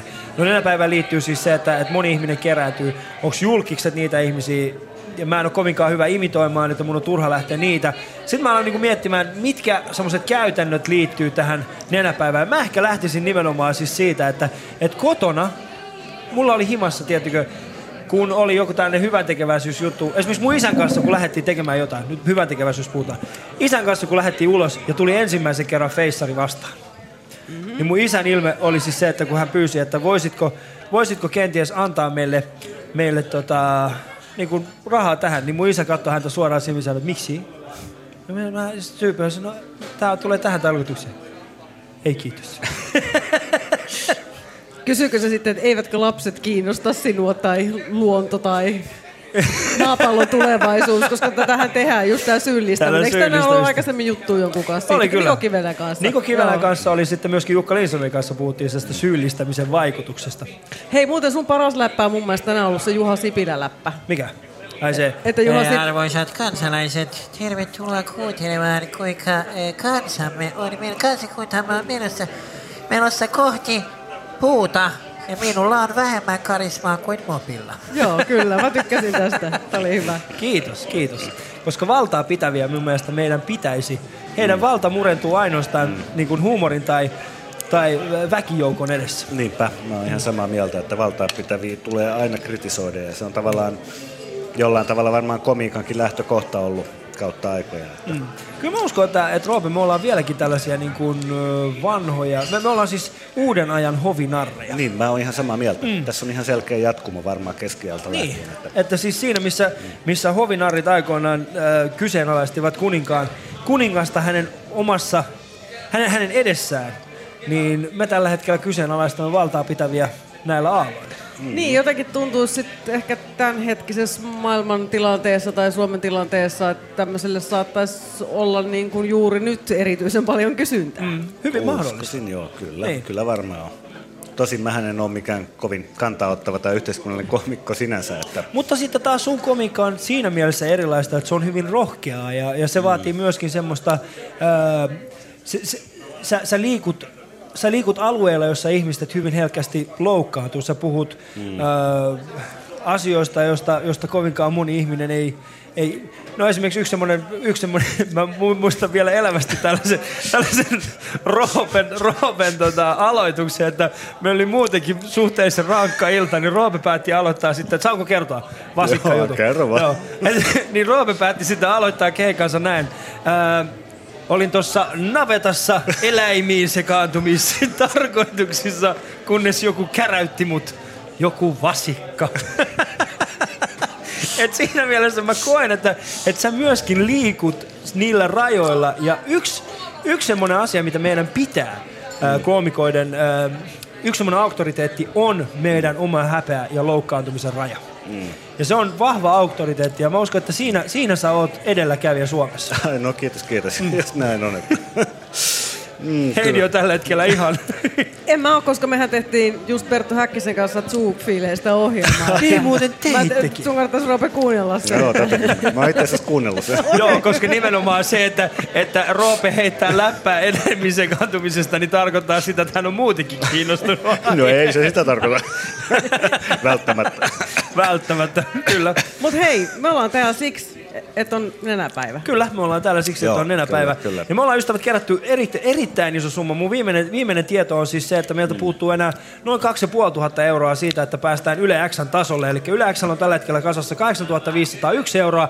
Ja meillä on siis, meillä puuttuu noin 2500 euroa siitä, siitä summasta. Joten nyt ei muuta kuin puhelimet käteen. Laitatte siihen, avaatte sen viestiketjun tai viestipalikan. Laitatte siihen numeroon 16499. Laitatte viestikenttään Ali ja lähetätte sen kyseisen viestin. Ja sitä kautta te pääsette mukaan. Ja se viesti maksaa 10 euroa. Niin, ei paha. Mutta sitten jos on enemmän rahaa laittaa ja esimerkiksi noin Mokoman jätkien Mm. tuomat tuotteet kiinnostaa, niin ne on, löytyy sieltä tori huutokaupasta. Eli oli tota Mokomalta tämmönen keikka juliste, kun seinälakana. Seinälakana, kyllä, Vuodelta semmoinen keikkalakana. 2012. Mä edelleenkään 5 kertaa muista- 3 metriä. Joo, että pitää olla vähän niin kuin isompi olohuone. Se oli vuodelta sitten. 2012. 12. Ja oliko niin, että se oli 118 astetta kiertue? Ei kun levyn julkaisu. Ymmär, muistanko oikein? 180 muistan siitä oli. Joo. Mutta se on siitä, ja se on siis, jos teillä on mahdollisuus, niin se löytyy sitten tuossa Ja tämän sitten niin lähetyksen kun mä ainakin jälkeen. 500 Joo. saada. Tori.fi. Ja sitten oli tällainen äh, kahlon rumpu. Kahlun, olisiko. Kahlon. Ka, kajun, ei kun kahlun, joku semmoinen Eikö se ollut kahlon? Joo, mutta akustisilla keikoilla Akustisilla kuuluu keikoilla. mukava, Mm. mukava. Ja siellä lukee Mokoma. Niin sieltä löytyy ainakin noin kaksi. Ja Pete Poskiparta on Ja se tuonut kävi meille... myös telkänpöntöksi. Ja telkäpöytäksi, kyllä. Ja Pete Poskiparta on tuonut meille tällaisen korttipakan, johon suurin osa meidän vierailijoista, kuten myös Robert Pettersson, on laittanut oman nimmarinsa. Kyllä. Tää löytyy myös tori.fi osoitteesta Ja tämän sit- lähetyksen jälkeen. Sitten tosiaan, jos meillä nyt tässä tota, alkaa aika käydä pitkäksi ja jutut loppuu, niin mehän voidaan aina ruveta läskiä korttia. Toinen Sehän vaihto, olisi hyvä. Toinen vaihtoehto, räsypokka. Räsypokka! Oh, entistä parempaa.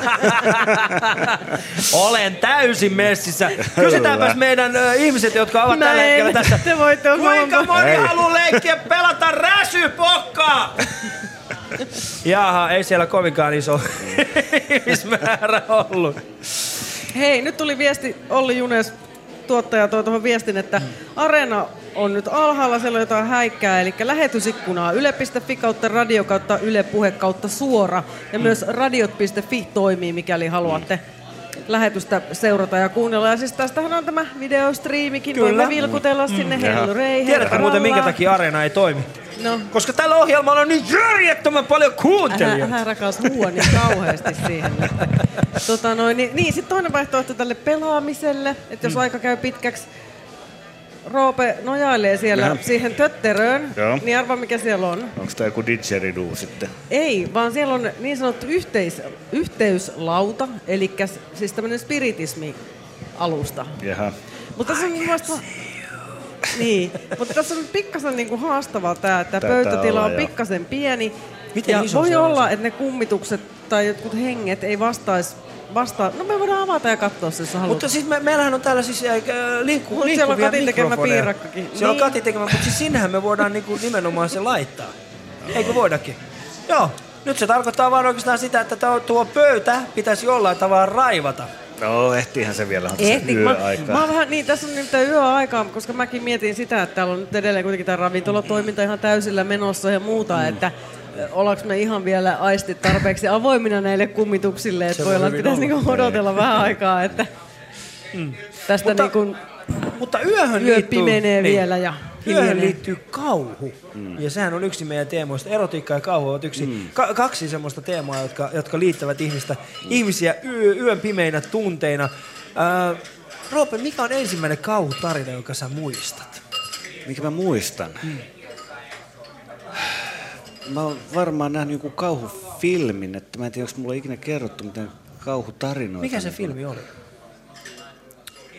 Mä en, en, en mä muista kyllä ihan varmaan ensimmäistä, mitä mä oon nähnyt, mutta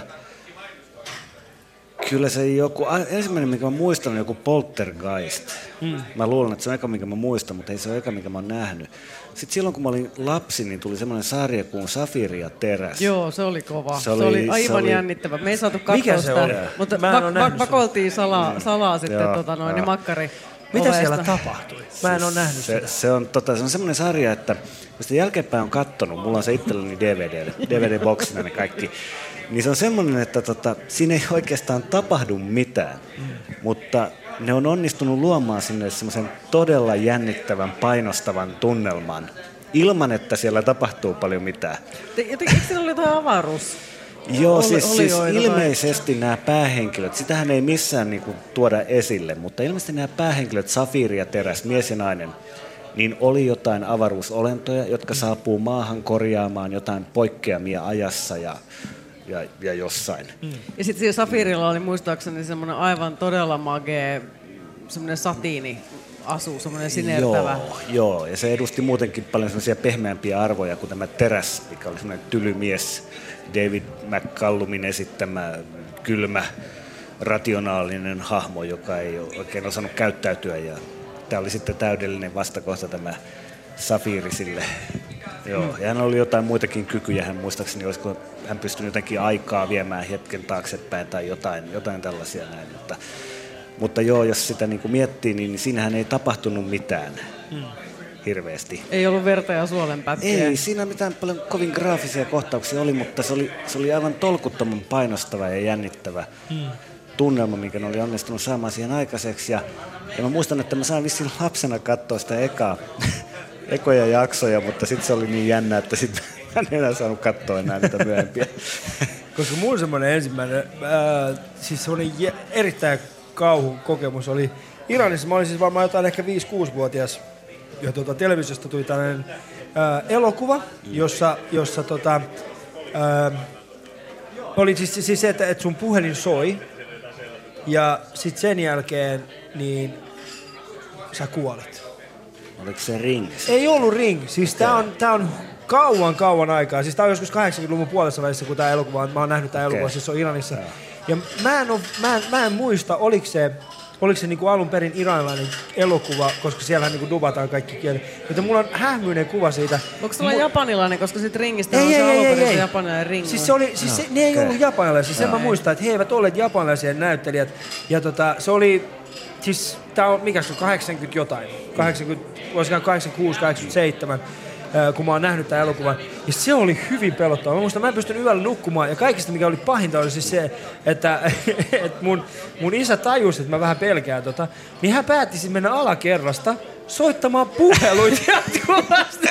Ja mä olin siellä, sä et voi vastata tuohon, äiti, sä et voi mennä tuonne, sä et voi mennä tuonne, sä et voi mennä tuonne. Sen mä muistan hyvin niin kuin elävästi tästä, mitä mun, mitä mun isä teki. Niin. Mutta siis se, että sä oot joskus kertonut semmoisen tarinan, kun sä oot pelotellut muita. Joo, haluatteko, että mä kerron sen? Ha- halutaan, koska tää on musta niinku ihan huikea, koska... Ja varsinkin miten se päättyy. Se liittyy tähän, niin kuin meidän, tähän meidän äh, myöskin tähän spiritismi lautaan, lautaan mm. eli tähän niin kuin yhteyslautaan. Äh, no mä kerron, että tämä on pitkä tarina, joten mä toivon, että jaksatte kuunnella tämän alusta loppuun. Eli äh, kyseessä on, se on tyylin ensimmäinen kesä, jolloin me ollaan Suomessa, eli mitä luultaan, kesä 92 taitaa olla. Ja tota, mun vanhemmat laittaa minut ja mun pikkuveljen, anteeksi, kesä 93. Ää, laittaa minut ja mun pikkuveljen. Joo, ja ei sillä ole mulle tärkeä Okei, merkitys. no niin. Ja tarinan, miksi sä oot Heidi jo nyt väsynyt tähän mun juttuun? no Ei sillä ole väliä. Mä Kerro tiedän sen sitten tarinan. oma tarina, saatana. Sori. Niin tota, mut kesä 93, mun vanhemmat laittaa mut ja mun pikkuveljen ää, tällaiselle tota, kesäleirille. Ja siellä kesäleirillä mun pikkuveli on siis mua viisi vuotta nuorempi. Ja siellä kesäleirillä meitä yli 10-vuotiaita on noin neljä kappaletta ja sitten alle 10-vuotiaat on käytännössä kaikki muut. Ja tämä kesäleiri järjestetään paikassa, joka on tällainen vanha äh, lasten sairaala, jonne yleensä vietiin lapsia siinä vaiheessa, kun he olivat jo niin kuin menehtymässä. Se, on vähän se, se olisi hyvin, hyvin äh, pelottava paikka. Ja mä en tiedä, kuka oli keksinyt, että mikä sen parempaa, kun laitetaan tämän lastenleiri tähän kiinteistöön ennen kuin se rempataan. Mutta se oli hyvin pelottava paikka ja siellä oli Se nimenomaan... oli lama-aikaa, kato. Niin, se- 93. Ja siellä oli siis äh, kuvia näistä lapsista, jotka oli, niin kuin me, me kuviteltiin, en mä tiedä oliko. Mm. Mutta siellä oli niin kuin, ne seinät oli täynnä lasten kuvia. Se oli hyvin pelottava paikka. Ja jossain vaiheessa vaan tuli siis sellainen, niin kuin sellainen että en ole ihan varma, mutta hyvin mahdollista, että pistin tällaisen huhun kiertämään, että, että täällä kummittelee. Ja huom, siis siellä oli niin kuin minä, joka oli 10-vuotias, ja sitten oli muutama, joka oli pikkasen vanhempi, ja loput lapset olivat siis alle 7-vuotiaita. Mm-hmm. Ja pistin siis tällaisen huhun, kenties, en, en, en, en kanna täyttä vastuuta tästä, mutta saattaa olla muita. Sinä kyllä. Todennäköisesti minä. Pistin siis tällaisen huhun kieltämään, täällähän niinku kummittelee, joka johti taas siihen, että nämä lapset oikeasti pelkäs siis liikkua käytävillä. Ja sitten kun alkoi kotiin lähtö lähestyä, niin mä aloin kuulemaan yhä usein tällaista lausetta, että mitä jos nämä kummitukset niin kuin jahtaa meitä myös kotona. Ja näin äh, fiksuna ihmisenä mä päätin, että, että minä en anna tämän tapahtua näin, että viimeisenä iltana päätin järjestää tällaisen spiritismisessio. Ja tämä spiritismisession koko tavoite oli siis se, että ää, me kohtaamme nämä niin sanotut kummitukset, jonka jälkeen voimme niin kun sanoa vaan heille heippa, jolloin he eivät seuraa meitä. Ja mun oma pikkuveli on siis mukana täällä, häntä varten minä suunnittelen tätä. No, me, minä ja sitten nämä vanhemmat, me nukumme siis tällaisessa erillisessä huoneessa ja nämä nuoremmat nukkuu sitten toisissa huoneissa. Ja meidän huoneessa on sänky, jonka vieressä on tällainen vanha, vanha tällainen peltikaappi. Ja sitten on sänky, peltikaappi, sänky, peltikaappi, sänky, peltikaappi. Ja mä keksin tällaisen, että, että menkää te muut noihin peltikaappien sisään. Ja tota, mä kutsun kaikki nämä lapset tänne ja sanon, että kohta nämä haamut tulee. Ja silloin mä pistän niinku valot pois päältä, alan niinku kutsumaan teitä paikalle ja te teette ääniä ja sitten tuutte yhtäkkiä ulos sieltä, laitatte ne lakanat, niinku menette lakanat, niin pistätte lakanat päälle ja sitten mä laitan valot päälle, te ootte silleen ja se oli siis tarkoitus. No, kävi miten kävi. Oli siis se, että mä saan kaikki lapset sinne, sinne sisälle.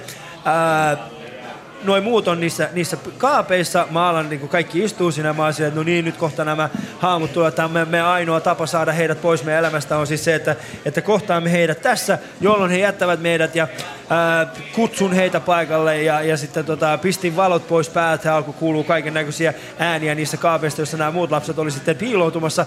Jolloin mä laitan sitten valot päälle, annan samalla heille merkkiä. He pomppaa sieltä ulos lakanat päässä. Lapset, jotka on siinä mun ympärillä, flippaa ihan totaalisesti. Ne ei tiedä, mitä ihmettä ne tekee. Siinä vaiheessa minä ja kaikki muut tajutaan, että tämä ei ollut kovinkaan hyvä idea.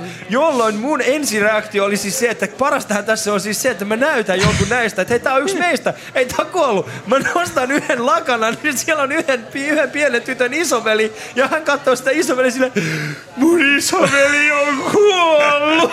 Ja mä menen totaaliseen paniikkiin. Mä en tiedä, mitä mä enää tekisin tässä. Lapset menee oikeasti siis paniikkiin. Mun oma pikkuveli laittaa peukalon sormeen ja hän ei suostu ottamaan sitä kahteen viikkoon pois suustaan. Eli hänet niin kuin syötettiin käytännössä, niin kuin, se, joo, Niin. peukalon suuhun, ei ottanut kahteen viikkoon sitä pois. Ää, ja tota, lääkärit, siis hän oli siis akuutilla osastolla, lääkärit niin kuin, ää, antoi hänelle siis letkun kautta, siis, ää, siis letkujen kautta sitä, sitä ruokaa ja energiaa. Ja tota, no, tämä oli siis niin kuin tähän asti. Totta Tämä on, tää on, sun lääkäri pikkuveli, joka Tää on siis mun lääkäri pikkuveli, joka on tossa. Hän vaikuttaa onneksi aika ta- tasapainoiselta hahmolta. Että... Kyllä, mutta hän on täysin niin kuin, sulkenut tämän osun, osan pois elämästään. Okei, hän ei joo. suostu muistamaan tätä. Ja, eikä hän tykkää, että mä puhun tästä. Mitenkään ainakaan julkisesti. No tämä asiahan ei jäänyt tähän. kuitenkin, joo. Tämä asia ei sinänsä jäänyt tähän, koska pitää muistaa se, että me oltiin juuri muutettu Vantaalle ja mä olin aloittamassa sinä ää, syksynä koulun kuudennen luokan. Mä kävelen kuudennelle luokalle. Ensimmäinen asia, mitä opettaja sanoi, että hei, tervetuloa tähän meidän, meidän tunnille. Tiedäthän se siis sen, että ennen kuin lähdet kotiin, niin sun pitää jäädä tänne ja jutella koulun psykologin kanssa. Jolloin mä ajattelin, että minkäkään takia mun pitäisi tämä tehdä. Mä, mä en tiennyt, että he on kuullut tästä. Ää, mä menen koulun psykologille ja koulun psykologi sanoi, että no tota, meidän pitää hieman puhua siitä, mitä sä teit kesäleirillä. Jolloin mun reaktio on se, että mistä, mistä sä tiedät sen, jolloin kävi ilmi siis sellainen pieni asia, että eh, eräs nimeltä mainitsematon iso kansallinen lehti oli tehnyt siitä pienen jutun, kuinka yksi urpo on pelästyttänyt kokonaisen leirin.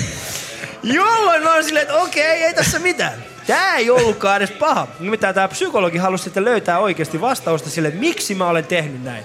Ja muistakaa, mä oon 10-vuotias, meillä lähti yksi valle käsistä, yritettiin korjata se, se niin kuin totaalisesti mokattiin. Ja nyt mä oon yksin semmoisessa tilanteessa, missä yksi psykologi yrittää saada minulta vastauksia, että miksi mä oon tehnyt näitä asioita. No mä istuin siinä, ei siinä mennyt kuin kolmisen kuukautta, sitä psykologi oli silleen, että tästä ei tule mitään, sun pitää mennä psykiatrin luokse, sä tarvitset lääkkeitä, me ei löydetä mitään, siis tällä on oltava jokin isompi selitys. No mä istuin sen psykiatrin kanssa sitten monta monta kuukautta ja hän yrittää saada minulta kaiken näköisiä vastauksia, miksi minä olen näin tehnyt, onko minua kosketettu ja niin poispäin. Sitten kerran hän sanoi tällaisen asian, mites sun sisarukset, miten sun elossa olevat sisarukset voi? Jolloin mulla tajusi, kun mä täysin se, että hän sanoi elossa olevat. Eli hän saattaa kuvitella, että mulla on joku verran sisarus, joka ei ole elossa. Jolloin tämä pää keksi, että hei, mitäs jos Ali kertoisit sun isosta veljestä, joka on kuollut aikoinaan. Katsotaan, miten pitkälle sä voit viedä sen. Jolloin mä heitin hänelle siis tällaisen, että no itse asiassa mun, mun tota, onhan se vähän vaikeaa, että mulla on kuitenkin tämä yksi veli, joka, joka on kuollut siis. Ja sitten jolloin hän sanoi mulle, että ai sulla on kuollut veli. Mä sanoin, että kyllä, hänen nimensä oli Mohammed. Sitten sanoin, oikeesti. No, oliko tämä sitten sellainen tilanne, että sä yritit päästä tämän niin kuin spiritismin avulla lähemmäksi sun veliä, jolla mä olisin, että todellakin oli! Miksi et sä aikaisemmin hiffannut tätä? Ja tätä valetta jatkui. Ja se, mikä teki tästä valheesta erittäin äh, siis kieroutuneen, ja mä oon pahoillani siis kaikille ihmisille, jotka oli osallisena siinä, sillä hetkellä oli siis se, että mä, mä Onneksi sä et ole kerron... rikosoikeudellisessa vastuussa. Ää, Eikä valehtelu on muutenkaan Niin, kiellettyä. mutta Joo. siis mä kerroin tälle, äh, siis tälle ihanalle psykiatrille siis siitä, kuinka mun vanhemmat kieltää sen, että minulla on iso veli. Koska mä mietin koko ajan siis semmoista tilannetta, mitä jos, me, mitä jos tää kohdataan. Jolloin mun pahin äh, painajainen käy toteen, Mä tuun yksi päivä psykiatrille ja psykiatri sanoi, että Ali, musta vähän se tuntuu, että meidän on hyvä hetki kohdata sun vanhemmat tämän asian kanssa, jolloin kaksi sessiota siitä minä istun paikassa, jossa mun äiti, isä, tulkki, psykiatri ja minä ollaan siinä. Ja mä kuulemaan nämä seuraavat jutut. Kaikki menee ihan hyvin, kaikki on ihan omaan koko ajan päässäni silleen, Tähän on mennyt puoli vuotta. Ei missään tapauksessa pysy kukaan psykiatri, ei puolen vuoden jälkeen heti ekassa sessiossa heitä tätä palloa mun vanhemmille, jolloin se tapahtuu. se tämä meni kutakuinkin näin. Me istutaan siinä ja sitten psykiatri sanoi, niin kun, kaikki on hyvin, se psykiatri sanoi mun äidille ja isälle siitä, että, tota, että me ollaan edistytty hyvin paljon ja, ja tota, Alin, Alin niin kun parantumisen kannalta on hyvin tärkeää, että, että te perheenä pystytte keskustelemaan Alin isosta veli, niin kuin vanhemmasta veljestä. Jolloin mun äidin vastaus on, että Alin vanhempi veli, ei hänellä ole vanhempaa veljeä, jolloin tämän psykiatrin luonnollinen vastaus on se, että mä ymmärrän. Alihan on kertonut meille, kuinka te kiellätte hänen isoveljen olemassaolon, jolloin mun vanhemmat katsoo tätä tulkkia. Tämä tulkki on ihan sekaisin tässä tilanteessa. Se katsoo mun vanhempia, se katsoo sitä psykiatria, se katsoo mua. Jolloin mun äiti sanoo, mutta ei meillä ole mitään isompaa veljeä. Niin Ei hänellä ole. Jolloin tämä psykiatri sanoo, mutta minä ymmärrän. Mutta ymmärrättekö, että Ali on kertonut minulle, että te kiellätte tämän iso. Ja tämä on iso osa, miksi Ali halusi jutella näiden haamujen kanssa, jotta pääsi lähemmäs sitä. Ja tämä koko keskustelu siis loppuu siihen, että psykiatri ei uskonut mun vanhempia. Ja vaan pakotti minun vanhemmat käymään vielä kaksi kuukautta sen jälkeen psykiatrisessa hoidossa siitä ja heidän isyys, vanhemmuus. Ja mun äiti ei ole ikinä antanut tätä mulle anteeksi. Et kiitoksia En- siitä, että otit tämän esiin sitten. Joo, en yhtään ihmettele, mutta siis tää on musta hyvä tarina. On ehkä niinku, mä, oon, mä oon siis totaalinen äh, jästipää tässä. Mä oon siis ihan hirveä ihminen. Kymmenenvuotiaana mä oon tehnyt tällaisen asian. Mun äiti ei oikeasti ole, siis mun äiti ei ole vieläkään antanut mulle anteeksi sitä, että hän joutui kaksi kuukautta vakuuttamaan psykiatreille sekä sosiaaliviranomaisille siitä, että tämä on Alin mielikuvitusta.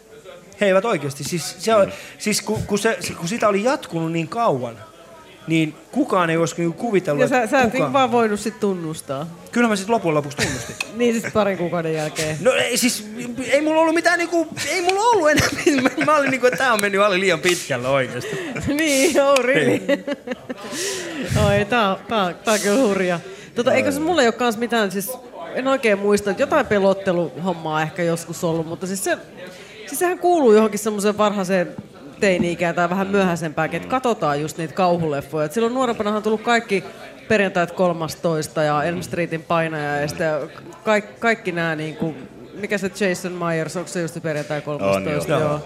No, ja mitä näitä kaikki on? Niin, näitä tuli tiirattu, niin, ne on sen mä sanoin kanssa jo. Mm. Niin, Niin. tota, nykyään kyllä en, en niinku yhtään jaksa Mitä mieltä olette niinku vampyyrielokuvista? Oliko ne teidän mielestä No, nehän oli jossain vaiheessa taas kauhean suosittuja, kaikki mikä liittyy vampyyreihin. Ja mähän tein siitä itse asiassa jutunkin silloin yhdessä vaiheessa. Tota no, niin. Ää, mua itseäni oo, mulla ei ole mitään semmoista, no en mä tiedä, onko mulla mitään vampyyrifetissiä sen kummemmin. Niin kuin, että, tota no, niin, mutta jossain vaiheessa tehtiin ihan selkeästi naisyleisölle näitä vampyyreihin liittyviä elokuvia ja sarjoja. Niin kuin. Niin, siis, ja siis True Blood. Niin, on ainakin ihan tyyppi niin. esimerkki. Sehän nyt kuitenkin, en mä tiedä, kai se joku tuotantokausi on vieläkin tekeillä. Että, Niin ja Twilight-sarja Niin, joo, pyöri kyllä. elokuvissa. Ja oli, olihan näitä. Se edellinen buumi oli varmaan joskus 70-luvulla sitten näistä vampyyreistä. Niin Mutta joku niissä ihmisiä kiehtoo ihan selkeästi. Että Mutta ootteko te ikinä, oot sä Roope ikinä säikäyttänyt ketään? olen, mä oon ollut, kyllä, mä oon ollut oikein semmoinen säikyttelijä. Ja sit mä oon ollut semmoinen, että mua oli myös helppo säikyttää. Että, Mm. että, tota, no, niin, semmoinen yllätysmomentti, niin kyllä se aina... Kerro joku esimerkki, muistatko? No siis, siis en mä tiedä, siis semmosia, niitä on niin monta sellaista, että mä oon vaan tullut sitä nurkan takaa ja buu. Joo. Ja, tota, ja sitten joku, joku taas on mut säikäyttänyt ihan samalla tavalla, että sitten mä oon juossut, juossut kyllä todella lujaa. Että en mä tiedä, ei, ei siinä mitään sen kummempaa ja mitään kauhean nerokasta Mm. eh, oo varmaan koskaan tehnyt, ei ainakaan tuu heti mieleen. Että... Mitäs Heidi? En mä oo säikytellyt ketään. Mua on varmaan just säikytelty. Pojat on just niinku olla la- jostain. Ja pikkuveljet on säikytellyt. Mutta siis kaksi leffaa mulle tulee mieleen. Kyllä mä lasken tappajahankin jonkunlaiseksi kauhuelokuvaksi. Eikö voi laskea? Niin, mutta kun mm. tappajahan on siis mulle, mulle se tappajahan on vaan niin, että niin, Siis mä oon nähnyt sen sen verran pienenä, että mun, siis, pitkään oli painajaisia, siis ihan mihin tahansa me veteen meni uima, uimaan. Ajattelin, että sieltä, se tappaja tulee jossain joku pikkuinen piilijärvi tässä salon kupeessa. Mut Sieltä teillä- olisi muka tullut joku hai. Ja veljethän otti kaiken ilo irti, ne, ne pelo, pelotteli kyllä niin kuin. Mutta onko teillä jotain sellaista elokuvaa, mikä silloin skidinä vaikutti sillä lailla, että vitsi, tää on niinku pelottavaa, ja sitten kun te olette kasvanut aikuiseksi, tullut silleen, että tämähän on komedia. Tässä ei ole mitään... No, no siis se vaikka se silloin- just se tappaja hai. Ei, mutta kun Tapojahan on kuitenkin, siis se, sehän on jännittävä elokuva. Se on hyvin tehty elokuva Se, niin, kyllä. siis on Se- erinomaisesti tehty elokuva, mutta esimerkiksi mulla on tää niinku, mikäs tää on tää tota, Mary Poppins? Maija Poppanen. Maija Poppanen. Niin se siis on muuten sitä mä ensimmäinen pidin- leffa, jonka mä oon nähnyt Joo, elokuvista. siis sitä mä pidin kauhuelokuvana. Ai jaa. Ai jaa. Siis mä olin sitä mieltä, että kun toi täti tulee, niin kuin, että hän lentää ja mitä jos täältä niin tulee joku täti sitten lentämään tänne?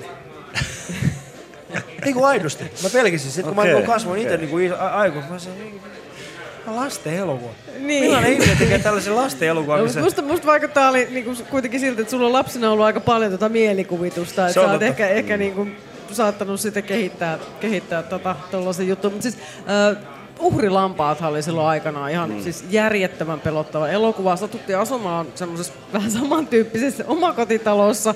Ei ollut semmoista kaivoa kyllä siellä sisälle kaivettuna, missä tämä murhaaja asuu, mutta siis oli se vanha omakotitalo, missä on paljon erilaisia sokkeloisia huoneita. Mm. Niin silloin, silloin kyllä niin kuin sydän vähän tykytti, kun alakertaan meni pesulle, että tota noin, niin pitkään aikaa. Mutta nyt kun mä oon katsonut sen, niin ei se enää mikään pelottavaa. Se näyttää jotenkin vähän huvittavalta. Sitten ehkä kun Niin. nähnyt Anthony Hopkins jossa vähän kevyemmissä rooleissa sen jälkeen, niin Niin. Hohto oli kyllä, joo. Anthony Ei, Hopkins. Ho- Anthony Hopkins. Niin, no, Nicholas- Hohto on pelottava Hohto edelleen. pelottava, joo. Se oli Mut- Anthony mut Ho- Hopkins. Hohto on kyllä melkein pelottavampi kirjana, että se Niin elokuva on. on vähän erilainen. Se elokuvakin on ihan hyvä, mutta se, mä Ei koen se- kyllä sen kirjan vähän pelottavampana. Siis. Ai. Joo, Niin Stephen Kingin kirjat on muutenkin, ne kirjat on monesti Monesti joo, ja siis ne filmatisoinnithan ei ole aina välttämättä onnistuneet, että se kirja on joskus parempi kyllä niistä, että on niissäkin muutama onnistunut sellainen, että, mutta itse en ole siis mikään kauhuelokuva genre asiantuntija, mutta että jonkun verran niitä on kylläkin tullut nähtyä, niin mm, jossain vaiheessa luin itteessä Kingiä ja muutakin kauhua aika paljon ja tota, huomasin vain, että kuinka vaikea on hyvästä kirjasta tehdä hyvä filmi. Mm. Että se on aika harvinaista. Niin varsinkin jos liikutaan tuommoisella tasolla Mm. niin kuin hohdossakin, että Mm. on, onko se se mielen rikkoutuminen vai onko se se Niin. yliluonnolliset Niin. asiat vai jotenkin Niin. niin. kuin molemmat, mikä se on se kombinaatio. Että, Niin. Joo, totta.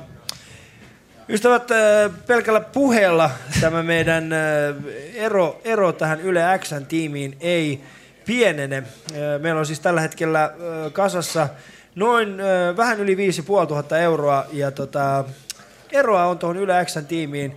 Paljon, sitä, paljon meillä on tällä hetkellä kasassa kaiken kaikkiaan? Onko se Fyffee. 2947 euroa? Tai ei meillä, mutta niin kuin kehitysmaiden lapsilla. Meillä! Me ollaan tehty se työ. Kehitysmaiden lapset ei vie kunniaa tältä. Eikö me saakaan mitään tästä? 5584, eli tota, meillä on tullut vielä lisää rahaa, eli 5584 on meidän keräämämme summa, ja se mitä me tarvitaan on teiltä apua, ystävät, siis, eli me tarvitaan, mitäs tässä nyt on, ää, 2900 euroa suurin piirtein tarvitaan. Se on, kuulkaas, 294 ihmistä, 295 ihmistä, kun laittaa 10 euroa. Mä tiedän, että siellä on 295 kuuntelijaa ainakin oltava tällä hetkellä. Niin siis Kellohan ei ole kuin vasta kaa, 10 yli yksi. Oho.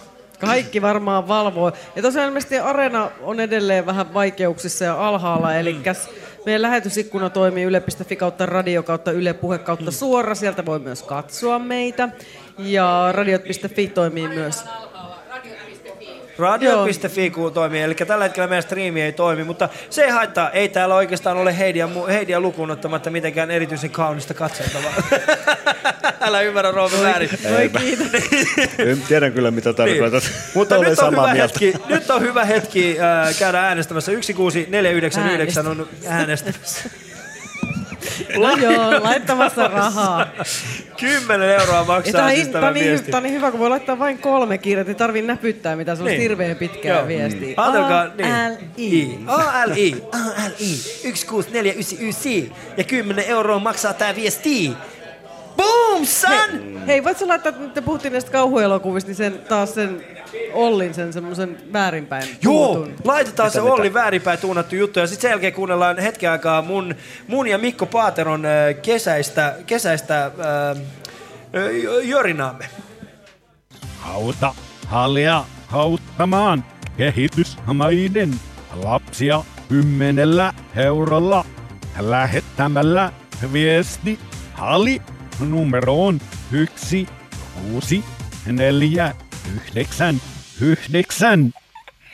Mikko, mä haluaisin kysyä sulta semmoisen niin kuin, äh, silloin kun sä olit, silloin kun sä olit ihan, ihan, äh, ihan pieni, sanotaan pieni lapsi, niin olisitko kuvitellut, että joku päivä sinusta tulee poliisiylijohtaja? Oliko se semmoinen niin kuin haave sulla?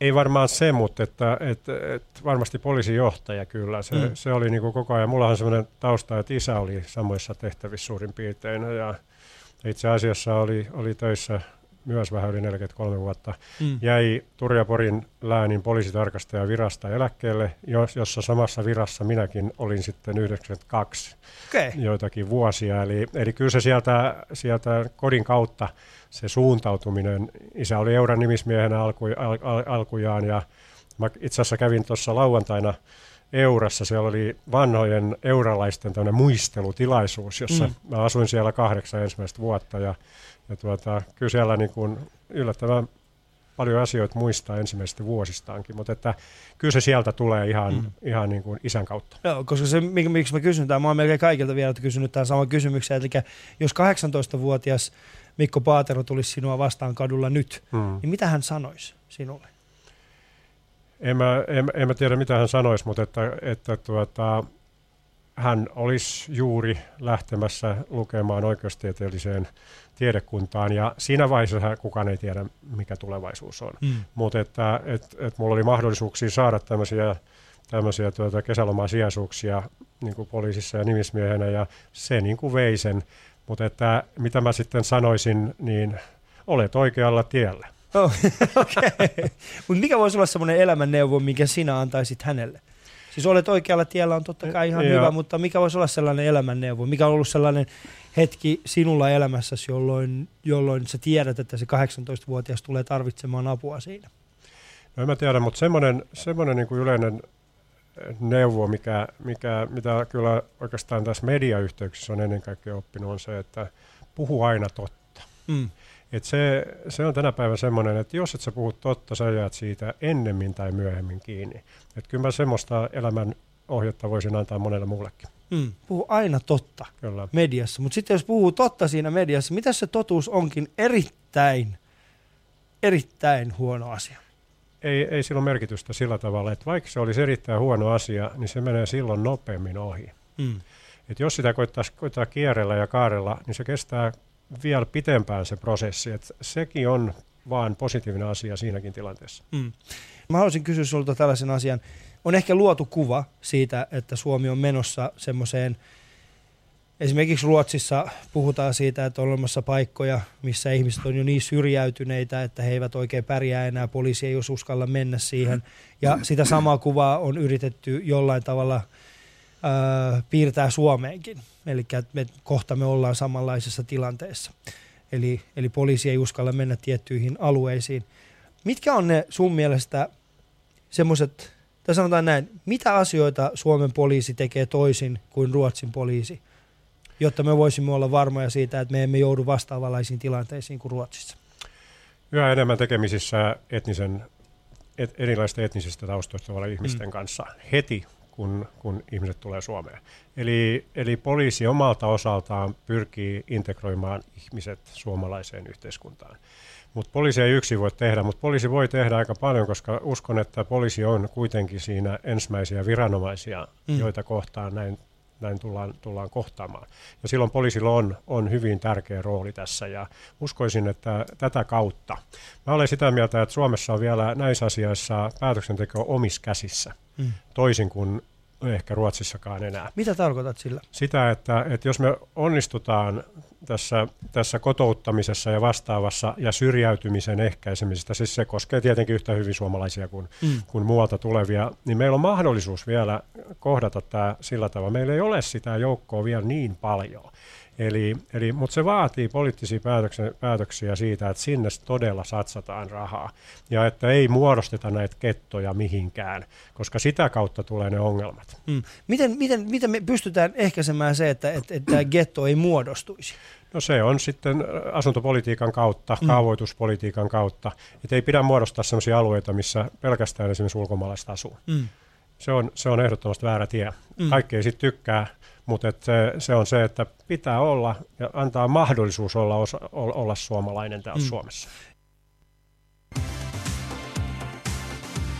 Ylepuheen nenäpäivä show. Ali 24.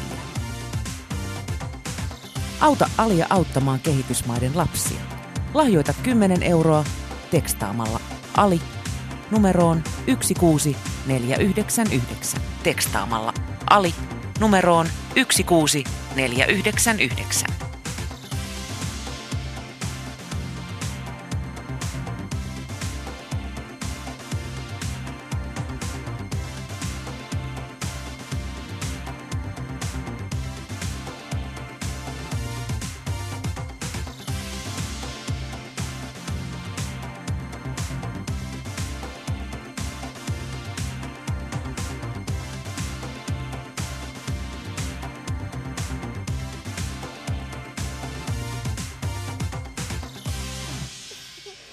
Tervetuloa takaisin tänne Ali 24 pariin. Mulla alkaa taas ääni pikkasen kähe, kähertymään. Tarvitsetko lisää kortisonia?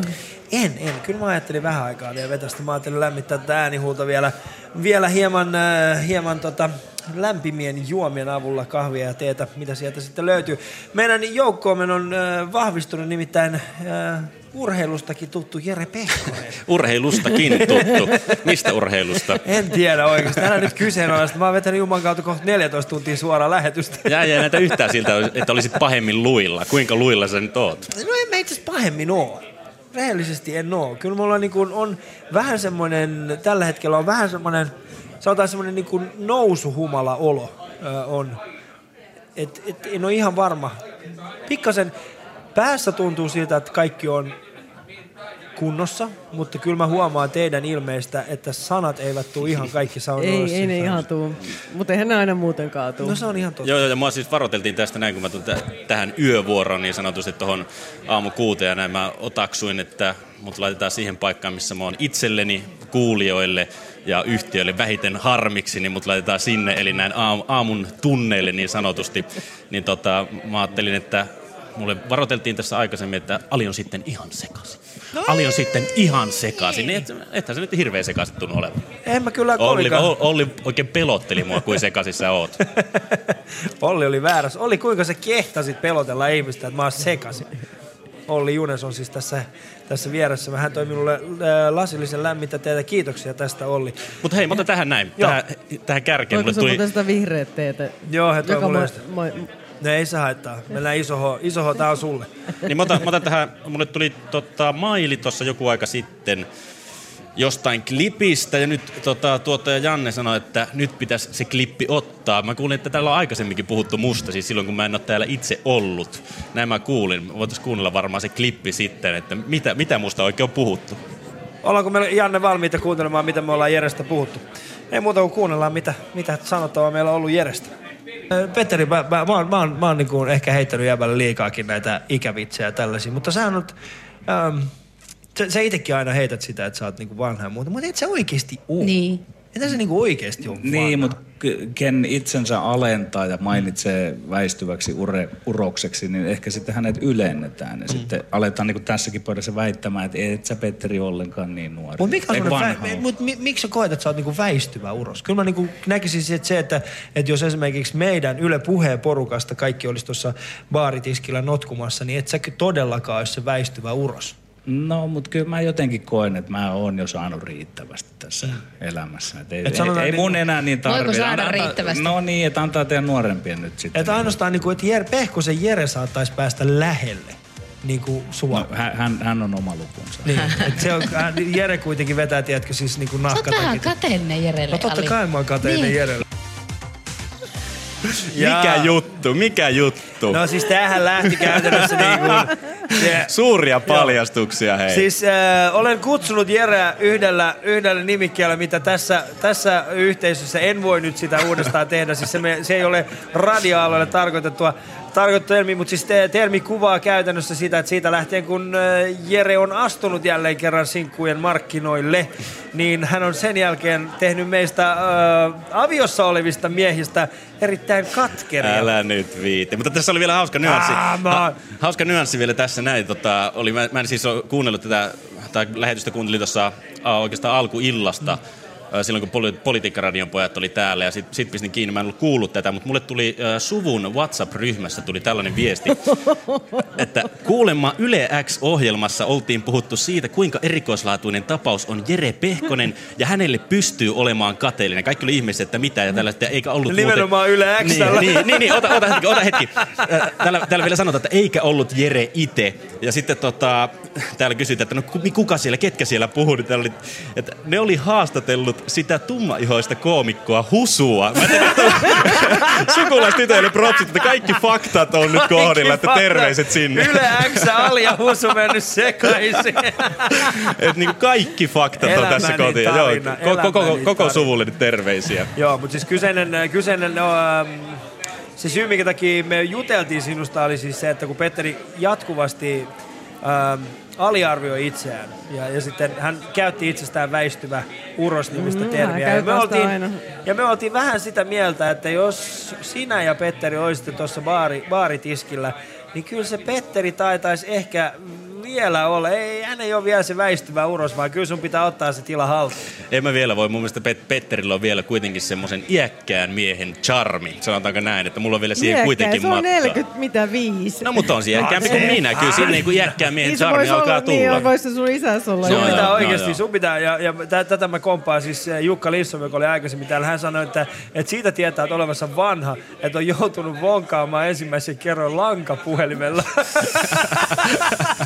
ja Jere ei ole sitä No sukupolvea. hei, hei, hei, mutta mun, niinku, mun, mun Onko isku... soittanut koskaan No lankapuhelimella? on, totta kai. Totta Ei kai. se ole Mill- itsestäänselvää. ja Aika milloin piti vielä muistaa niin kuin kavereiden lankapuhelinnumerot ulkoa, tai sitten ne joutui etsiin tiettymien teidän takaa puhelinluettelosta, jos niitä ei muistanut. Okay. Mutta saanko mä vielä jatkaa tähän lankapuhelimeen? Roope, muistaakseni kun oli sellaisia tota, semmosia niinku ennen muinoin, tämmöisiä, miksi niitä sanottiin, kun lankapuhelimella soitettiin ja sitten Niin. sai chattailla, jutella ihmisten kanssa. Siihen pääsi ehkä seitsemän tai kahdeksan ihmistä Joo, samaan hämärästi muistan, 059 joo. tuli tässä mun korvaan ainakin. Ne oli sellaisia maksullisia juttuluureja, jotain tämmöisiä. Ne oli Oliko aika kalliita muuten, Joo, että ne oli mullakin loppui tota noin, niin, vähän lyhyen, se kun tuli se ensimmäinen puhelinlasku, että mitä ihmettä. Siis mitä ne oli? No, ne oli jotain ihan käsittämätöntä. Siis mitkä? Se- Sinne saa soitella maksullisia numeroja ja jutella tuntemattomien ihmisten Niinpä. kanssa. Mistä te Ummet ja lammet. Niin on mistä No. tahansa. Niin. Kyllä se enimmäkseen tietenkin yritettiin bongata. No niinpä Niin, tietenkin. se- se tämmöinen oli niinku niinku- puhelin chat roulette Niin. tyylinen. Mutta ilman, ilman niinku niitä vänkki, esiaste- vänkkikuvia. Esiaste Tinderistä. Joo, joo, joo, joo. Siinä saa käyttää mielikuvitusta. Founder, founder.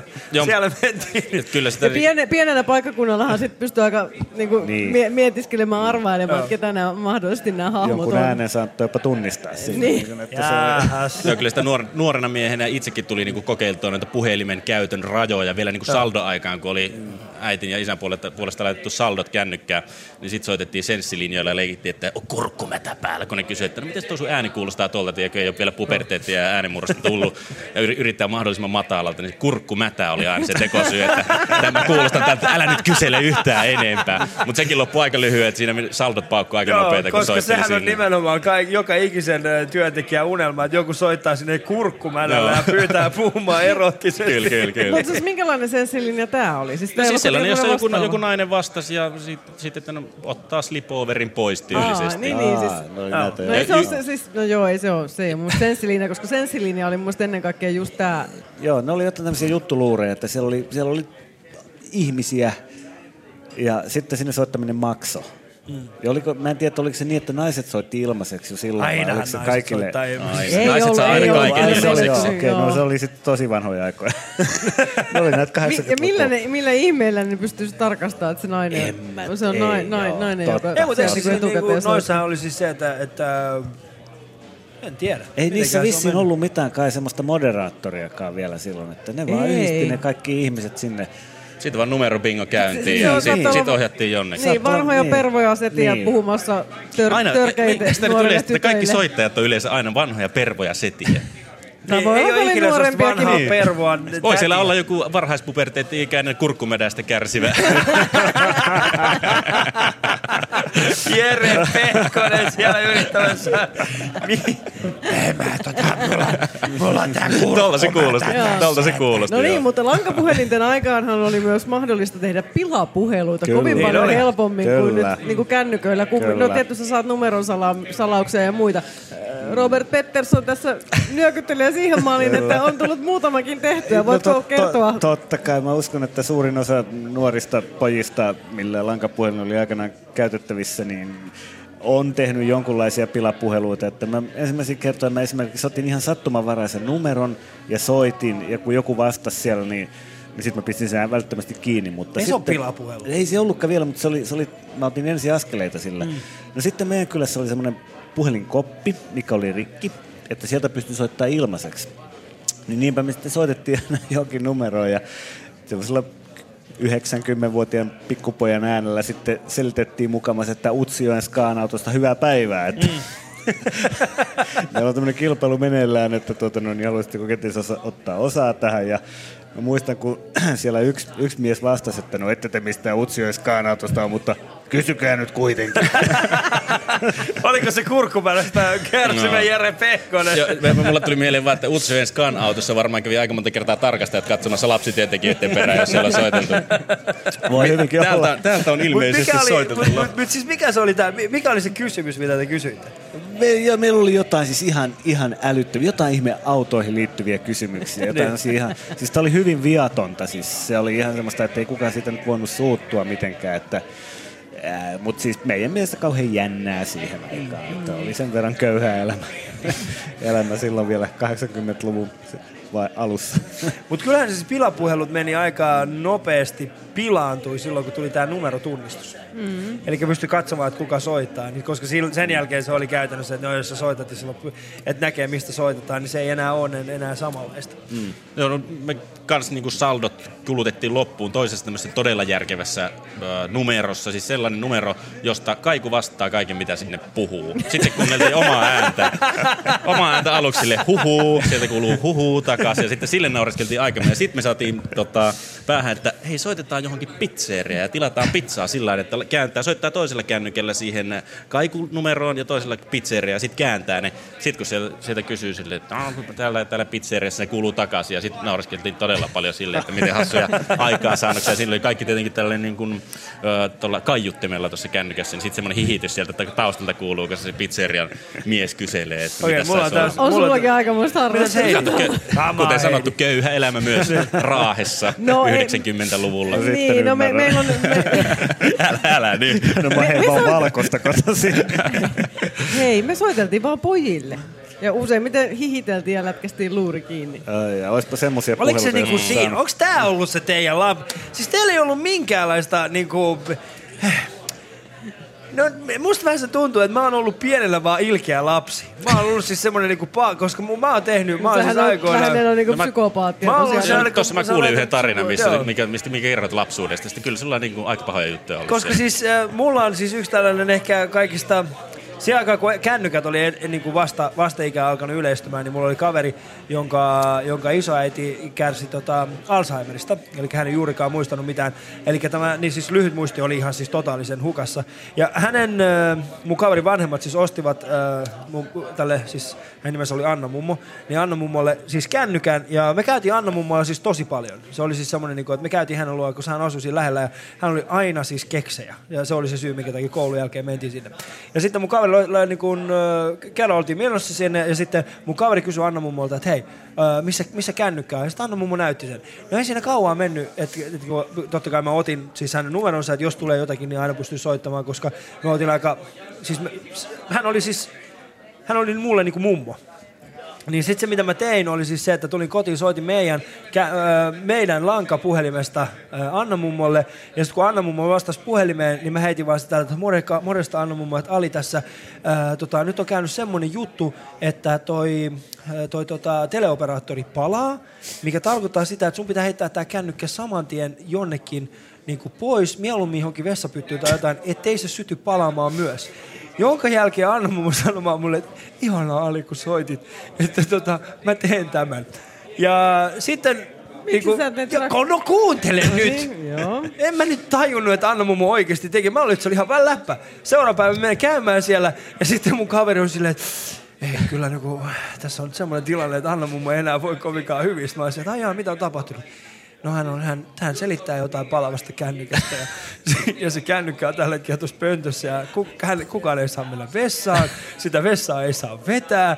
Ja siinä vaiheessa mä olin silleen, tota... Ai, ups, I Niin, mä, siinä vaiheessa mä olin silleen, että öö, tuossa on ehkä semmoinen juttu, että mä, mä saatan olla jotenkin tekemisissä tämän jutun kanssa. Silloin mä en enää valehdellut, koska mun mielestä se olisi ollut niinku liian julmaa, että hän olisi joutunut hoitoon sen takia, että minä valehtelen. Mutta sä kysyit sitä, että mitä, mitä mä oon harrastanut nuorena näiden pilapuheluiden lisäksi. Silloin tosiaan nyt, tässä on mietiskelty näitä pornolehtimuistoja, kun nämä jallut ja ratot nyt lopettaa. Niin siis me ihan oikeasti löydettiin niitä metsästä. Joo, me lueskeltiin joo, joo, joo, joo, siis, joo, joo, koska niitä piilotettiin metsään. Niitä Joo. piilotettiin kivenkoloihin ja tämmöisiin. Niin kuin, siis se on, sitä on harrastettu. Siis en minä nyt Geokätköilyä.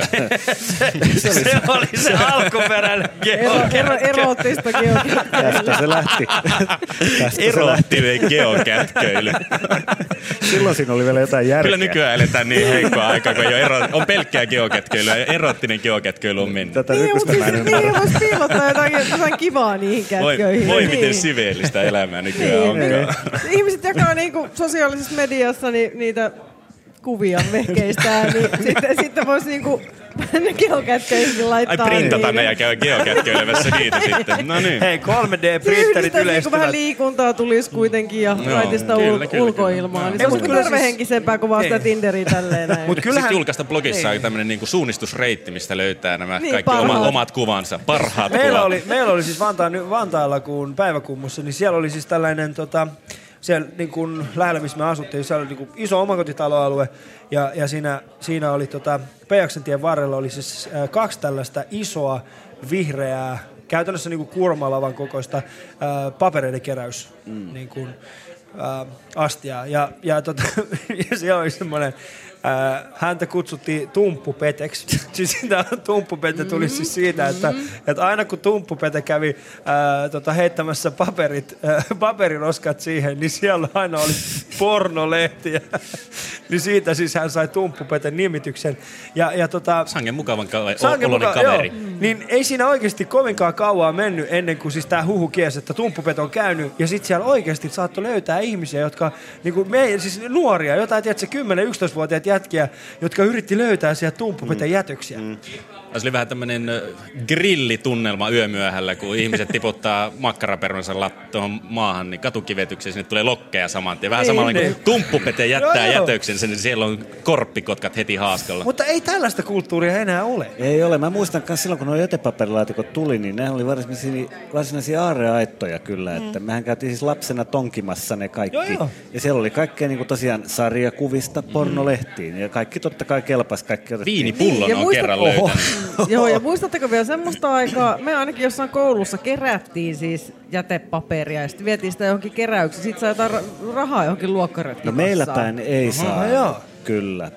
Minun muistaakseni. Ei meilläkään kyllä saanut. Että ei me sillä niin kuin kerätty No sitä jonkun varten pulkan kanssa vedetty jotain hi- sanomalehti Okei. kasoja Ajattele Heidi, jos kävisikin ilmi se, että se on ollut vain joku vale. Niin.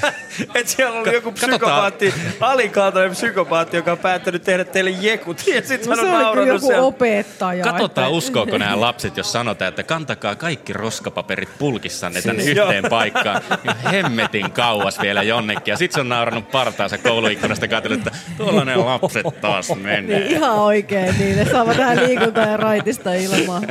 Hirveellä pakkasilla Niin, vielä. opetetaan vähän suomalaista työmoraalia. Kyllä. Otetaan tähän väliin vielä tota, pienet lahjoitusohjeet, nimittäin meidän, meidän eromme ö, Yle X ei tällä hetkellä ole, ei, ei, kuru, ei kuroudu tarpeeksi, tarpeeksi nopeasti. Siis ystävät. eka jengi tarvitaan- on nyt mennyt nukkumaan just kun on kaikkein Mä oon samaa mieltä. Täytyy Hei. alkaa soitella ihmisille kotiin. Nyt pitää että kohta alkaa soittelemaan. Niin, ihmisille. mehän, muuten kohta soitetaan Lauri Kiviselle. Me soitetaan kohta Lauri Kivisen, nimittäin hän on Japanissa ja hän, hänellä pitäisi olla tällä hetkellä.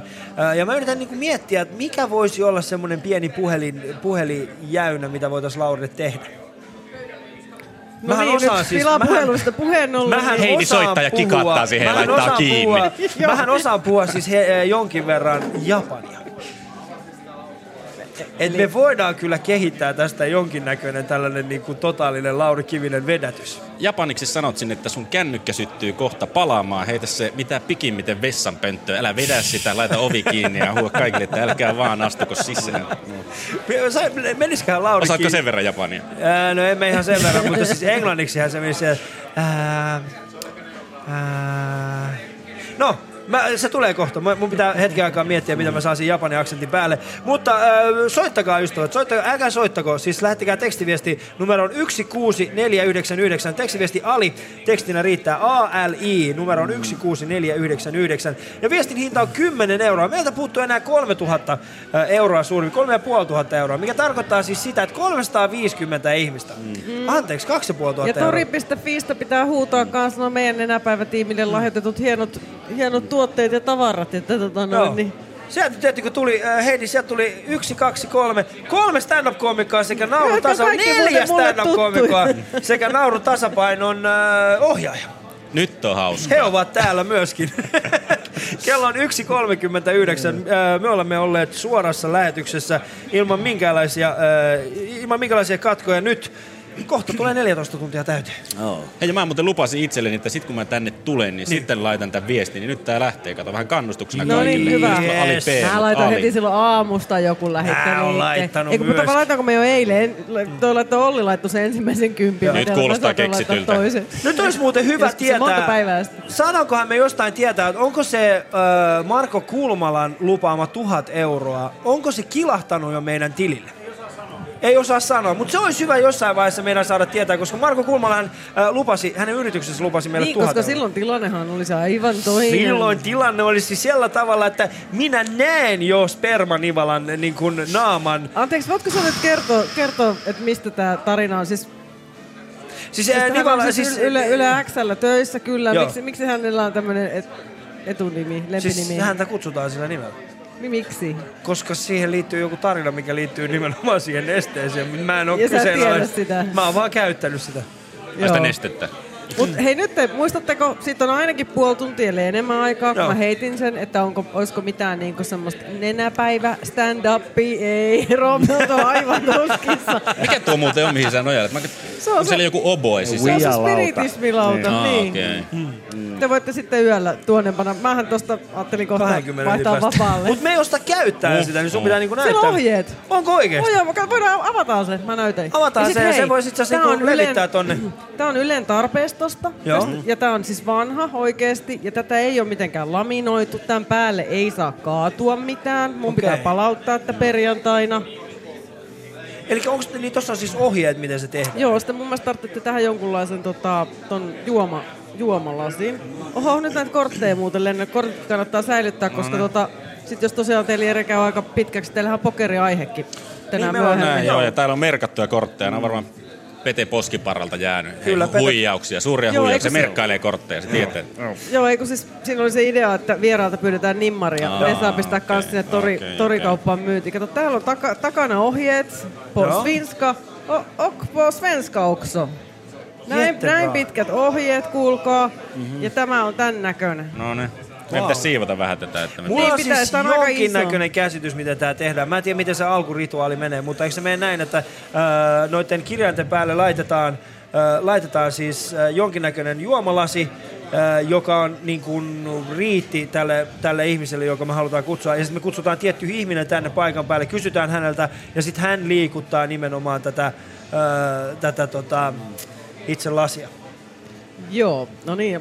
Mä voin lukea tästä vähän. Olette juuri saaneet käsinne niin sanotun yhteis, yhteyslaudan, jonka avulla voitte vastaanottaa sanomia henkimaailmoista.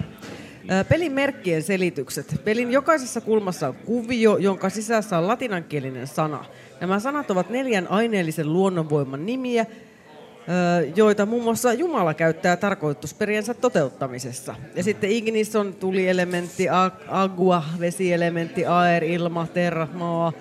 Ja nämä sitten pitää sisällään erilaisia henkiolentoja. Sitten tässä on tämä tetragrammaton numeroinen on Jumalan latinankielinen salanimi. No se kauhean salainen, jos se kerrotaan tässä. Mikä se olisi salainen nimi? Tetragrammaton. Tek- joo. Suuri salaisuus on nyt paljon. Joo, pu- nimen välissä oleva puoliympyrä silminen ja tähtinen kuvaa Jumalan suuruutta, pää, pää, pää, miekat Jumalan väkevyyttä. Maagillinen miekka, jonka mysterion avulla voidaan päästä selville salatuista tiedoista. Vasemmalla puolella oleva käärme ja muna kuvaavat ikuista viisautta ja ikuista elämää. Ja sitten tässä on vielä nämä, niin peli asetetaan pöydälle, joka on tasainen, kristallikulho. Vettä, vettä noin yksi litra. Oho. Yksi litra vettä. Noin. Pöydällä asetetaan myös Noin. kynttilä. Niin, Meillä eli se voi olla löytyy. sellainen pieni, se on kaksi desi. No joo, mutta kyynärpäitten pitää olla irti pöydän pinnasta. Siis niin, tässä mennään jotenkin näin. Me ei nyt ehkä pystytä tätä tässä pelaa, koska tämä ei mahdu tähän. Täällä on Mitä tosi siinä siis tapahtuu? Tapahtuuko kaikki spiritismi kautta tämmöiset yhteislautakokeilut, mitä mä oon kuullut tai lueskellut, niin siinä on tapahtunut aina jotakin suuria poltergeist-ilmiöitä, vai on- onko tämä nyt siinä että se antaa viestejä meille, vai Niin, no- onko tässä nyt mahdollisuus, että Ali härmistyy energiaksi joskus viiden aikaa aamulla, sitten Olli raapii päätään, tulee, että mitäs sitten? No tota noin, niin tässä nyt lasi voi liikkua itsestään kirjaimelta toiselle, mutta sitten voi toimia myös niin, että hengiltä kysytään yksinkertaisia kysymyksiä, joihin saadaan vastaukseksi ei tai kyllä. Pelihuoneessa täytyy olla hiljaa sekä pimeää kynttilävaloa lukuun ottamatta, eli ei tämä ei nyt tää ravintola auki ollessa mutta, itse mutta siis mä joudun me yhdessä vaiheessa laittamaan ravintolaa kokonaan kiinni. Niin, niin, Ää, sitten voitte joo. tehdä. Mutta ette mä- kaada sitä litraa vettä siitä kristallikulhosta sitten tähän, kiitos. Okei. Okay. Ei toi kyllä vaikuta kovinkaan vanhalta Heidi. Laminoidaan se eka ja Tähän, sitten. tähän on ihan selkeästi ko- koneella sen tää kirjoitettu, että on tää nyt vähän Mhm. vanha. Tää On on, mut kyllä. siis tää on myös ainoa, joka siellä on, että ehkä ihan silleen. Mun mielestä se on ehkä ihan hyvä, että näitä yhteislautoja ei ole Ylen tarpeesta sen enempää kuin yksi, koska sit jos niitä olisi ollut yksi, niin niin voisi jäädä miettimään, että mitä Yle on tehnyt aikoinaan näillä. Siis yksi, enemmän kuin yksi. Niin. Niin, joo. Sieltä on viety kaikki muut pois. Tämä on ainoa, mikä on Ne on jäljellä. härmistyneet energiaksi, eikä pelaajista ole kuultu sen koommin. Siis ei kun kuulemma oikea tapa olisi, siis siellä oli yksi semmoinen, joka on itse piirretty, että oikeasti se olisi kuulemma se niin kuin kaikista paras tapa toimia, että se on itse tehty ja piirretty, niin sitten var, varmimmin varmistaisi tämän yhteyden henkimaailmaan. Mm. Kello on ystävät... Tämä on ihan uutta, en ole koskaan ennen pelannut. Kello on varttia vaille yksi. Ja tätä lähetystä on siis jatkunut kohta puolin 14 tuntia. Mä olen iloinen siitä, että olette olleet mukana. Meidän Yle Areenan striimi toimii paraikaa, eli ollaan saatu se korjattua. Joten jos haluatte tietää, mitä, mitä täällä studiossa tapahtuu, niin käykää yle.fi kautta Areena sieltä Alison kohdalta. Niin, Sekä studio on, lähetys siis, niin, studio on siis on the Rocksissa. Kyllä, täällä me Baarissa. ollaan. Baarissa! Pari tuntia on vielä baari auki. Mm. Joo, baari on auki. Sitten Siellä- alkaa yksinäiset ja pimeät tunnit teillä pojilla täällä.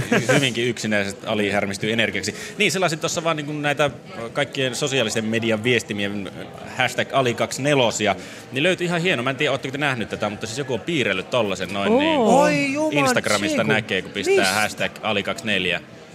Niin Toi on ihan huikea. Katariina Kombi nimimerkki on Katariina piirrellyt. Kombi. I- Kuulemma punaviinin Katariina. kerran keskiviikon iloksi. Ali24 Kiitos. on, on, on muuten hieno. Kiitoksia, kiitoksia. Emme taas mitään ehditty seurata No. sosiaaliset mediaa. Ei, mä, mä, oon siis, mä, mä oon tällä hetkellä itse täysin niin kuin sosiaalisen median pimonossa. Ja mulla on siis, äh, jos mä avaan nyt Twitterin, niin tässä on 20 erilaista Ää, tässä on tullut Kuuntelen nenäpäivän lähetystä Yle Puheelta Alihankin lähetystä. Hyvin toimii. Juhlavisio, Juhlavisio on mukana myös nenäpäivän tukijana. Kolme tuntia sitten on tullut tällainen Tiina Mikkoselta. Kiitos siitä. Ää, kun Big Dog Helsinki pyytää, niin nenäpäivän lahjoitus Alihankin Ali 24 lähtee. Kiitoksia Julius siitä ja siitä, että ää, nimenomaan siis, ää, hetkinen, Helsinki Hotdog Frank Dongenstein, siis kysyi mm. ihmisiä lahjoittamaan. Ja tässä on Eikö tässä olla Big. Dog, Big Dog ole toi Joo. Teemu Potapov mun mielestä? Taitaa Kyllä, olla. mm. kyllä. Ja sitten tässä tulee, täällä on, täällä on siis äh, Örppis on laittanut myöskin, koko päivän aikaa, siis näitä on varmaan neljä viisi ne on tullut näitä mm. edelleenkin sarakuvia. Ja Ritva Serkamo, minun vanha pomoni laittaa, että äh, on, äh, on mainio tapaus, kannattaa kuunnella Yle Puhetta myös maanantaisin kello 13-14 äänestä Sarasvuo. Ritva Serkamo on siis aikoinaan ihmisiä, jotka on perustanut Renaissance. Hienoa, että Ritva kolme tuntia sitten. Jos olet vielä hereillä, niin kiitoksia erittäin paljon. Tämä ihmiset on ollut sosiaalisessa mediassa hyvinkin äh, mukana tässä. Aki Pennanen, kiitos tästä äh, ohjelmasta. Nyt menee yö mukavasti. Todella viihdyttävää. Iso arvostus äijälle ja koko tiimille. Ali 24 Yle Puhe arvostan. Hei, ja Me kerran, arvostamme kerrankin, meillekin tulee kuitenkin edelleen aika paljon sitä valitusta, että miksi teillä soi aina yöllä ne samat arkisto-ohjelmat. Niin. Niin. Nytpä ei soi. Nyt tulee kerrankin todella tuoretta kamaa. Ei meidän itsekään tiedetä, että mitä Niin tulee. ehkä nyt haastetaan sitten ne, ketkä toivoisivat, että nyt tulee, että milloin se arkisto alkaa, niin ehkä ne haastetaan nyt sitten lahjoittamaan. Joo, mutta mä, tota, mä arma, armahdan Roope ja Ali, että jos ei nyt vielä, vielä sitä enää päivää stand-up-läppää löytynyt, niin katsotaan sitten ensi vuonna uudestaan. No ehkä Niin. mä Jos on saan- vu- vuodessa ehtisi ehkä miettiä. Ehkä jopa minä saan vuodessa yhden No niin. jutun aikaa. Tää on ihan hieno. Tää on siis, tää on, äh, kiitos Katariina Kombi oikeesti. Me, tää on, Pyydä siitä joku kopio, niin saat laittaa seinälle. Hei. Jos saan sellaisen kopio, Katariina Kombi, jos kuulet tämän, niin lähetä meille ihmeessä kopio tästä Yle Puheelle, niin arvostaisin sitä suuresti. Tämä on ollut minulle tärkeä. Äh, kuunnellaan tässä vaiheessa lyhyt pätkä Alia Usun rakkauslähetyksestä, mutta ennen sitä niin äh, tässä tulee ohjeet, miten voit osallistua tähän meidän keräykseen. Yle Puheen nenäpäivä show. Ali 24. Auta Alia auttamaan kehitysmaiden lapsia. Lahjoita 10 euroa tekstaamalla Ali numeroon 16499. Tekstaamalla Ali numeroon 16499.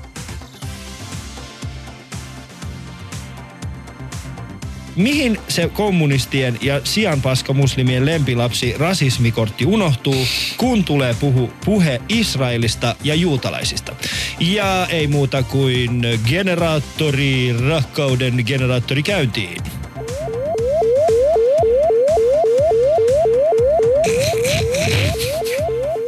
Meillä oli siis ihan ääni tälle. No niin, mitäs, mitäs mieltä? Meidän pitäisi niinku purkaa tämä. Eli siis kyseessähän on kysymys. Ja meidän pitäisi saada tähän kysymykseen vihan sijasta nyt rakkautta. Miten ö, te muotoilisitte tämän rakkaudella uudestaan, jos tämä pitäisi kirjoittaa uudestaan? Niin mitäs Emilia? Saatko sä tosta? Ähm, Voisiko se kokonaan vaikka vastaa johonkin jo- jollain tavalla vaikka tota, no niin, ihan muullakin tavalla. Se ei tarvi olla ihan sanasta sanaan tietysti. Niin jos se vaan on, se- se oli sulle siis Alille tämä Joo, viesti, eikö vaan? joo, että- tää tuli mulle. Että äh, jos se menisi silleen, että ei sen tarvitse olla niin överi mikään rakas Ali, vaan Niin. niin. kuin Ali, olen miettinyt, olisiko mahdollista käsitellä myös Israelia sekä juutalaisia koskevia kysymyksiä. Mutta tossahan ei ole yhtään Joo. rakkautta. Onhan. Siis se on vaan ihan asiallinen kysymys.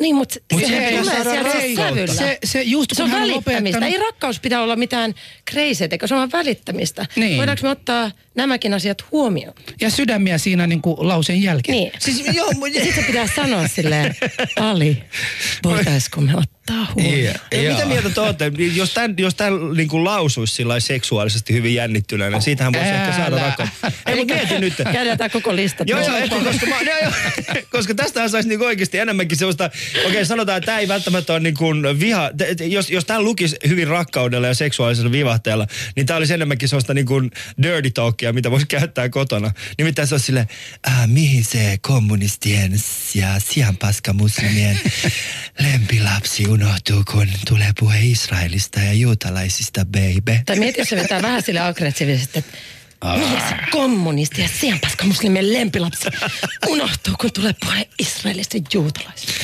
Niin tossa, Eikö tossa ole jo vähän enemmän semmoista niin kuin, tossa olisi niin kuin jotenkin, mä näkisin, että tässä on kuitenkin niin paljon tällaista äh, vivahdetta, mitkä ei ole suoraan, äh, suoraan niin kuin... Ei kun Ali, mä, mulla on vastaus tähän. Tämä No voisi, kerro. Tämä voisi niinku muuttaa sillä tavalla, että se, meillä olisi niinku paidat, jossa lukee I love Israel and Jewish people. Koska jotenkin, kun mä, kun mä oon lukenut tätä, ja tuossa niin shoutboxikin tulee mm. se, että tämä kaveri tavallaan viittaa siihen, koska meillä on mus, molemmat muslimitaustaisuutta, Niin. niin. että Mm. automaattisesti kaikki muslimit vihaavat kaikki juutalaisia ja kaikki israelilaisia. Ja siinä mielessä tota, mietin vaan, että et, et, jos mä muutan sitä viestiä, se olisi se, että mä rakastan juutalaisia. Mä rakastan mm. Israelia. Niin. Se olisi- ja voitaisiin juhlia heidän juhlapyhiä vähän tällä ja Niin. järjestää jotain. Tai sellainen, niin kuin, että rakastatteko Musi- musiikkia. Musiikkia, joo. Shalom. Tai olisiko se semmoinen, niin kuin, että, että, että rakastatteko? Ei, olisiko Siis se, niin? olisi, se, se olisi niinku tavallaan kysymys takaisin niin. hänelle, mutta se, siitä, jolta, siltä poistaisi se kokonaan sen ennakkoluuloa se, että niin. et me emme Mm. mm. muka, niinku, tai me muka niinku inhoamme automaattisesti, vaan sen takia, että olemme muslimitaustaisia. Niin sen perusteella mä ainakin mietin. Mutta etsitäänkö nyt niinku vastausta tähän kysymykseen? Niin mä yritän vaan Ei, siis niinku voi löytää, että miten, muuttaa? miten, miten Mm. tätä voisi niinku käyttää sitten, että siinä olisi. Mutta, mutta tämä oli mun mielestä hyvä. Me löysimme muutaman hyvän vaihtoehdon. Toi niinku sun, Emilia, sun tapa lukea se. Se oli enemmänkin semmoinen... Emilia, Emilia täällä, täällä on toivomusta, että... Me voidaan ottaa vielä vähän lisää. Emilia lisää Joo, aggressiivisesti. mä arvasin. Mä, mä himmailen, mä himmailen. Ei voi kaikkea laittaa tätä sekospeliin. Tää tuli tää perusjuttu. Ensimmäinen mulle palaute. Niin. Älä sä vaalea nainen vie meidän mustia miehiä. Ihan tosi surprising. Joo, Jussi, ylläri. Jussi Kurppaus. hyvä Jussi, hyvä Jussi, hyvä Jussi. Se Joo, on just näin. joo, mut mennään seuraavaan. Mutta mennään seuraavaan ja tota, seuraavan minä luen. Siis tämä on äh, Husulle lähetetty, lähetetty tota, tämä on siis... Be tämä on ready. Siis, be ready. Tämä on siis äh, eräältä naiselta tullut hänelle. Tuo hyypiö on kyllä täysi kusipää. Minä lupaan kustantaa hänen menolippunsa Somaliaan saman tien, kun hän peruu samalla kansalaisuutensa. Tämä oli siis Husun saama viesti. Husu, kun sait tämän viestin, Joo. mitä, minkälaisia fiiliksiä tuli? Ensimmäinen oli se, että miksi sulla on niin monta profiileja Ali Facebookissa? Koska sä oot se, joka on lähettänyt. Sitten toka oli se, voiko mä saada vaan ne rahat? Joo, se oli ensimmäinen, se oli ensimmäinen. Sitten toinen oli se, että siis ihan rehellisesti, jos mä sanon, mä sanon mit, miten mulla tuntui. Musta tuli semmoinen, että tällä ihmisellä on rahaa. siis ihan oikeasti. Siis sillä on rahaa, lähetään mut jonnekin matkaan. Et mun on pakko vakuuttaa hänet siihen, että hän haluaisi tulla mukaan vaikka etelän matkaa takaisin. Et siinä, siinä niin olisi hänelle, tota, no, niin- mä en suutunut tästä. Sehän on semmoinen, että get out of Finland, miksi sä oot täällä? Po, ei, pitää keksiä jotain vielä kovempaa. Mä en löydä vielä semmoisia kunnon, niin semmoinen hardcore, tiedätkö sä? Joo, mutta onhan tässäkin jo aika paljon tällaista vihaa. Joo. Että hän haluaa, että sä lähdet kuitenkin pois. Joo. Ja hän kutsuu sua hyypiöksi. Joo. Mutta mun on pakko sanoa, että jo, siis jotenkin tässä on vähän rehellinen meininki. Tämä niin. tyyppi on kusipää. Mä Mm. dikkaan enemmän tästä, että Tämä on vaan Mäkin, kusipää. joo. Joo. Teis niinku, kun sit semmoista epämääräisyys. Mä, niinku epämääräisyys on pahinta. Mm. Mä oon samaa mieltä. Mun mielestä tässä, niin kun, tässä, tässä ei kyse enää niin vihaviestistä. Se on vaan ihminen, joka ei diggaa susta. Mm. Et kyseessä ei ole semmoinen niin täysin umpimähkään ammuttu viha, vaan se on vaan yksinkertaisesti ihminen, joka on vasta mieltä, että sä oot hyypiö. Mm. Niin mun mielestä tämä pitää ottaa jo vähän Mut niin kuin huomannut- Koska kaikki ei voi huomannut- miellyttää, me tiedetään. Että Hei, aina on. Niin. Siis on yksi asia, jonka mä oon niin viime aikoina huomannut, ja mä sanon sen loppuun nyt ihan Joo. hetken. Siis tota, jos joku, joku suomalainen niin kuin haukkuu mua pystyyn, mutta ei käyttää mun etninen uskonnon ihon väriin jotenkin niin. siinä niin kuin haukumasanoissa mukaan.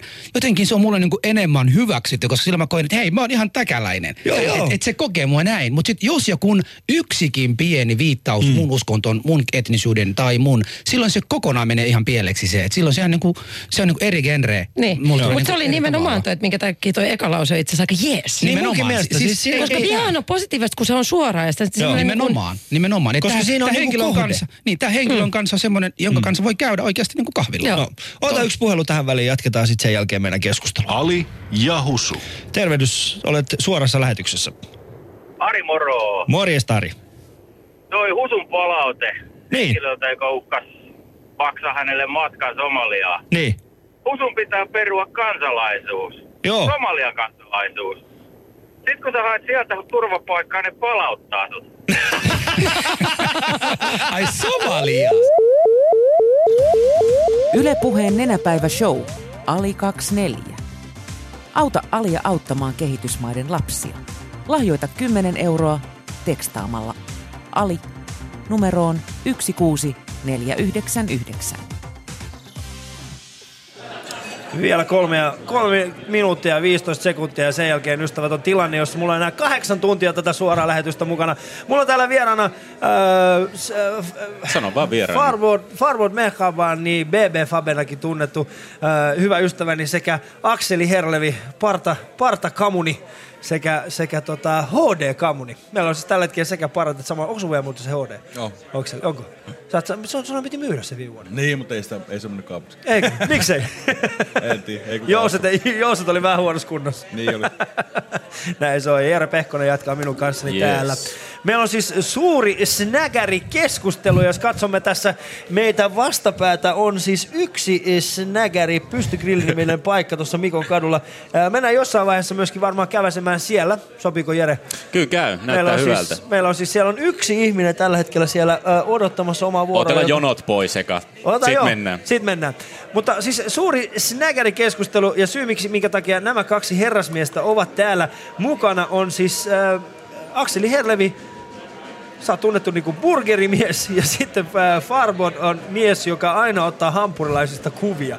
Se on sellainen kuin Elvis Burger, mistä hän ottaa kuvia ja laittaa sinne. Ja mä oon tullut, tiettikö, me halutaan tässä keskustelussa, äh, tai tä- tämän illan aikana tulla, äh, tehdä jonkinnäköinen päätelmä siitä, että onko meidän sukupolvi enää grillisukupolvi vai ollaanko me siirrytty mäkki ja tällaisiin niin kuin pikaruokaketjuihin.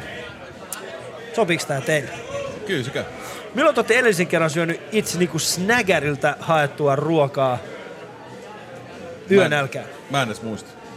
Okei. Okay. Mitäs Fabe? Snägäriltä. En ole pitkän aikaa ottanut. Mitä te sitten syötte il- ilta myöhään, jos, jos ei snägäriä? No siinä jos käy vaikka jossain ravintolassa ulkona ja, ja tota, menee joku snäkäri kautta himaan, niin sitten on aamulla ihan törkeä nälkä. Niin. Et mieluummin on syömättä, niin aamulla ei ole jostain syystä hirveän kova nälkä. siinä. Pitääkö toi paikkaansa?